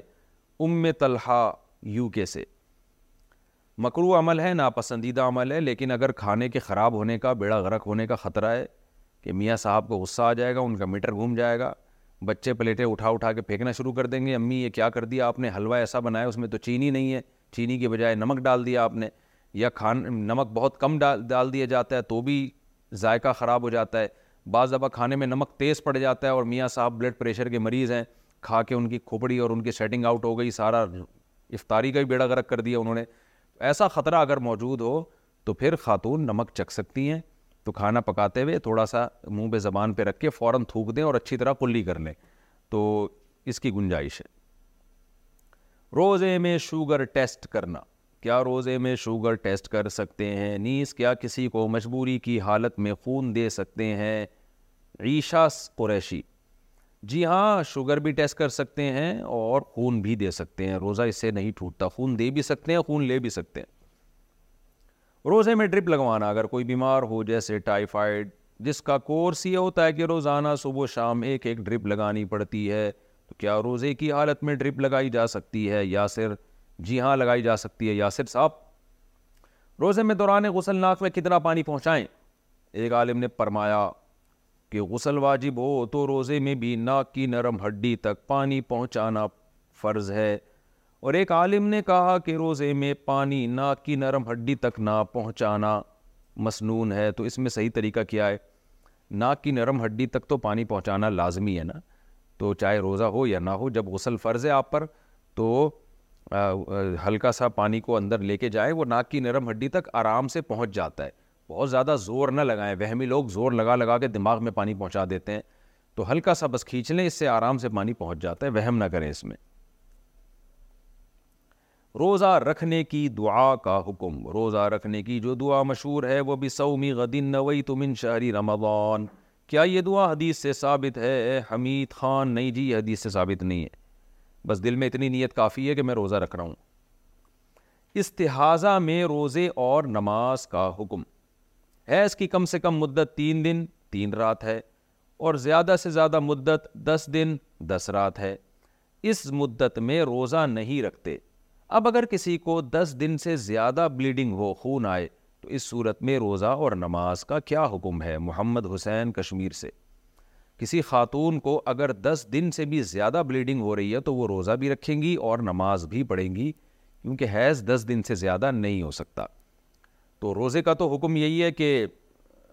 دس دنوں کے بعد وہ روزہ رکھنا شروع کر دیں گی اور تمام روزوں کی قضا تو انہوں نے جو حیض کی حالت میں چھوٹے ہیں وہ تو ویسے ہی عید کے بعد کرنی ہے نماز میں یہ ہوتا ہے کہ جو حیض کے ایام میں عورت کی نمازیں چھوٹی ہیں وہ اس پر لازم نہیں ہوتیں تو اس میں یہ کرنا ہے کہ کسی خاتون کو مثال کے طور پر پچھلے مہینے چھ دن بلیڈنگ ہوئی چھ دن خون آیا تو اگلے مہینے اب رمضان آ گیا ہے اس کو چھ دن خون آیا تو ٹھیک ہے چھ دن تو نماز بھی نہیں روزہ بھی نہیں ساتویں دن بھی خون آیا تو صبر کریں گی وہ خاتون آٹھویں دن بھی خون آیا نویں دن بھی خون آیا اور دس دن کمپلیٹ ہونے سے پہلے پہلے خون بند ہو گیا تو اس کا مطلب یہ ہے کہ اب ان کو نو دن سے زیادہ خون آیا ہے اور دس دن سے کم آیا ہے تو یہی سارے دن حیض کے شمار ہوں گے اور ان کو اب نماز قضا کرنے کی ضرورت نہیں ہے لیکن اگر کسی خاتون کو پچھلے مہینے فار ایگزامپل مثال کے طور پر چھ دن خون آیا اگلے مہینے چھ دن سے زیادہ آتے آتے اتنا آ گیا کہ دس دن سے بھی کراس ہو گیا تو دس دن سے جب کراس ہوگا تو یہ اس کی علامت ہوگی کہ بھئی یہ حیض کا خون نہیں ہے یہ استحاضے کا خون ہے اور ایسے موقع پہ پھر یہ دیکھا جائے گا پچھلے مہینے کتنے دن خون آیا تھا پچھلے مہینے چونکہ چھ دن خون آیا تھا تو چھ دن حیض کے سمجھے جائیں گے اور چھ دن سے اوپر جتنے دن ہیں وہ استحاضہ کی سمجھے جائیں گے پاکی کے دن سمجھے جائیں گے لہذا اس میں جو نمازیں انہوں نے چھوڑی تھیں ان کی قضا کرنی پڑے گی ان کو یہ خوب سمجھ لیں یہ مسئلہ کہ دس دن سے جب زیادہ لمبا خون آتا ہے تو پھر یہ دیکھا جاتا ہے پچھلے مہینے کتنے دن خون آیا تھا پچھلے مہینے جتنے دن خون آیا تھا وہ حیض اس سے زیادہ پاکی کے اور استحاظہ کی ایام اور اگر دس دن سے پہلے پہلے خون بند ہو جائے تو سارے دن حیض کے ہی شمار ہوتے ہیں پھر تسہیل بہشتی زیور ایک کتاب ہے حضرت مولانا شرف علی تھانوی رحمۃ اللہ علیہ کی جامع رشید والوں نے آسان کر کے چھاپا ہے اس کو وہ کتاب ہر گھر کی ضرورت ہے اس میں خواتین حیض و نفاس کے مسائل پڑھیں اس اور مردوں کے مسائل بھی ہیں خواتین کے مسائل بھی ہیں پہلے وہ بہت مشکل تھی اب بہت آسان کر کے چھاپی ہے اس میں یہ تمام مسائل آپ کو پتہ چل جائیں گے آج کل ہماری خواتین کو بالکل بھی عیز و نفاس کے مسائل نہیں پتہ ہوتے نمازیں ضائع ہوتی ہیں روزے ضائع ہوتے ہیں بڑے مسائل ہوتے ہیں اس میں عصر کے بعد تحیت المسجد پڑھنا ہم افطاری کے لیے روزانہ عصر کے بعد مسجد جاتے ہیں تو کیا عصر کے بعد تحیت المسجد پڑھنے کی اجازت ہے جو ایریا خان جرمنی سے بعض فقہا اس کی قائل ہیں وہ کہتے ہیں حدیث میں آتا ہے جب مسجد میں داخل ہو تو دو رکت پڑھو تو وہ کہتے ہیں اس میں تو کوئی نبی نے فرق نہیں کیا کہ مکرو وقت ہو یا نہ ہو لیکن امام ابو حنیفہ اور فقائے حنفیہ کہتے ہیں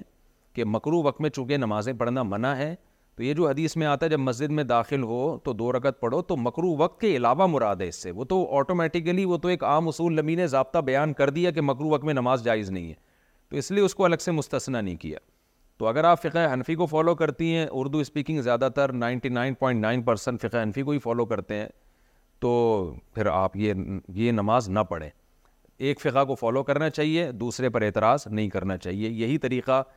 اسلام پر شریعت پر چلنے کے لیے سب سے بہتر ہے اور اگر آپ اختلافات کی بھینٹ چڑھیں گے اور بس میں ہی صحیح ہوں دوسرے غلط ہیں تو پھر قواریت پھیلے گی کیونکہ ہر فقی نے جو فتویٰ دیا ہے کسی نہ کسی دلیل کی بیس پہ دیا ہے دلائل سب کے پاس ہوتے ہیں فرق یہ ہوتا ہے کہ کون کس دلیل کو ترجیح دے رہا ہے دوسرے میں تعویل کر رہا ہے تو اسی وجہ سے عوام پر لازم ہے کہ ایک فقہ کو فالو کرے اور دوسرے پر اعتراض اور طنز نہ کرے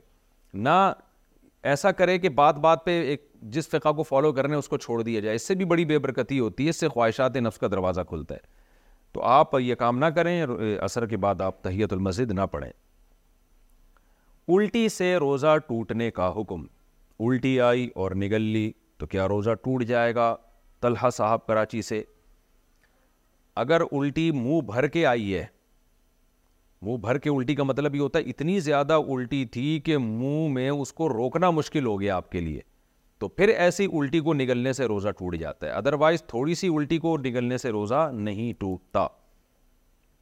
کیا تراوی کے بغیر روزے صحیح ہوں گے پورے رمضان کی تراوی نہیں پڑی اور تمام روزے رکھ لیے تو کیا روزے صحیح ہوئے یا نہیں سلیم نسیم دیکھیں تراوی اگر کوئی نہ بھی پڑھے تو روزے اس کے بہرحال صحیح ہو جاتے ہیں روزوں پہ فرق نہیں پڑتا لیکن تراوی سنت موقع ہے قابل ملامت ہے وہ شخص جو تراوی کی نماز نہیں پڑھتا تو اس لیے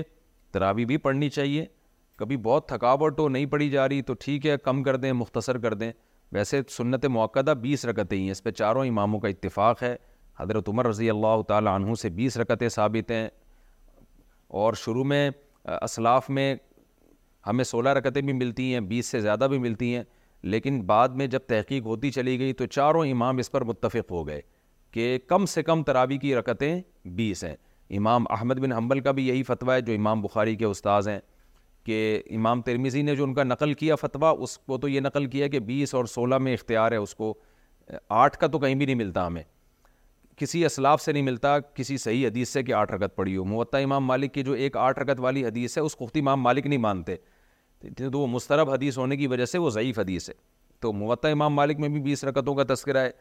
اور بھی ہمیں بہت ساری روایات میں زیادہ تر میں بیس رکتوں کا تذکرہ ہی ملتا ہے اس لیے امت کا اس پر اجماع ہو چکا ہے کہ بیس رکتیں یہ اجماع ہونے کے بعد پھر اختلاف پیدا کیا ہے بیس سے کم بعض لوگوں نے فتویٰ دیا کہ بیس سے کم تو جب ایک دفعہ کسی مسئلے پر اجماع ہو جاتا ہے تو وہ قطعی چیز بن جاتی ہے پھر اس میں اختلاف جائز نہیں ہوتا کیونکہ صحیح حدیث سے یہ بات ثابت ہے کہ امت گمراہی پہ کبھی بھی جمع نہیں ہو سکتی تو اس لیے آپ بیس رکت تراوی پڑھا کریں لیکن اگر آپ نہیں پڑھتے تو روزہ بہرحال آپ کا ہو جائے گا لیکن روزے کی اہمیت تراوی سے کروڑہ گنا زیادہ ہے کیونکہ روزہ تو بہرحال اسلام کا ایک رکن ہے ایسا نہ ہو کہ تراوی نہ پڑھنے سے روزہ بھی چھوڑ دیں آپ روزے میں ماؤتھ واش کا استعمال کیا روزے کی حالت میں ماؤتھ واش سے کلی کر سکتے ہیں تو فیل صاحب دبئی سے جی ہاں کر سکتے ہیں کلی کرنے کے بعد پھر سادہ پانی سے بھی کلی کر لیں تاکہ اس کے ذرات منہ سے بالکل ختم ہو جائیں ویسے یہ جو میڈیکلی چیزیں ہوتی ہیں نا اپنی آہستہ آہستہ ان سے جان چھوڑائیں میں نے سنا ہے کہ ماؤتھ واش میں بھی اینٹی بائیوٹک ہے ایک طرح کی تو اینٹی بائیوٹک جب آپ زیادہ استعمال کرتے ہیں تو آپ کے منہ کے جو نقصان دہ جراثیم ہے وہ اس کو بھی مارتی ہے فائدہ مند جراثیم کو بھی مارتی ہے بہرحال کوئی مستند سو فیصد مستند بات نہیں ہے آپ اس کی اپنے طور پر مزید تحقیق کر لیں نیم کی مسواک کیا کریں بہترین چیز ہے تو اپنے آپ کو جتنا مصنوعی چیزوں سے دور رکھیں گے اچھا ہوگا آج کل دانتوں کی بیماریاں دیکھیں کتنی ہو گئی حالانکہ ایک سے ایک ٹوتھ پیسٹ ایجاد ہو گیا مگر ہر دوسرے آدمی کے دانت خراب ہو رہے ہیں تو سیدھا سیدھا آپ یہ کیا کریں کہ مسواک کریں اس کی عادت ڈالیں ماؤتھ واش کی آپ کو ضرورت ہی نہیں رہے گی کبھی بہرحال استعمال کرنے سے روزہ نہیں ٹوٹتا بعد میں کلی کر لیں کیا نقصیر سے روزہ ٹوٹ جاتا ہے کیا نقصیر آنے سے روزہ ٹوٹ جاتا ہے ساجد کراچی سے نہیں جی روزہ نہیں چھوٹتا روزے میں سر پر تیل لگانا کیا سر پر تیل لگانے سے روزے میں کوئی فرق تو نہیں پڑتا یہ لکھا راؤ ولی خان دبئی سے نہیں جی سر پر تیل لگانے سے روزہ نہیں چھوٹتا تیل پینے سے روزہ ٹوٹے گا سر پہ آپ جتنی بھی مالش کریں روزہ نہیں ٹوٹے گا بلکہ ہو سکتا ہے آپ کے بال اگنا شروع ہو جائے بغیر سحری کے روزے کا حکم سمیع خان نے پوچھا ہے کہ جی بغیر سحری کے روزہ رکھ لیا تو روزہ ہو جائے گا جی ہاں جی روزے کے لیے سحری ضروری نہیں ہے بلکہ رمضان کے روزے میں اگر سحری میں آنکھ نہ کھلے تو بھی روزہ اسی طرح فرض ہے جیسے آنکھ کھلنے کے بعد فرض ہے تو روزہ چھوڑ نہیں سکتے آپ چاہے سحری میں آنکھ کھلے یا نہ کھلے ہاں سحری سنت ہے نبی صلی اللہ علیہ وسلم نے بہت ترغیب دی اور سحری میں فرمایا کہ اس میں برکت ہے سحری میں آنکھ نہیں کھلی تو بغیر نیت کے روزہ ہو جائے گا اگر کوئی بغیر نیت کے سو جائے اور صبح اٹھ کر روزہ رکھ لے تو روزہ ہو جائے گا یا نہیں عالم صاحب سعودی عرب سے اگر سحری میں آنکھ نہیں کھلی تو بھی روزہ ہو جائے گا آپ بعد میں نیت کر لیں نصف النہار سے پہلے پہلے نیت کی جا سکتی ہے نصف النہار کا مطلب کیا ہوتا ہے کہ جو سحری کے ختم ہونے کا ٹائم ہے وہ اور سورج غروب ہونے کا ٹائم ہے وہ تو دیکھ لیں کتنے گھنٹے بچ بنتے ہیں اس کا بالکل درمیان جو ہے نا یہ نصف النہار کہلاتا ہے یعنی آدھا روزہ کمپلیٹ ہونے سے پہلے پہلے بھی آپ روزے کی نیت کر سکتے ہیں تو اور سحری اگر آنکھ نہیں کھلی روزہ چھوڑ دینا رمضان کا حرام ہے گناہ کبیرہ ہے خوب سمجھ لیں بعض لوگ کیا کرتے ہیں شہری میں آنکھ نہیں کھلتی تو کہتے ہیں یار اب کون رکھے سارا دن روزہ تو رکھنا پڑے گا آپ کو روزہ رمضان کا چھوڑنا حرام ہے کبیرہ گناہ ہے شہری میں آنکھ کھلے یا نہ کھلے شہری عین وقت پر ختم کرنا اگر روزہ چار بج کر بیالیس پر بند کیا اور چار بیالیس پر ہی فجر کی اذان بھی ہوئی تو کیا روزہ ہو گیا یا نہیں نیز کیا اذان کے شروع تک سحری کھائی جا سکتی ہے اس سے روزہ صحیح ہوگا بنت عبد الرحمن جدہ سے اگر جی چار بیالیس پہ روزہ بند ہو رہا ہے تو بہتر یہ ہے احتیاط یہ ہے کہ چار اکتالیس پہ آپ بند کر لیں ایک منٹ پہلے لیکن اگر کسی نے چار بیالیس پہ بھی بند کیا تو روزہ ہو جائے گا حدیث میں آتا ہے کہ اگر کسی کے ہاتھ میں دودھ کا پیالہ ہونا اور اذان ہو جائے تو وہ پی لے اس کو جلدی سے تو عین وقت پر بھی اگر آپ کے ہاتھ میں کوئی چیز ہے تو جلدی سے اس کو جیسے بعض لوگ پانی پینا بھول گئے یا پتہ نہیں چلا ان کو اب سارا دن بغیر پیاس کے رہنا تو بہت سوری بغیر پانی کے رہنا تو بڑا مشکل ہوگا تو آپ نے ٹائم دیکھا چار بیالیس ہو رہے ہیں تو احتیاط تو یہی تھی کہ یہ سب چیزوں سے پہلے فارغ ہو جاتے تو لیکن شریعت نے آپ کو اجازت دی ہے جلدی جلدی آپ پانی پی کے اپنی پیاس بجھا لیں آپ لیکن اسپیڈ تھوڑی سی بڑھا لیں آپ مزید تاخیر نہ کریں کیونکہ بالکل عین وقت پر آپ جو ہے نا سحری ختم ہونے کے عین ٹائم پر ہیں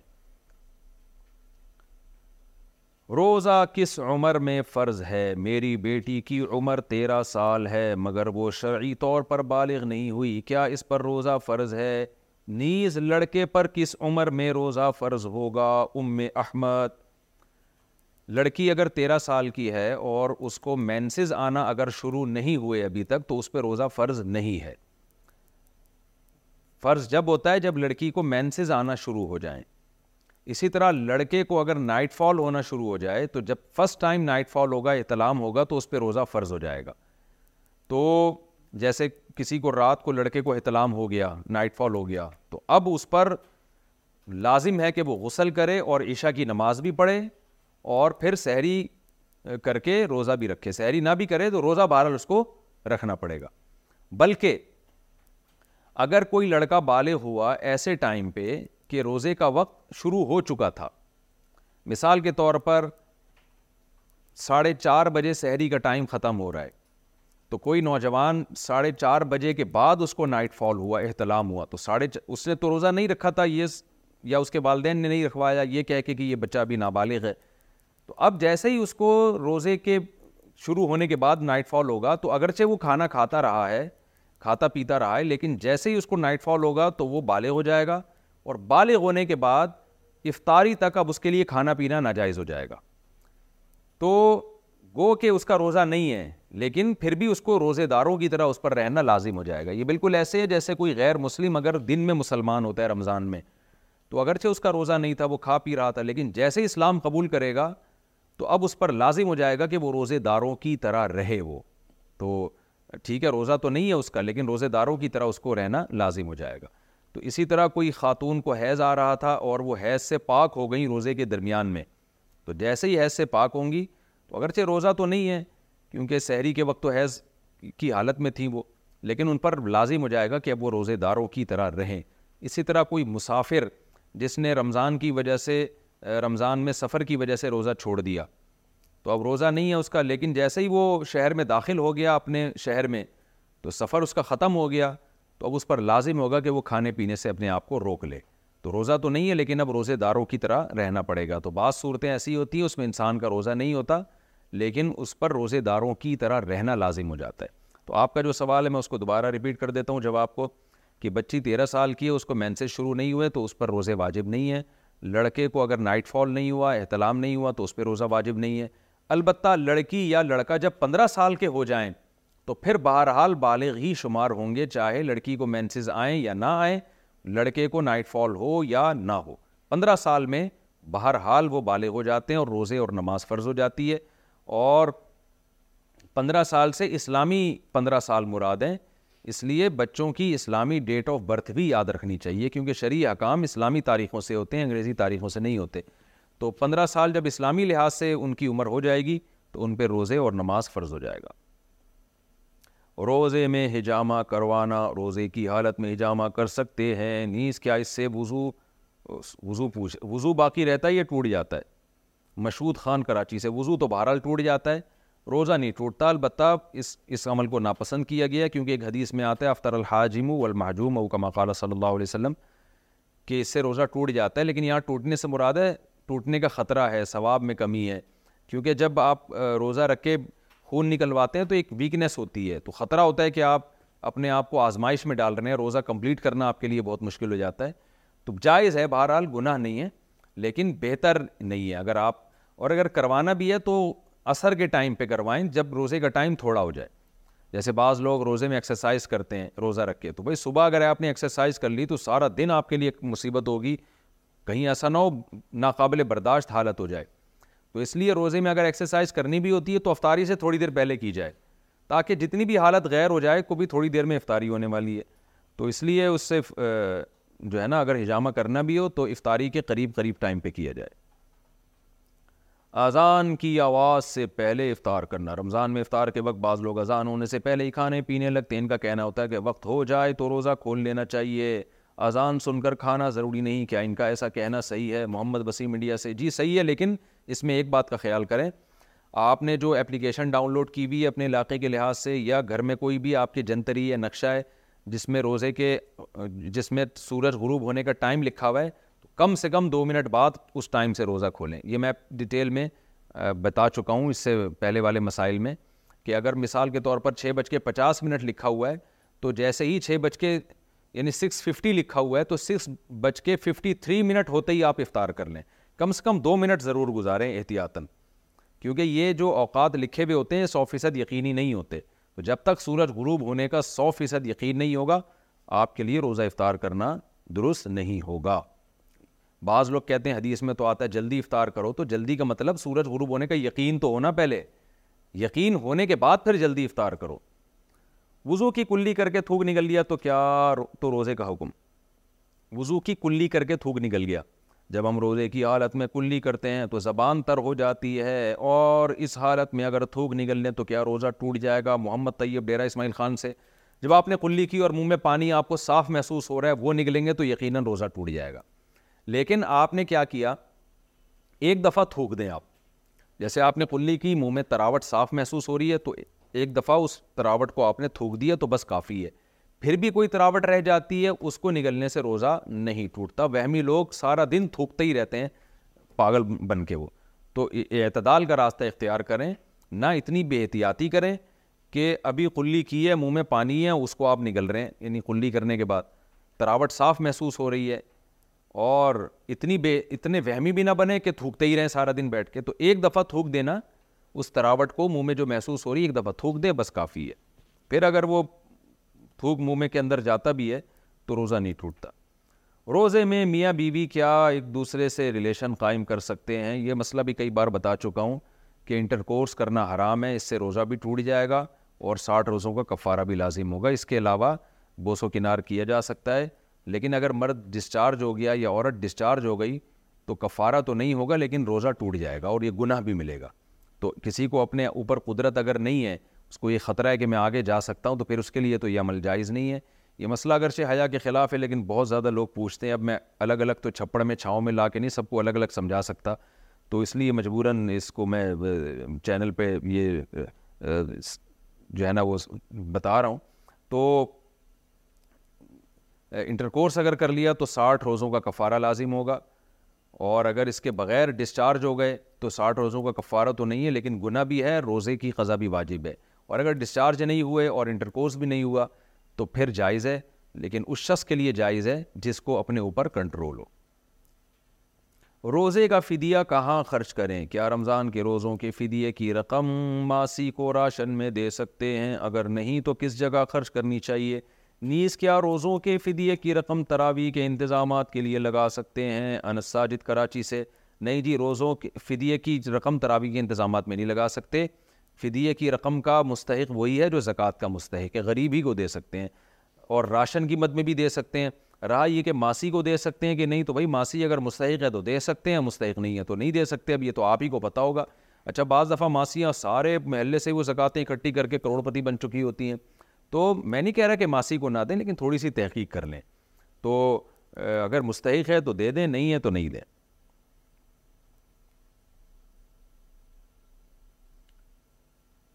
اگر بارہ بجے کے بعد ایام شروع ہوئے تو روزہ پورا کریں گے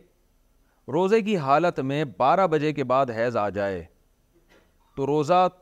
نہیں توڑنا چاہیے کیا یہ بات درست ہے بنت شعیب کراچی سے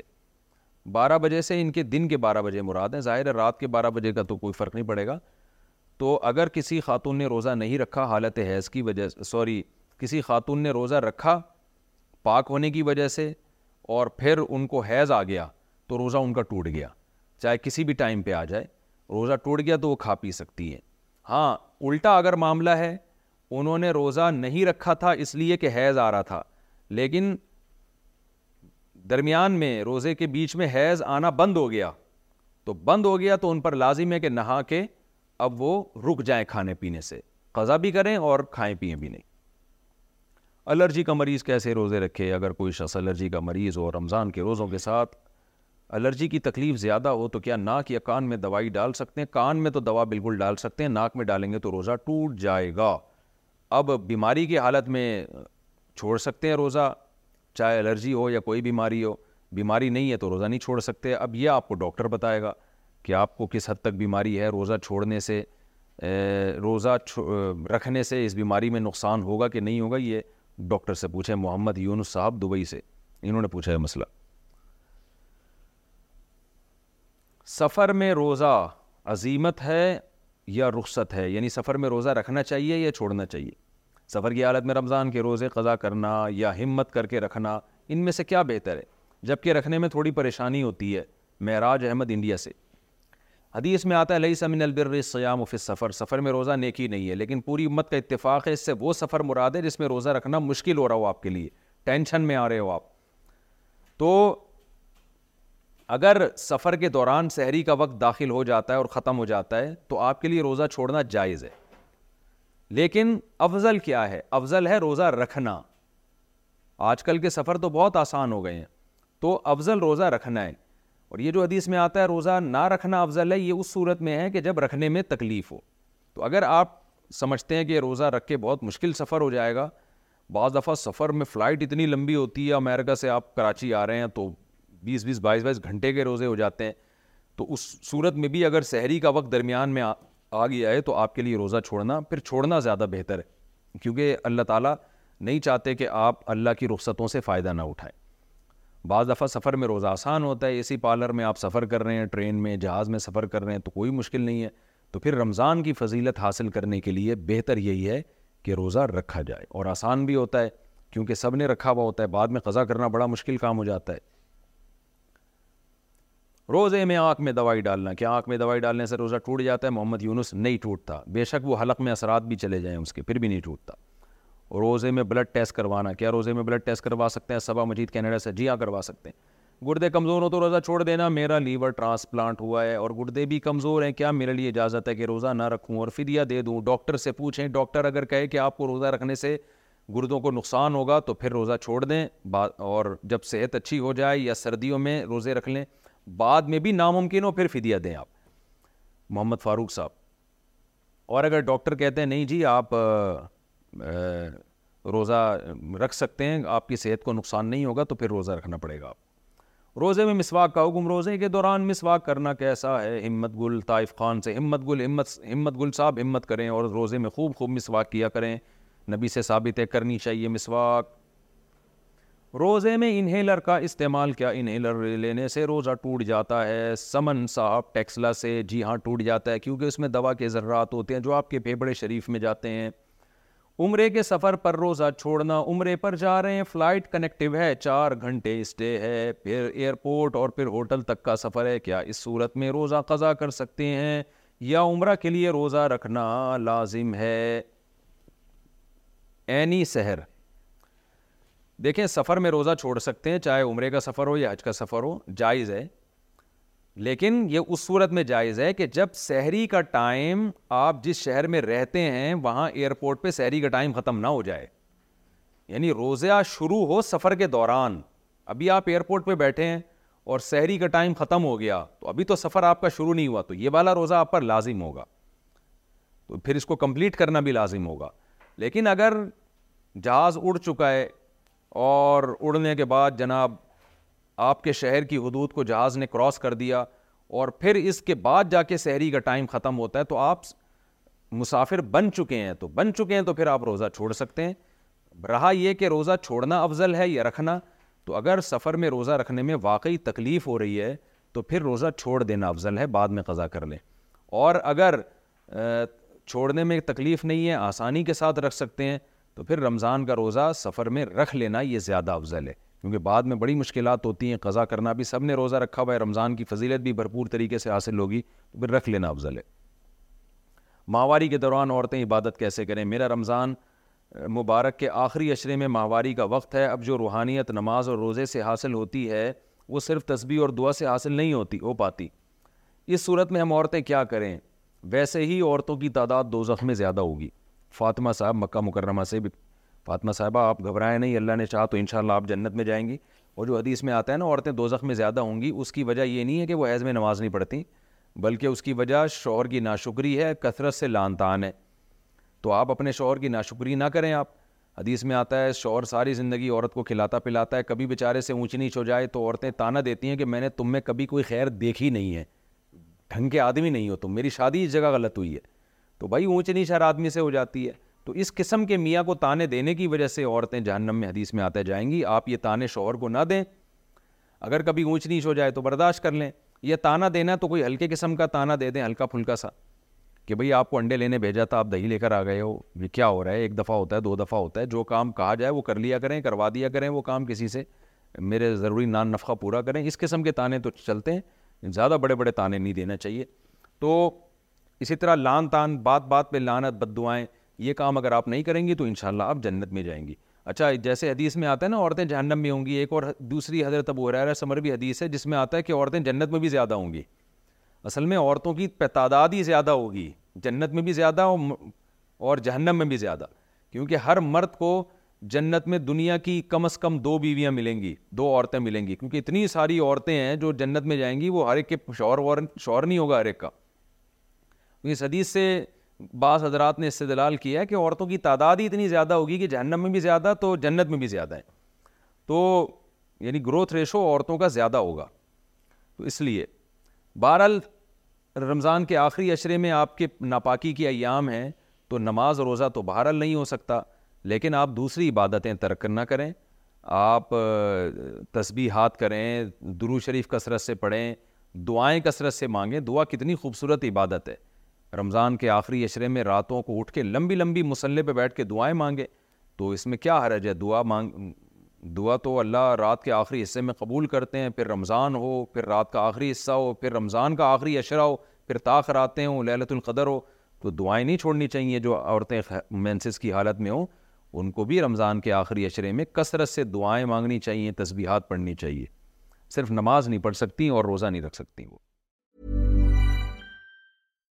Hi, I'm Daniel, founder of Pretty Litter. Cats and cat owners deserve better than any old-fashioned litter. That's why I teamed up with scientists and veterinarians to create Pretty Litter. Its innovative crystal formula has superior odor control and weighs up to 80% less than clay litter. Pretty Litter even monitors health by changing colors to help detect early signs of potential illness. It's the world's smartest kitty litter. Go to prettylitter.com and use code ACAST for 20% off your first order and a free cat toy. Terms and conditions apply. See site for details. Imagine the softest sheets you've ever felt. Now imagine them getting even softer over time. That's what you'll feel with Bowl and Branch's organic cotton sheets. In a recent customer survey, 96% replied that Bowl and Branch sheets get softer with every wash. Start getting your best night's sleep in these sheets that get softer and softer for years to come. Try their sheets with a 30-night guarantee. Plus, get 15% off your first order at bowlandbranch.com. Good بروئی exceptions apply see site for details